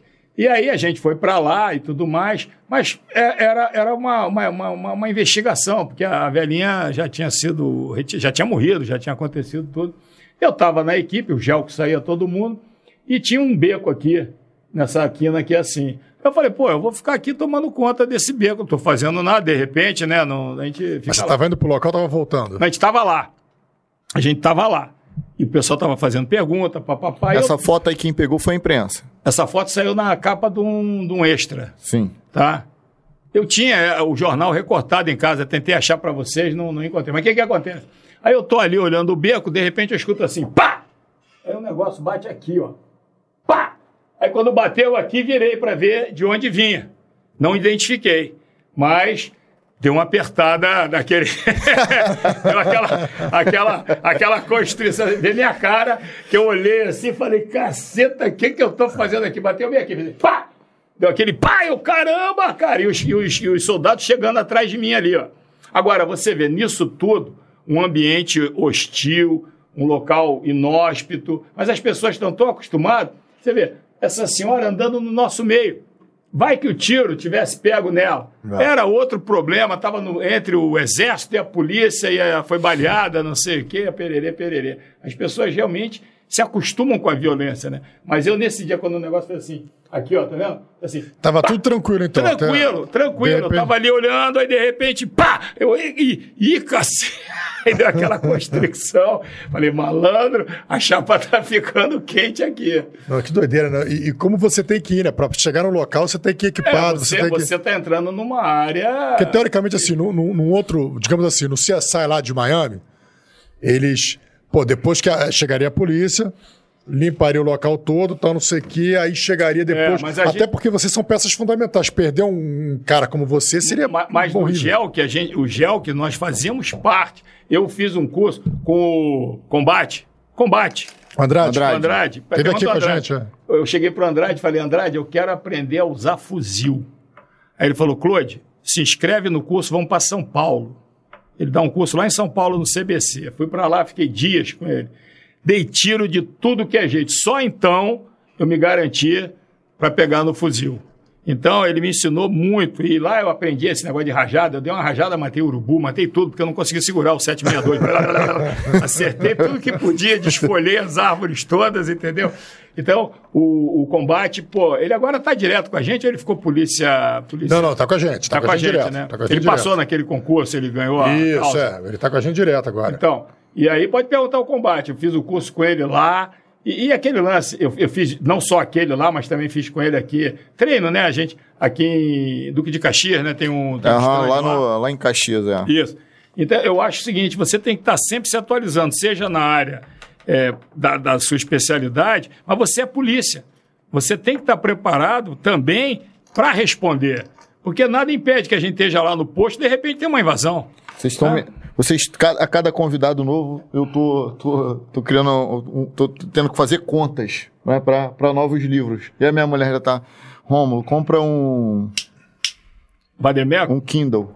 compra um Kindle porque não tá dando. A estante tá ficando assim, ó. Não, mas é, você, você pergunta a minha companheira. A minha casa é estante na sala, estante nos quartos, só não tem no banheiro ainda porque ela não deixou. Mas ela- elas não entendem que a gente gosta do cheiro, tu abre o livro. Não, eu não consigo ler em computador, porque meus livros, se você for olhar, eles são todos sublinhados, rabiscados, escritos aqui.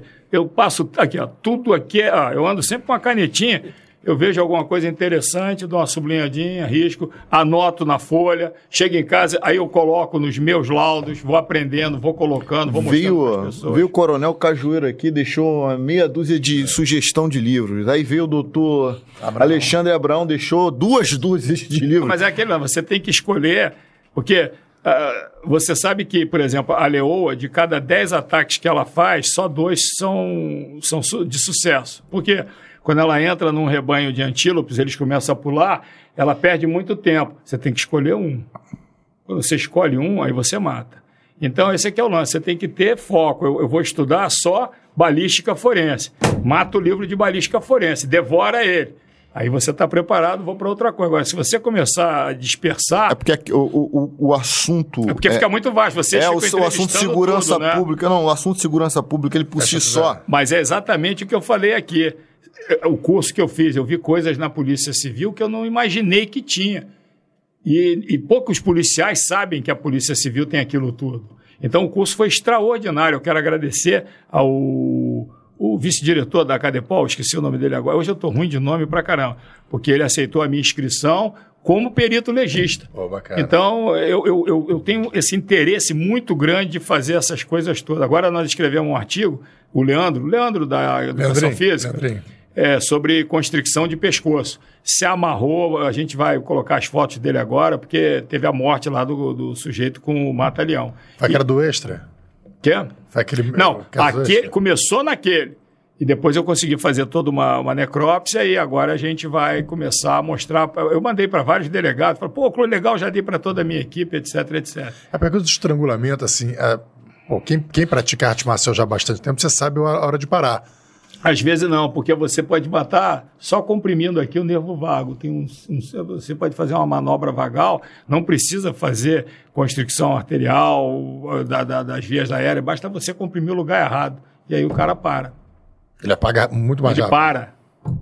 Para o coração, porque você faz uma manobra vagal, vago direto no coração. Então apertar pescoço não é legal. A não ser que Então, seja imobi- situação. então imobilizar o mata-leão é, É, é, é- é bastante você tem que ir muito devagar, porque realmente é perigoso. Nos Estados Unidos, o mata-leão está meio questionado para as forças policiais. é. Porque você pode. Porque a gente sempre passa assim, por exemplo, eu, eu- é, é- é interessante você falar isso, que assim, várias vezes eu vejo vídeos, eu gosto de fazer estudo de casos, e aí tô vendo às vezes um drogado, principalmente um drogado, um cara dando alteração, aí às vezes eu olhava aquela confusão, os PM tentando segurar, os policiais tentando segurar o braço e tal, aí eu falava assim, pô, cara, um batalhão resolveria isso. Esse caso que eu fiz a necrópsia foi exatamente isso. O cara era um drogado, começou a quebrar tudo, o vizinho que sabia artes marciais veio e imobilizou o sujeito. E uma coisa interessante é que quando ele começa a, a, fa- a falência dele, ele pode fazer convulsões. E aquele que está imobilizando pode acreditar que as convulsões são ele lutando para querer sair. Aí você aperta mais. E aí o cara. Eu lembrei da aula do Cara, professor, sinistro, do sabia? professor Leandro. Não, porque é uma situação que realmente, assim, pra mim, o mata-leão resolve. O mata-leão pode resolver e, E te, e te botar um outro, problema um outro enorme. problema. O, Então- o professor Leandro, que você sempre que você sempre lembra do Leandro lá da Cadepol, que é especialista em artes marciais, eu lembro de uma aula que ele deu sobre isso. Falou, ó, muito cuidado com o mata-leão, porque você vai pegar o cara aqui e o cara primeiro ele vai estar reagindo mesmo, mas você dominou. Quando você dominou, Ele faz a convulsão. ele vai desligar. E desliga, desliga os membros inferiores, depois os braços, depois ele- ele desmaia. Aí você, ah, agora tá fingindo de. Agora tá fingindo que desmaiou, né, safado? Vou apertar um pouquinho mais Aí aqui. ele faz a convulsão. Aí ele começa a convulsionar. Sabia que você tava fingindo. Aí Vagabundo. Aperta mais. Aí depois ele vai morre. rea- relaxar ao ponto de, de fazer as ele morre, necessidades. ele morre. Falar, ah, você tá se cagando de medo agora. Quando você for olhar, já tá num problema gigantesco. Se vocês tiverem chance, eu acho que o mês que vem, esse, esse jornalzinho da, da, da, da perícia né, que tem na polícia, eu acho que ele devia ter uma, uma, uma maior divulgação. É, a gente vai publicar esse artigo no, no próximo, agora de fevereiro. Pro gente que falou aqui, aqui nos Estados Unidos, mata-leão tá proibido. É isso aí. Eu mandei para ele o artigo também, mandei para o Jansky também, para ele mostrar lá para o pessoal por que, que a coisa acontece. Acho Tem que mais, tem mais uns comentários aí pra gente ler, que a gente já tá chegando no final. Só pra gente ver aqui pro pessoal não, não, não se sentir desprestigiado. Excluído. É. E amanhã eu tenho plantão, 24 horas, lá em Opa. Niterói. Aí você vai me encher de. Não, amanhã eu tô de Amanhã folga. você tá de folga. Aumenta as fotos. Porque amanhã vai encher de, de- de- de pedido lá de. Capaz de encher porque eu não vou estar lá pra Ah, evitar. vai segurar, né? Segurar. Elvis Araújo, Dr. Claude Elvis é é, fera perito, é demais. perito nosso. Dr. Claude é fera demais, Não, ele excelente é que é fera, profissional. gente trabalha junto. Não existe um cara sozinho sendo fera. Valeu, Elvis, obrigado. Cada dia melhor, parabéns pelo podcast. Mari Blocks, obrigado, Mari. Cheguei, boa noite, meninos. Gabriel Emanuel Livramento. Valeu, Gabriel. Sempre aí com a gente. Tá lendo esses nomes muito rápido, hein, rapaz? É, não, ele eu conheço. Parabéns pela entrevista desse excelente profissional. Sou fã de carteirinha. Carlos Balduino. É o homem do café, né, Oh, pô? É, tem café no bolo, é isso grande aí, ídolo. pô. Falei Figura- com ele hoje, Obrigado, ele nem, sabe, que- ele nem sabia que era eu. Fui pedir, uma perícia, fui pedir uma perícia lá pra Niterói. Falou, Não, Balduino, aí. pede no rádio aí. Ele, ô, ô, ô, ô, Rômulo, é, vou te passar uns números aí, liga aí. Ele nem, sabia que era eu, era eu, Balduino. É, eu, eu também lá. sou fã dele. Rodrigo Ribas, Falcão 69. Ah, lá da... Esse é fera, doutor. Estou com uma lesão na mão desde que me formei no corte. Preciso do seu milagre. Falcão sempre. Aí, ó. É Vamos só- interceder aqui, ó. É Pô. só ligar, é só ligar. Cara, a minha secretária falou uma vez pra mim assim, doutor Claude, só tem que fazer um ambulatório pros polícia. Só vem pra cá ficar atendendo tudo de graça, não sei o quê. Faz um ambulatório, eu venho aqui num dia só pra você atender os polícia. Porque teve dia de, de, de acontecer de, de, de, de, inspetor, não sei o quê, encontrar delegado lá e ficar tentando transferência. Pô, doutor, é o seguinte. Aproveitando aqui esse momento todo nosso, só íntimo, moro? Mas é isso. Valeu, Rodrigo. Obrigado, meu irmão. Temos tanto em comum, eu com a minha mão machucada. É isso, o senhor também, pô. Doutor, já periciou algum famoso? Já, Rodrigo Silveira. já. Mas isso me dói muito. É, é, fala o nome. É. É, boa, excelente. Antônio Duarte, doutor Antônio, obrigado, advogado da minha mãe. Excelente entrevista, pessoal. Estou na rua, celular descarregando. Doutor Claude, obrigado por compartilhar conosco suas experiências. Um beijo, ganhou uma fã. Rafa e Rômulo, muito bom como sempre. Obrigado. Obrigado, Muito Tamara. obrigado, muito Tamara. obrigado. Composição, ah, é, composição ao mau cheiro. Tem como se acostumar? Olha só, o mau cheiro, ele existe. Mas não me, não me incomoda. A gente vai fazer um paciente, um, um paciente, um, um cadáver em decomposição e toda semana tem. Lá, então, vocês arrumam sempre um decomposição para pra doutor. gente. E com esse negócio de ficar botando é, a pomada no nariz, é, ninguém faz isso. Eu, pelo menos, nunca vi fazer, eu não faço. E também você, às vezes, o cheiro, porque, pô, você pode encontrar um cheiro que pode ser veneno, né? E aí aquilo te alerta, né?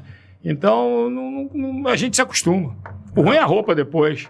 A roupa fica o cheiro na Pô, roupa? quando a gente era da homicídios, fazia local com o cadáver putrefeito, naquela época, que a gente trabalhava com a- o carro aberto atrás, perito vinha lá atrás, pulando, porque ninguém aguentava o fedor lá, na- lá dentro do carro. Eu tenho nove anos de polícia, só entrei no necrotério três vezes, irmão. E é, é isso que ele falou. A roupa é pra você entrar em casa já sem. É, pergunta a ela, quando eu entro, eu já entro ficando pelado. Às vezes ela se estimula, fala, não, não, não, só tô tirando pro plantão. calma, calma, calma. Boa noite, doutor Claude. O senhor estará como professor da Cadepol para a turma de perito criminal também, ou só para a turma de perito legista? Alessandro Stork Figueira. Obrigado, Alessandro. Obrigado, Alessandro. Eu não sei, é, esse ano eu não me, me inscrevi no como é Banco é? de talentos. Banco de Talentos. É, eu estava muito empolgado em estudar e fazer as minhas coisas lá, mas se a Cadepol chamar, de repente a gente está aberto ao diálogo. Mas se não tiver aula lá, vai ter na, na- Ah, no, vai no ter, decorrer, do, tendo, né? Isso no daí- decorrer do- Não, do- da acontece carreira. Lá na nossa, na nosso posto tem um monte de gente que fica pedindo para ir assistir, para ver policiais. Pô, aquilo lá tá ficando um- uma, uma, uma, uma academia né, de, de, de estudo. Toda hora tem alguns policiais que pô, posso assistir necrópsia? É importante. Pá, eu acho que todo mundo tem que ver. Porque vocês vão precisar disso um dia, né? Saber até o que pedir. Pô, Cláudio, eu, tô perdido aqui. Não, não. Lembra daquele lance que a gente viu? Seguindo. Boa noite, meus amigos. Parabéns por mais uma entrevista maravilhosa. Só fera. Valeu, Jim Page. Grande abraço. Flávio Soeiro. Valeu, Jim Page. Ele que me chama de Jim, Jim Page. Page. Grande, grande Soeiro. Grande abraço, meu irmão. Parabéns. Mais uma entrevista muito top. Muita experiência desse policial, Antônio Freitas. Obrigado, Antônio. Obrigado. Doutor Claude, preciso o tempo todo. Novamente, agora falando sobre médicos que não tocam nos pacientes. A necessidade, cada dia que passa, vai ficando mais distante da realidade. Isso aí. Isso aí. Entrevista muito interessante. Parabéns, Rafael Cid. Obrigado, meu irmão. Máximo respeito, doutor. Dando aula não só de medicina legal, como também de vida. Tiago de Paula. Obrigado, Tiago. Parabéns. Outro corte sensacional sobre influencers e falta de conhecimento. É verdade. De bom. repente vai ter alguém que você vai botar esse troço aí. "Ah, Ele é contra a influência, esse cara tem que morrer. Tem que ser investigado. É, tem que ser investigado. Impressionante a riqueza de informações. Por mais profissionais assim. Pode super enriquecido de conhecimento, doutor de uma inteligência nata. Parabéns aos meninos. Parabéns Obrigado, todos, Brenda. né? Obrigado, Brenda. querida. Brenda também é- é, passou no concurso também? Tá não, tá A não- Brenda, tá cara, eu acho que ela estuda, acho que faz faculdade de, de perícia forense, se eu não me não? Pô, engano. que maneiro, que maneiro. Então, parece que o sonho dela é. ah, livros. É, perita. perita, né? Aí, ó os livros. Essa Ingrid. Boa noite, doutor Claude. Existe uma diferença significativa de efetividade entre um tiro de 9mm ponta oca mais P e entre os calibres 40 Smith Wesson e 45 ACP? Pergunta do Rafael Cid. Olha só, toda vez que fazem pergunta de munição, a gente tem que perguntar qual é a pólvora, que tipo de projétil você está usando. Então, é uma pergunta muito genérica. Né? Você ah, você está com 762, você está com 556. O que, que é pior? Depende da distância, depende do tipo de projétil, depende do tipo de munição, depende do tipo de pólvora. Então, essas perguntas, elas são muito. Todas essas, todos esses aí são armas que têm um impacto extremamente importante. Né? E dependendo, por exemplo, você tá, ele está falando ali ponta oca, né? o stopping power. Então, é, como é que é? a 9mm foi feita para isso? Ou a 9mm foi feita para perfurar? Não, não. Quando você tem um cadáver com perfuração, transfixação, quem é que você pensa? Você pensa na 40 ou você pensa na 9? Nove. Você pensa na 9. Então, são projéteis que foram idealizados com ideias diferentes. Né? Porque a 9, o que, que ela faz? Ela, ela, ela fere o sujeito e você tem que carregar o cara. Isso aí não utiliza mais dois. Você tem três parados. O Entendeu? exército, por exemplo, que é, que é, um, que é treinado para guerra, né? É 9mm. É isso Pelo aí. menos até o período que eu servi era 9mm. E uma coisa interessante, quando eu fiz o curso lá nos Estados Unidos, eu tenho esse. esse eu- a minha prova de tiro, eu tenho lá em casa, eu mandei enquadrar a grandona. E lá eles dão tiro na pelve. É mesmo? Tiro na pelve, porque você pode estar de Olha. colete. Na cabeça é mais difícil, mas a bacia está exposta. Você dá logo um tirambaço, pode quebrar o fêmur, o cara cai, pode pegar a femoral. Então lá, tiro na pelve é excelente, uma conduta excelente para você, porque a gente fica tentando na cabeça, dá na pelve, pá, pá, pá, maior, mais O largo. Meu, meu alvo aqui não tem pelve. meu alvo aqui não tem pelve. Não, o meu, o meu lá tem. Meu só tem cabeça e tórax. É. É isso aí. É, Rodrigo Almeida. Tive instrução, construtor Leandro. Hoje sob estrangu... ah, tive instrução com o construtor Leandro hoje sob estrangulamento. Ele falou sobre os estágios do aí? estrangulamento e do artigo que sairá no trabalho feito com o Dr. Claude. Incrível, foi exatamente hoje. Pô, que maneiro. Tá vendo? Coincidência, pô. E, e- é- e é aquele negócio, o conhecimento, ele não deve ser guardado, o conhecimento tem que ser distribuído. Por que, que eu vou perder tempo escrevendo isso daí? O que, que eu ganho com isso? Eu ganho que todo mundo na polícia vai saber Não o perigo que é você fazer... um- E, e- e quando eu mostrei o trabalho pro Leandro, pô, Claude, me bota no trabalho, vamos fazer isso junto, não sei o quê, vou dar umas ideias também. Não, e a necessidade é o seguinte, querendo ou não, o Rio de Janeiro é, é o berço do jiu-jitsu. E Exatamente. o Mata-Leão Tá é o... É o é, pô, todo, Carro-chefe. digamos assim, meu irmão. Carro-chefe. Pô, 90, tal- talvez... Tá aqui se debatendo. Mata leão. É capaz de Mata-leão 80% da polícia, dos policiais no Rio de Janeiro, sabe, Sabe aplicar o mata-leão, mata-leão, já, já teve uma experiência com jiu-jitsu, uma experiência é, mínima com jiu-jitsu, É, né? É, Criminologia. Brenda Doel, é criminologia. Ah, ela faz faculdade de criminologia. Criminologia. Ah, Pô, que bacana, bacana. Brenda. Pô, então ela deve estar sendo interessante hoje pra você, né? Cara, batemos nosso, Fechamos? Graças a Deus. nosso tempo. Pô, Graças Fechou? a Deus a gente conseguiu fechar na marca. Na graça de nosso Senhor Jesus Começamos na hora. Pô. Convidado extremamente pontual. Ah, britânico. não é? E ainda ganhei a canequinha, mas tá faltando o quê? Tá faltando Tá faltando óculos. tá? O primeiro caso que chegar da 82 lá, eu vou ligar pra você. Aí, ó, ele veio sem o óculos. Sem o É, ele veio sem o óculos. Quando mandar pra cá, vai daqueles papeizinhos todos e o óculos junto. Não, eu, eu vou, Rafa, eu vou te propor, cara. A gente tem um- uma, uma forma de. tá- a gente tá tendo aulas grátis. Vamos manter essas aulas. Vamos criar um grupo no WhatsApp, vamos colocar essa- galera toda e vamos simular almoços. Cada um paga o seu. é, e a Mas, gente ó. decide, define o assunto da pauta, quem vai convidar. Pô, irmão, tô com dúvida nisso aqui, vamos convidar quem? Chama quem? O Chama Claude. quem? Chama Tô- Tô com problema aqui na mão. Mas, Claude, primeiro assim, cara, eu quero te agradecer por você ter vindo aqui nos prestigiar, Mó ter prazer, contado cara. a sua história. Tudo que é assim, feito- Eu acho que o objetivo foi atingido, que era é, falar da polícia técnico-científica, da, da, do- do- do- da Polícia Civil do nosso estado, né, que nós servimos, e eu queria... O objetivo era mostrar o trabalho de vocês, mostrar o valor que vocês têm, de uma certa forma intimidar os criminosos, sabendo que eh, nós somos capazes de encontrar e de descobrir. Nenhum crime vai passar, não existe crime perfeito. Então, a, a Polícia Civil do Rio de Janeiro é capaz. É capaz. Eu acho que hoje eh, o que falta para a gente é, é mais mão de obra mesmo, é mais efetivo. É uma coisa que acho que vai se resolvendo, vai se resolvendo com o tempo. tempo. Tem gente para entrar e, e enfim, existe um movimento para trazer essas pessoas. E, cara, obrigado. Obrigado que isso, eu por que compartilhar agradeço. O que for para a polícia, é, no bombeiro, vou citar uma frase do bombeiro: a qualquer hora, com qualquer tempo, com qualquer mar. Estou à disposição de vocês. Pô, obrigado. Chegava na Paraíba. Um abraço aqui da Paraíba, excelente podcast. Cheguei agora. Meu conterrâneo. Na mesa do doutor Emanuel Henrique. Valeu, Emanuel. Vai aqui os livros aí. ó. Balística forense, da- do criminologista ao legista e medicina legal do Genival Veloso de França. Edição antiga, hein? A nova eu não trouxe, não, porque estraga a capa. Mas muito obrigado mesmo, doutor. Ah, um prazer. quer? Fechou? A mim, sem palavras, cara, é sempre de muito. A gente tem tido a sorte, Deus tem colocado pessoas maravilhosas no nosso caminho. A gente teve aqui com o Prujante, que foi uma entrevista sensacional também, divertida, é, cheio de. rico em conhecimentos de defesa pessoal. E é a partir do Prujante que veio o Dr. Claude. Claude. É, que tá, foi uma aula para nós e para vocês que estão aí nos assistindo. Eu vejo esse programa como uma oportunidade semanal de aprender um pouco mais, de anotar mais um livro ali no meu bloco de rascunho para futuramente ler.